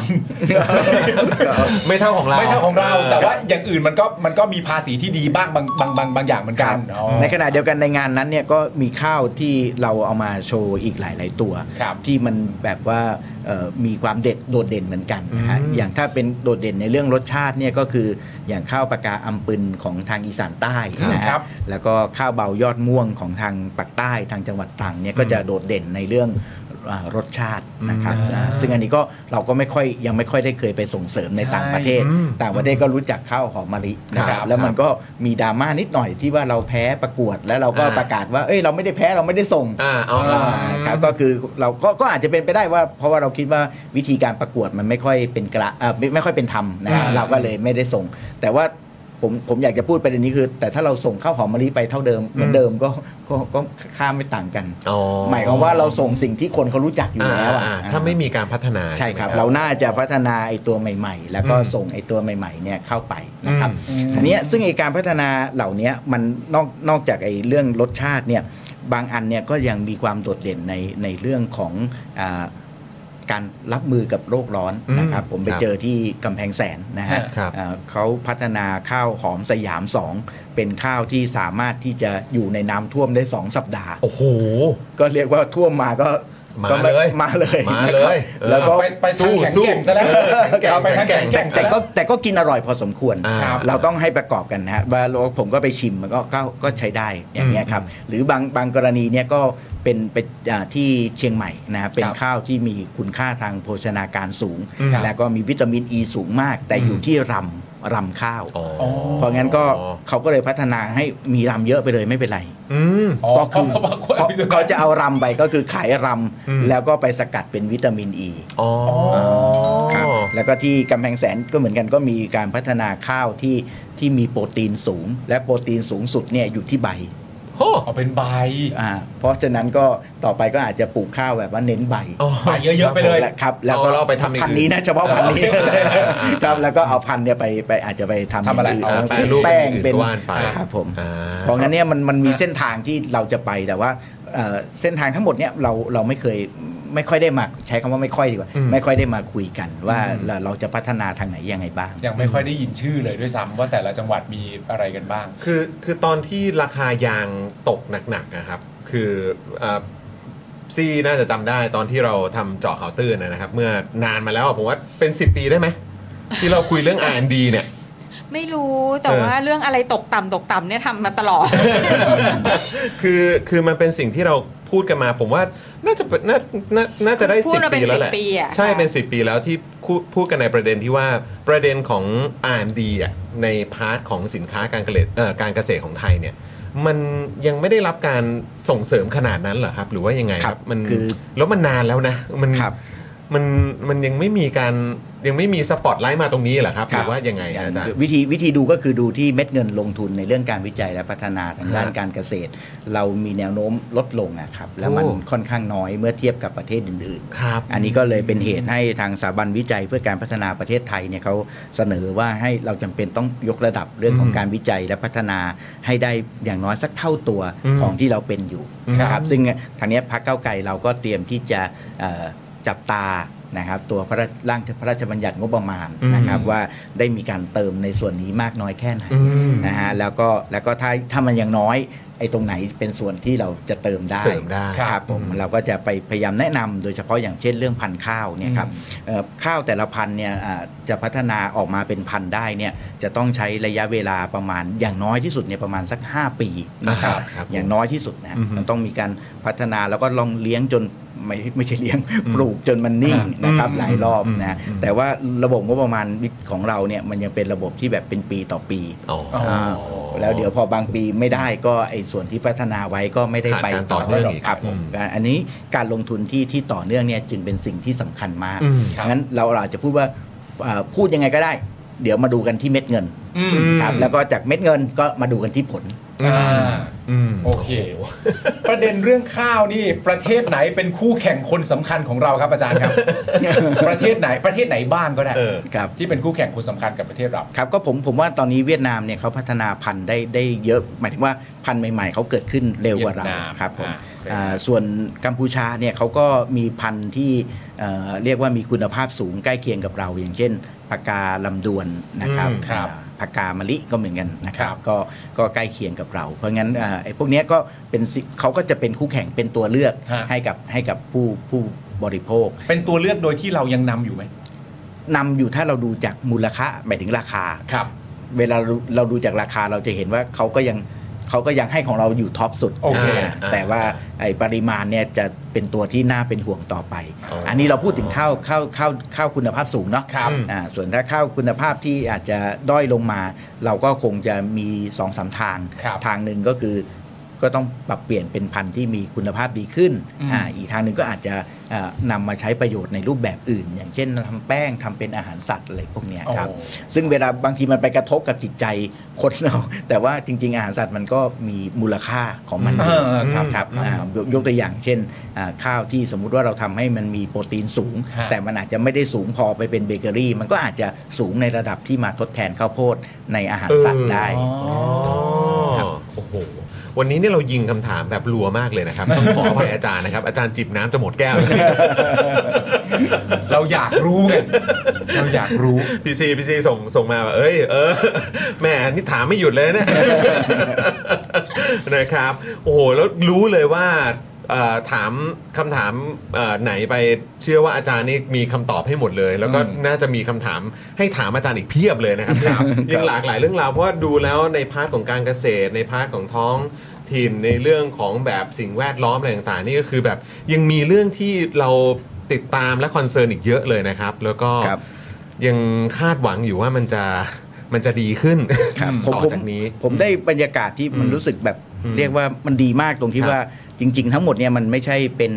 จะเรียกว่าไงดี มันไม่ใช่เป็นความขยัน อืม ของฝั่งเราหรือพรรคก้าวไกลที่ ครั จะ บ ไปมันเป็นความขยันของคนที่อยากคุยกับเราด้วย อืม ครับ ครับ แล้วก็เขาก็รู้สึกว่าแล้วเขาก็รู้นะว่าเราเป็นฝ่ายค้าน ครับ อ่ามาคุยกับเราก็ไม่สามารถจะบันดาลงบประมาณใด ๆ ได้ แต่เขาก็อยากคุยนะฮะอย่างวันนี้ก็ตอนเช้าก็มีคนที่ทำเรื่องเกี่ยวกับภัย ครับ ก็ อยากจะมาคุยว่าทำยังไงที่จะส่งเสริมเรื่องไผ่ให้มันอ่า อืม ปลูกมากขึ้นได้ ครับ ให้มันค้าขายมากขึ้นได้ตอนนี้เราเห็นร้านกาแฟที่ใช้ไม้ไผ่เป็นเป็นตัวก่อสร้างใช่ไหมครับ เป็น อืม วัสดุก่อสร้างแล้วก็ ครับ โอ้โหก็กลายเป็นร้านที่แบบว่า โอ้โห มี แบบ ค เป็ วาม น หรูหรา attraction ไปเลย ใช่ อะไรอย่างเนี้ยครับ ใช่ใช่ แต่เราก็เพิ่งผม อืม ก็เองเพิ่งทราบว่าเออก็คือการขออ่าอ่าอนุญาตก่อสร้างยังมีปัญหา อยู่ เพราะว่าเพราะว่าระบบของราชการเรายังมองว่าไผ่นี่ก็คือการสร้างสิ่งที่ไม่ถาวรนะ อ่า ครับ อ๋อ สิ่งปลูกสร้างแบบนี้มันมันก็จะมีรายละเอียดที่ อ๋อก ลายเป็นว่าคนเขาต้องเจอเหมือน ครับ เหมือน อ่ะข้อกฎหมายหรืออะไร คื ก็ ไป ว่าไป สะดุดตรงเนี้ย ครับ อ่า ครับแล้วผมก็ถามเอาวแล้วทำไงเขาก็บอกว่าก็ขอให้มีปูนเหล็กอยู่บ้าง แล้วก็บอกว่าไผ่นี่เป็นเครื่องหุ้ม อ๋อคล้ายๆสนามบินใช่ไหมคะอาจารย์ สนามบิน ใช่ครับ อ๋อ แต่จริงผมก็ถามว่าแล้วจริงๆมันมันมันเป็นยังไงมันเขาก็บอกว่าจริง ๆ มันก็คือมันก็คือเอ่อมันก็คือไผ่นั่นแหละที่ตัวรับน้ำหนัก เพียงแต่ว่าเพื่อให้ขอเอ่อใบอนุญาตได้ อืม ก็เลยจะต้องเลี่ยงเป็นแบบนี้ อ๋ออ อย่างเงี้ยเป็นต้นนะครับ อ๋อ หรือเรื่องพันธุ์ไผ่เนี่ยก็มีปัญหาเหมือนกันว่าเอ่อเพราะมันเรายังไม่มีระบบรับรองเรื่องของพันธุ์ไผ่เพราะงั้นก็มีเกษตรกรจำนวนไม่น้อยก็เอาไปปลูกแล้วมันไม่ได้คุณภาพตามที่ต้องการ อืม คือเราเราสำหรับคนกรุงเทพเราอาจจะคิดว่าไผ่ก็คือไผ่อะไรเงี้ย อืมทุกไผ่ แต่ว่า เหมือนกันหมด แต่ว่าในความเป็นจริงไม่ใช่มันจะต้องได้ขนาดลำได้ความตรงได้ความ อืม ความยาวของข้อ มีมาตรฐาน ที่เหมาะสม ของมัน มา อืม ครับผม ซึ่งถ้าพันธุ์ไม่ดีก็ไปปลูกแล้วก็ไม่ไม่ได้ผลที่ที่เล่ามาเนี่ยเรารู้สึกเลยว่าแบบโอ้เขาเขาก็ คิดว่าไอการพูดคุยแบบเนี้ยมันมันเป็นสิ่งที่ที่เป็นประโยชน์นะครับผมผมว่าเขาก็คงทราบแหละในข้อจำกัดของการเป็นฝ่ายค้าน แต่เขาก็ยังยังเชื่อว่าสังคมประชาธิปไตยมันก็ก็ต้องเป็นอย่างนี้นะครับมันไม่ได้เริ่มต้นจากว่าใครชนะใครแพ้ ครับ และใครเป็นรัฐบาลใครจะตัดสินใจอะไรก็ได้มันไม่ใช่อย่างนั้น แต่มันเริ่มต้นมาจากการยกประเด็นต่างๆ มาพูดคุยกัน อืม ครับผม เราอาจจะเห็นเหมือนกันบางเรื่อง เห็นต่างกันบางเรื่อง แต่เรื่องต่างๆเนี่ยเมื่อเรามีการพูดคุยเราก็จะเห็นชัดขึ้น แล้วก็นำไปสู่อ่าหลาย ๆ เรื่องที่เราเห็นพ้องที่คจะรับ ทำร่วมกัน แม้ว่าสุดท้ายเราจะยืนอยู่ในตำแหน่งทางการเมืองที่ต่างกันก็ตาม ครับผม คือรู้เลยว่ายังมีอีกหลายคำถามที่อยากถามอาจารย์นะครับ แต่วันนี้นี่ก็มาจะสองทุ่มแล้วนะครับ ใช่ นะผมขออีกอีกหนึ่งคำถาม แล้วก็เดี๋ยวพอดีอาจารย์ครับเอ่อเวลามีแขกรับเชิญมาเนี่ยธรรมเนียมของเราคือจะมีเอ่อถามไวตอบไวห้าข้อ เร็วมากฮะ เร็วมากเร็วมากเร็วมาก และ แต่ผม ง่ายมาก แต่ผมขอหนึ่งคำถาม ภรรยาไม่ได้เตือนเลย พอพอพอรู้ว่ามารายการเขาจะแนะนำไหมนะแต่เขาไม่ได้บอกข้อนี้ แขกรับเชิญไงต้องแบบว่า ต้องตอบต้องตอบ าเป็นเป็น แอบแซว คำถาม ภรรยานิดหน่อย คำถามเดียวกันหมดนะคำถามเดียวกันหมด ครั กับบ ทุกท่านนะครับ แต่ว่าขออีกหนึ่งคำถามเกี่ยวกับเอ่อที่เราคุยกันในวันนี้แล้วกันนะครับ แล้วก็หวังว่าเราจะมีโอกาสได้คุยกันในประเด็นเหล่านี้อีกในอนาคตด้วยแต่ ครับ ถามความรู้สึกอาจารย์แล้วกันครับ ในฐานะที่อาจารย์น่าจะได้ได้ลงพื้นที่พูดคุยแล้วก็ได้เห็นมากกว่าพวกเราแน่นอนนะครับ ความรู้สึกของคนไทยเป็นยังไงบ้างครับกับเอ่อช่วงที่ผ่านมากับกับปัจจุบันนี้กับหลังการเลือกตั้ง แล้วก็การที่คนอาจจะมองว่า เอ้ย เราเป็นประชาธิปไตยมากยิ่งขึ้นหรืออะไรแบบนี้คือความรู้สึกเท่าที่อาจารย์สัมผัสมาได้เนี่ย ความหวังของคน ความเชื่อมั่นของคนไทยหรืออะไรต่างๆเนี่ยเป็นยังไงบ้างครับอาจารย์ ครับ โอ้โหอันนี้ต้องตอบยาวนิดหนึ่ง ได้ครับได้ครับได้ครับ คือตอนแรก ๆที่เอ่อเลือกตั้งก็คนก็ดูมีความหวัง อืม นะรู้สึกว่าสร้างความเปลี่ยนแปลงได้แล้ว อย่างน้อยผ่านผลการเลือกตั้ง อืม อ่าแต่พอจัดตั้งรัฐบาลไม่ได้ ผู้คนก็ก็ผิดหวังไม่ไม่น้อยนะครับ เวลาเราลงพื้นที่ก็คนก็จะมาให้กำลังใจอะไรเงี้ยนะครับอ่าแล้วก็พอผ่านไประยะหนึ่งเนี่ยครับอ่าผมคิดว่าคนก็เริ่มทำทำความเข้าใจ ผมไม่ได้อยากเรียกว่าทำใจ แต่เรียกว่า อืม ทำ ความเข้าใจว่าเอ่อจริง ๆ แล้วในตำแหน่งที่เราอยู่ด้วยจำนวนสสที่เรามี มันก็ยังสามารถที่จะทำงานได้หลายหลายรูปแบบ ครับ อาจจะประกอบกันกับกรณีเอ่อกับการที่พรรคก้าวไกลเองก็สรุป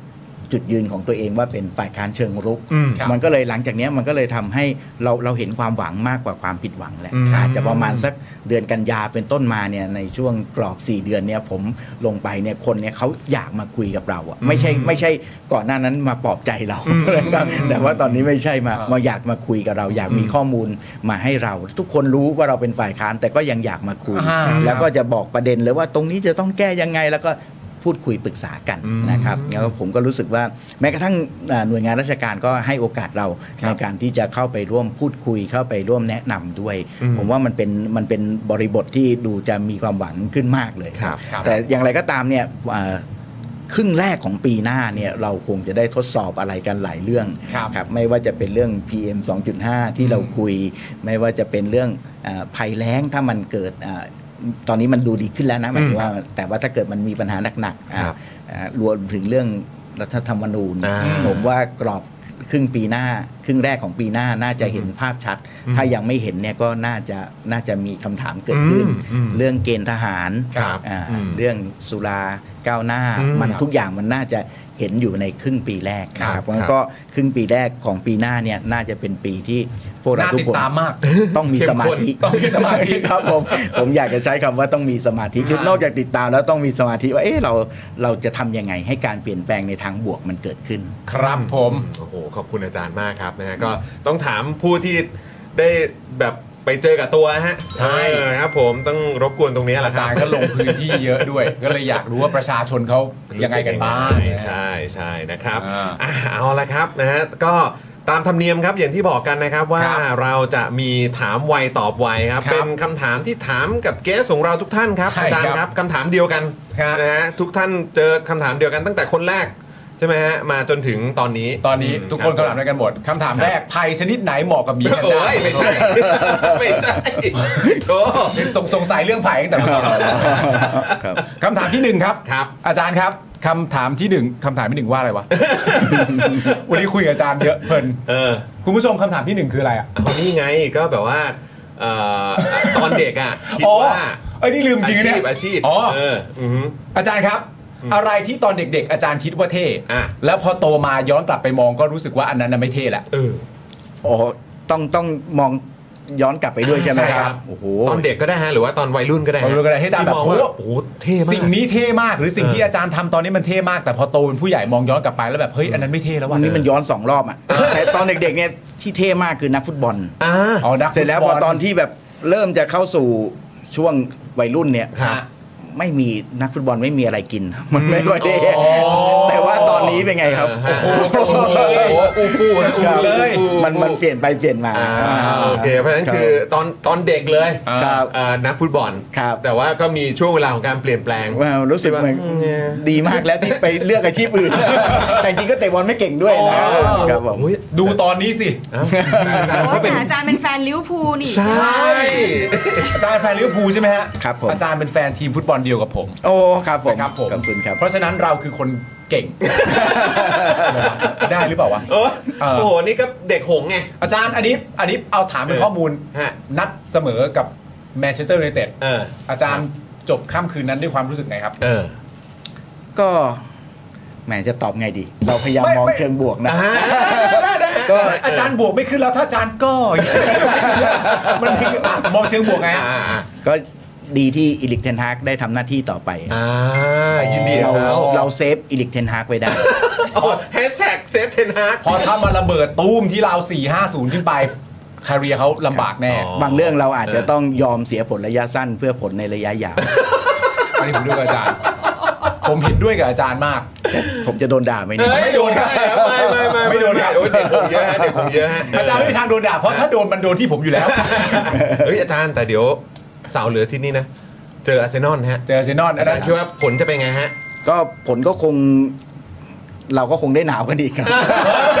ตอนนี้ก็เตรียมเสื้อหนาวกันอยู่แล้ว โอ้เตรียมเสื้อหนาวไว้แล้วด้วย โอ้เอาละฮะ ไอ้ไอ้ เออ ผลผลิตทางการเกษตรนี่มันทำเป็นหนมกรุบได้ไหม ทีนี้ก็หิวขึ้นมาอ่ะคำถามที่สองคำถามที่สอง โอเคโอเคคำถามสอง คำถามที่สอง ครับผม นะครับผม ดาราหรือนักร้องหรือคนในวงการบันเทิงที่อาจารย์เคยชอบตอนเด็ก ๆ ครับ อืม แต่ตอนนี้ตอนนี้ยัง ยังชอบอยู่ก็ได้ ได้ครับ แต่แบบเริ่มชอบตั้งแต่เด็กๆมาแล้ว เออที่แบบ ไทยหรือก ต่าง ด ประเท ตั้ง ศ แต่เด็ก็ได้ กเลยฮะ เออฮะ โอ้โห ก็เด็กๆนี่ชอบคาราบานเอ้ยคาราวานคาราวาน แล้วก็คาราบาวมากเลยครับโอ้สองคนนี้ชอบมากเลยครับ โอ้โหอาจารย์เป็นแบบว่าสายเพื่อชีวิต ใช่ครับใช่ครับ อ่ กับคาราวาน คบผม โอ้โหสุดยอดแนวดนตรีเพื่อชีวิต ทั้งสองวง แต่ตอนหลังก็จะฟังน้อยลงหน่อย อ่า อ่าครับผม ครับผม อ่ะก็น้อยลงบ้างครับน้อยลงบ้างไม่เป็นไรน้อยลงบ้างคนเรามันแบบมันก็มันก็เปลี่ยนแนวเพลงมันเปลี่ยน ใช่ครับ เทสไงเทสไง ครับ เออ มันก็ ตาารเวลา จริงๆ มันก็เป็นการเปลี่ยนที่ที่น่าสนใจนะ คืออไอความเป็นเพื่อชีวิตมันไม่ได้ถูกแคตตากรีไว้ต่างหาก อืม ครับสมัยนั้นมันแคตตากรีต่างหาก มัน fix ไว้แล้ว อ่า อืม แต่ตอนเนี้ยไอเพลงเพื่อชีวิตแนวประมาณเนี้ยหรืคอรั แม้ บ กระทั่งให้กำลังใจมันกระจายอยู่ใน หลากหลายในใน หลากห pop ลาย culture ดนตรี ใช่าใช่ใช่ใช่ โอเคโอเค แล้วจริงๆ แบบแนวเพื่อชีวิตเอ่อรุ่นใหม่ ก็มีเกิดขึ้นมาเยอะเหมือนกันเนาะ เยอะ เออนะ แล้ว ค ก็ บ เล่าเรื่องชีวิตเล่าเรื่องสังคมเล่าเรื่องชีวิตผู้คนก็เยอะแยะมากมาย ใช่ เช่นเดียว ก็ กั เป็น น ตัวเลือกเพิ่ม เป็นพัฒนาการที่ดีครับ ใช่ครับ ครับผผม ม คำถามที่ 3 ครับอาจารย์ครับ ภาพยนตร์เรื่องโปรดครับ โอ้โห มีไหมฮะ มีเยอะเลย เอา เอา ขอสักอันเรื่องสองเรื่องได้ เอาเรื่องล่าสุดแล้วกัน ได้ครับ อันนี้โฆษณาไหมไม่ไม่ถือเนาะ ไม่ถึง ได้ ครับผม เชิญครับ อ่าเรื่องเนี้ยครับอนาล็อกสควอตนะครับ อ๋อทางเน็ตฟลิกซ์นะอ่าครับผม ทีมทีมทีมรักนักหลอกแล้ว อ่าครับผม ผมว่าโอ้โหแบบอันนี้แบบดีมากเลยนะในแง่ของการที่ทำให้เราเกิดความรู้สึก ผมผมชอบความรู้สึกที่เรารู้สึกว่าในครอบครัวของเราอ่ะคนไทยเราจะชอบพูดว่าครอบครัวคืออบอุ่นเนี่ย อ่า แต่คำว่าอบอุ่นกับอึดอัดเนี่ยมันเส้นมันบางมากเลย แล้วแล้วในในเนื้อเรื่องเนี่ยมันทำให้เราแบบว่า ต้องนั่งคิดให้ดีๆ ว่าอันนี้คือเขาโกหกเรา หรือเราไม่สามารถทำให้เขามาพูดความจริงกับเราได้อะ อืม โอ้ แล้วแล้วคนเป็นพ่อผมเป็นพ่อนะก็รู้สึกแบบ โอ้โหแบบน่าจะดูเรื่องนี้เร็วกว่านี้สักสิบปีอะไรอย่างเงี้ยครับแบบว่าโหมันดีมากมันมัน ครับ คือผมผมชอบหนังที่มันทำให้เรารู้สึกย้อนกลับมาดูตัวเราอะครับว่าว่าตัวเราเนี่ยจะต้องจะต้องปรับยังไง อืม โอ้ครับผม คือผมเพิ่งดูบทสัมภาษณ์ของอาจารย์ อืม ที่พูดเกี่ยวกับอ่าคือจริง ๆ ก็คุยเรื่องของความอาวุโสเด็กรุ่นใหม่หรืออะไรแบบนี้ด้วยนะฮะ แล้วก็จริงๆเราก็มีประเด็นเกี่ยวเรื่องของลูกๆอาจารย์ที่เหมือนบอกว่าเอ่อมาบอกว่าวันหนึ่งจะไม่อยากนับถือศาสนาแล้วนะ ครับ เออแล้วเราก็แล้วอาจารย์ก็อธิบายถึงการสื่อสารการพูดคุยกันน่ะรู้สึกว่าโอ้โหเป็นเรื่องที่น่าสนใจมาก แล้วพออาจารย์หยิบยกซีรีส์เรื่องนี้ขึ้นมานี่ก็ เออ โอ้โห รู้เลยว่าอาจารย์ใส่ใจเรื่องนี้มาก ครับ คุณผู้ชมเราเจอสายลึกแล้วฮะสายลึก ใส่ใจเลยนะ สายลึ เมื่อกี้เมื่อกี้หนึ่ง แต่ เรื่ แต่ อง ผมคิดว่ามันมันเป็นมันเป็นบางทีสายลึกมันก็อาจจะมันอาจจะไม่ใช่อย่างนั้น แต่ว่ามันเป็นวิธีการนำเสนอที่ทำให้เราไปลึกขึ้นได้มากกว่า อืม คือ พา คื เรา อ ไป ผมไม่อยากให้เรารู้สึกว่าใครเป็นสายลึกสายตื้น เข้าใจเข้าใจ เออแต่ว่าเราอ่ะควรจะมีสื่อที่มันทำให้เราบางทีทั้ง เชื่อม ลึก โยง ทั้ง ได้ ตื้น นะ ทั้ง เออ ปรับความคิดของตัวเราเองได้ อ่าโอ้โห ครับ อันนี้อันนี้เป็นซีรีส์เมื่อกี้อาจารย์บอกว่ามีหลายเรื่องอันนี้คือล่าสุด มีอีกสักเรื่องไหมฮะที่อาจารย์อยากจะแนะนำเอ อ๋อ อ แนะนำล่าสุดเร็วๆนี้เหรอ อ่าไม่ไม่ก็คือเมื่อกี้อาจารย์บอกว่าเออของของเอ่อ analog squad อันนี้ ครับ นี่เป็นอันใหม่ล่าสุด ใช่ มี ครับ มีเรื่องอื่นอีกไหมฮะที่เห็นอาจารย์บอกว่ามีหลายเรื่อง อ๋อ จะมีอีก งๆ สักเรื่องไหมฮะเออ เอ๊ะเดี๋ยวนะ มันชื่อเรื่องอะไรนะ ออตโต้อะคุณลุงที่ชื่อออตโต้ อ๋อ ทอมแฮงค์เล่น อ๋อ Tom Hanks าครับผม Otto เออ The- เอิ่ม The Man Call Otto หรือสักอย่าง อ่า เออสักอย่างเ ผม ค ผ รับ มชอบไอ้เรื่องนั้นผมชอบความรู้สึกที่แบบว่า บางทีเวลาเราเสริมพลังกันอ่ะ มันมันไม่ได้เสริมผ่านอะไรที่มันมากมายอ่ะมันมันเป็นปฏิสัมพันธ์ในในชีวิตประจำวันนะครับ เพียงแค่เราเราเราระมัดระวังนิดนึง เราใส่ใจเราใส่พลังเติมเข้าไปนิดนึงเนี่ย มันก็มันก็เปลี่ยนได้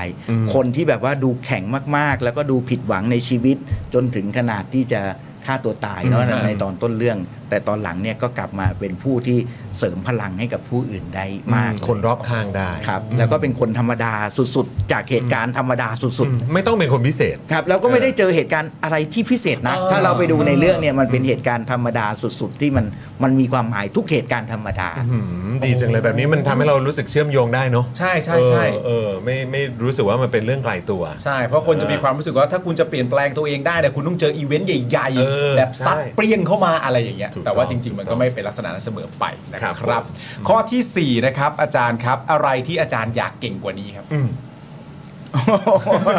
เยอะเลยนะ ขอสักหนึ่งเรื่องได้ไหม เออ อาจารย์ว่า ครับ เฮ้ยฉันอยากเก่งเรื่องนี้มากกว่านี้มีไหม จริงๆ อยากอยากพูดสักสองด้านแล้วกัน ได้ครับ ผมคือถ้าเป็นด้านที่เป็น hard skill เนี่ย ฮะ ผมคิดว่าโอ้โหยุคเนี้ยถ้าใครไม่ได้ไม่ได้เขียนแบบโปรแกรม อืม หรือทำโปรแกรมอะไรบางอย่างเนี่ย ครับ อ่ะ มันรู้สึกว่าแบบไอ้พลังในการวิเคราะห์อะครับ ฮะ ของเราเนี่ยมันน้อยลงอะ อ่า อ่า อ่า อันเนี้ยก็คือเหมือนกับว่าในสมัยผมเนี่ยไอ้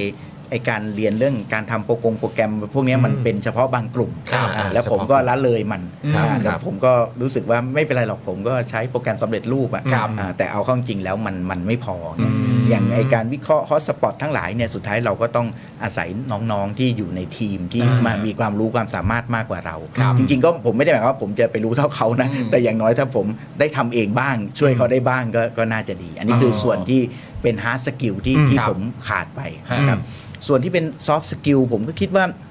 เอ่อถ้าเรารู้ว่า จุดหนึ่งเราจะต้องมายืนอยู่ตรงเนี้ยนะครับนะผมก็คิดว่าไอ้ความสามารถในการนำเสนออ ม นะครับ เรื่องที่มันสามารถจะส่งพลังครับ อืม มาเหมือน ฮะ เราเห็นอย่างอย่างตอนเลือกตั้งเนี่ย เราจะรู้สึกผมนี่เป็นมือดีเบตนะคครั รับบ พักส่งไปดีเบตนะค ครั รับ บ เราก็รู้สึกโอ้เราก็เราก็ทำได้ดีพอสมควรนะ เออ สามสิบเวที แต่พอเราไปขึ้นปลาใสอ่ะ อืม โอ้โหขาสั่นหมดเลย โอ้มันคนละมูดเลยนะ เออครับมัน มันคนละแบบคนละฟิลกัน เอ นะ อมันคนละ ว้าว บ้า เนี่ยอันนี้ก็คือส่วนที่แบบว่าเราเราทำไม่ได้ ความสามารถในการปาใสในการปาถักกถา เราเหมือนเราเหมือนเราพูดเราสนทนาได้เท่านั้น อืม อะไรเงี้ยครับ ครับ ก็มันก็เป็นสิ่งที่เออถ้าเราทำได้ด้วย มันก็คงจะช่วยพักช่วยประเทศได้มากกว่านี้ ครับโอ้โห อาจารย์ก็ลองขึ้นไปพูดแล้วคิดว่าทุกคนเป็นแฟนลิเวอร์พูลสิ มันก็ทุกอย่างมันก็จะง่ายหมดเลยฮะจะง่ายไปเลยฮะ แต่ในทางการเมืองเนี่ยเวลาเวลาเราพูดเนี่ย ฮะ ความยากในทาง อ่า การเมืองก็คือ เราต้องเราเวลาเราทุกครั้งที่เราพูดเนี่ยเราจะต้องนึกถึงคนที่ไม่เห็นด้วยกับเราอะ อ่า เหมือนเหมือนกับเนี่ยเรานั่งกันสามคนเนี่ย อ่า จริงๆเนี่ยผมก็จะต้องมีคนที่สี่ อ่า อยู่ในเงาของผมเสมออา เพราะงั้นเวลาปลาใสบางทีมันก็จะผมเองจับไม่ถูก แต่ถ้าเป็นถ้าเป็นดีเบตนะผมจะ คิดว่า โอเค เราเราจะพูดยังไง อืม สำหรับคนนี้ที่ที่เขาไม่ได้นั่งอยู่แต่เขาเหมือนเขานั่งอยู่ด้วย โอเค แต่ว่าพอ เหมือนมีคู่สนทนา เออพอเป็นปลาใสเนี่ยเราจะนึกภาพนี้ไม่ค่อยออก เพราะว่าทุกคนเขาอยากจะเชียร์ลิเวอร์พูลใช่ไหมแต่ว่าสมมติเราเป็นแฟนลิเวอร์พูล ฮะ แต่เราต้องนึกถึงแฟนแมนยูด้วยอ่ะใน ฮะ ทางการเมืองเนี่ยมันจะพูดยังไงอะไรเงี้ย สำคัญเหมือน เอ กัน อ นะ ต้องสื่อสารถึงคนที่อาจจะเห็นต่างกับเรา ใช่ครับ หอว่าอาจจะ ใช่ มอง ครับ คนละมุมกับเราด้วย ก็สื่อสารไปเซฟเทนฮาให้แล้ว นี่ไง อันนี้โอเคครับ อันนี้โอเค อ่ะคำถามที่ 5 ครับอาจารย์ครับคำถามสุดท้ายแล้วครับ อาจารย์รู้สึกอย่างไรกับการทำรัฐประหารหรือคนทำรัฐประหารครับ โอ้โหรับไม่ได้เลยครับ ผมรู้สึกว่ารับไม่ได้ทุกโดยประการทั้งปวง ครับ อคือผมคิดว่ามันมันคือการที่ทำให้บทสนทนามันมันมันจบลงด้วยการไม่ต้องใช้เหตุผลนะครับ อืมอืม ชัดเจนครับ ครับผมน ขอบพระคุณมากครับอาจารย์ ขอบ ครับ พระคุณครับอาจารย์ครับนะฮะแล้วก็วันนี้ ฮะ เอ่อเรามีนะฮะเอ่อเป็นของเล็กๆน้อย ใช่ ๆนะครับนะที่อยากจะมอบให้อาจารย์ด้วยนะครับ นี่ครับ ผม อาจารย์ครับ นะฮะ อ๋อ อาจารย์ครับ ขอบคุณครับ นะฮะอันนี้เป็น ขอบพระคุงณที่ลึก อาจาจารย์ก ครับ สป็อคดักทีวีนะครับอาจารย์ อาจารย์เปิดดูได้เลยครับ ครับผมนะฮะ นี่ ก็เผื่ออาจารย์จะจิบนะจิบนะครับ เออครับผม ครับผมมะม่วงก็ดีฮะลำไยก็เห็นว่าใช้ได้ จะเอาไปกินชาสำหรับเอ่อฤดูหนาวที่กำลังจะมาถึงสุดสัปดาห์นี้ ครับมันจะกินสบายมากเลยครับ มันจะลื่นมากครับอาจารย์ค รับลื่นมากเลยลื่ คน รับ มาก ผม เลยนะครับนะ อ่า โอ้โหก็ขอบคุณอาจารย์มากๆเลยนะครับนะแล้วก็หวังว่าเราจะมีโอกาสได้เอ่อพูดคุยกับอาจารย์อีกนะค ค รั รั บบ ผม นะฮะอัปเดตกันด้วยว่าเอ่อปีหน้าจะเป็นอย่างไร ใช่ นะครับแล้วก็ความเข้มข้นนะฮะแล้วก็สิ่งที่เราต้องมีสมาธิแล้วก็ติดตามกันนะครับ ครับ หลังจากนั้นจะเป็นอย่างไรบ้างเดี๋ยวอาจจะต้องขอรบกวนอาจารย์อีกนะครับ ครับ นะ ยิน ฮะ ดีครับผม นะฮะแล้วก็เมื่อสักครู่นี้ก็มีเมมเบอร์ใหม่ของเราด้วยคุณจักรพันธ์ PST นะฮะขอบพระคุณมาก ๆ เลยนะครับ ครับผม นะฮะแล้วก็ฝากคุณผู้ชมด้วยสำหรับใครที่มาเปิดเมมกับเรานะครับ ก็อย่าลืมติดต่อไปที่อินบ็อกซ์นะครับของ Daily Topics Facebook Fanpage ด้วยละกันนะครับ จะได้รับแก้วของเราไปด้วยนะครับมูลค่า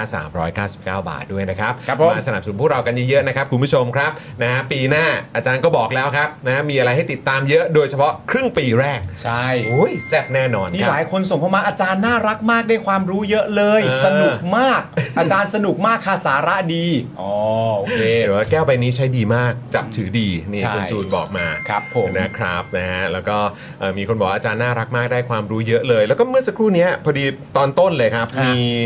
เอ่อคุณผู้ชมนะส่งเข้ามาคุณลลายันหรือเปล่าผมไม่แน่ใจนะครับเออ2023 บอกว่ากรี๊ดเลิกงานมาเจออาจารย์ หนูเป็นแฟนคลับค่ะ อยากเห็นอาจารย์เป็นรอมตอมากๆเลยค่ะ นะฮะอาจารย์เก่งมาก ๆ น่ารักใจดีพูดไปยิ้มไปเป็นผู้ใหญ่ที่น่าเคารพที่สุดเลยเอออ ม นะครับนะก็มีแฟน ๆ รายการก็เป็นแฟนคลับของอาจารย์ด้วยนะครับ ครั อา บ จารย์ ผม นะฮะ เอาละครับ คุณผู้ชมครับวันนี้ก็หมดเวลาแล้วนะครับ โอ้โห อยู่กันมาตั้งแต่เอ่อ5โมงนะครับ ใช่ครับ นะตอนนี้ 2 ทุ่มแล้วนะครับ ก็ขอบคุณคุณผู้ชมมาก ๆ อย่าลืมกดไลค์กดแชร์กันด้วยนะครับ ใคร ครับ รู้สึกว่าเทปนี้นะครับโอ้โหได้ข้อมูลได้ความรู้ แล้วก็เป็นประโยชน์เนี่ยอย่าลืมกดไลค์กดแชร์กันด้วยละกันนะครับจะได้ส่ ค ง รับ ต่อ ต่อให้คนได้ติดตามกันด้วย แล้วก็แน่นอนครับ เรื่องราวที่อาจารย์ได้มาเอ่อเล่าแล้วก็พูดคุยกับเราในวันนี้เนี่ยเดี๋ยวก็จะเป็นคลิปสั้นให้ได้ติดตามกันใน Tik t o อกแล้วก็ช่องทางโซเชียลมีเดียของเราอื่นๆด้วยนะครับยังไงก็ฝากติดตามด้วยนะครับ ครับผม วันนี้นะครับผมจอมยูนะครับนะคุณปาล์มนะครับอาจารย์นะครับอ่าคุณอ่าพี่บิวของเราแล้วก็พี่โรซี่ด้วยนะครับรวมถึงพี่ออมนะครับ พวกเราทุกคนคงต้องขอตัวลากันไปก่อนนะครับ เดี๋ยวพรุ่งนี้เจอกันกับ Daily Topics ครับสวัสดีครับ สวัสดีครับคุณผู้ชมครับ อาจารย์ขอบพระคุณค ข รั อบ บพระคุณครับอาจารย์ครับขอบคุณครับ กับจอห์นวินยู อยากจะเชิญชวนคุณผู้ชมนะคะ มาเป็นซัพพอร์ตเตอร์ให้กับช่องสป็อคดาของเราค่ะ ตอนเนี้ยทำง่ายมาก แค่คุณผู้ชมนะครับ กดดอกจันนะครับ แล้วก็ตามด้วยเบอร์ที่ขึ้นอยู่ตรงนี้ แล้วก็กดโทรออก หรือกดโทรออกข้างล่างนี้เลยก็ได้นะครับ แค่นี้เนี่ยคุณก็สามารถเป็นซัพพอร์ตเตอร์ให้กับพวกเราแบบรายเดือนได้เลยนะครับ ผ่านเบอร์โทรศัพท์มือถือนั่นเองครับ เราต้องการซัพพอร์เตอร์ผู้สนับสนุนเท่าไหร่นะครับ 15,000 คน ตอนนี้เรามีซัพพอร์ตเตอร์ 5,000 คน ใช่ นะ ซึ่งก็ได้บอกความต้องการนี้ไปเมื่อประมาณปีกว่าๆที่แล้วแล้ว เราก็พยายามกันนะครับ เรื่อยๆเรื่อยๆเป็น 1 3ื่นครับ ตอนนี้เหลือ 5,000นะครับ ไม่เป็นไร ครับ เรายังสู้ต่อครับอีก 10,000 คน อีก 1 นะครับ 0,000 คนเท่านั้นเอง ใช่ค ใช่ รับ ก็คือเราก็พยายามจะทำให้ง่ายที่สุดนะคะ สะดวกที่สุดสำหรับคุณผู้ชมนะคะ บางทีเนี่ยอาจจะแบบว่าเออไปสมัครเป็นซั ซัพพอร์เตอร์ไปทำอะไรคือแบบมันกดหลายลิงก์ ใช่ มันวุ่นวายใช่ไหม ใช่ มันบางทีแบบว่ามันไม่ค่อยแน่ใจว่าทำยังไง แต่ว่าอันเนี้ยคือง่ายมากที่สุดเลย แล้วก็ท่านใดที่สมัครแล้วนะครับ ก็สามารถไปติดตามคอนเทนต์ Exclusive นะครับ ได้ที่ Facebook Page Spoke Dark Supporter ได้เลย แล้วก็สำหรับ Supporter ท่านใดที่เป็นผู้สนับสนุนอยู่แล้วทาง YouTube หรือ Facebook นะครับ ก็สามารถทักแชทเข้าไป บอกว่าเป็น Supporter อยู่แล้วอยากเข้ากลุ่มลับ Exclusive สำหรับผู้สนับสนุนเท่านั้นนะครับ รีบสมัคร แล้วก็รีบทักแชทกันไปได้เลยนะครับ มากันเยอะๆนะคะ อืมสมัครกันเลยครับผม อีก 1 0,000 คนจะถึงเป้าแล้ว มาสนับสนุนพวกเรากัน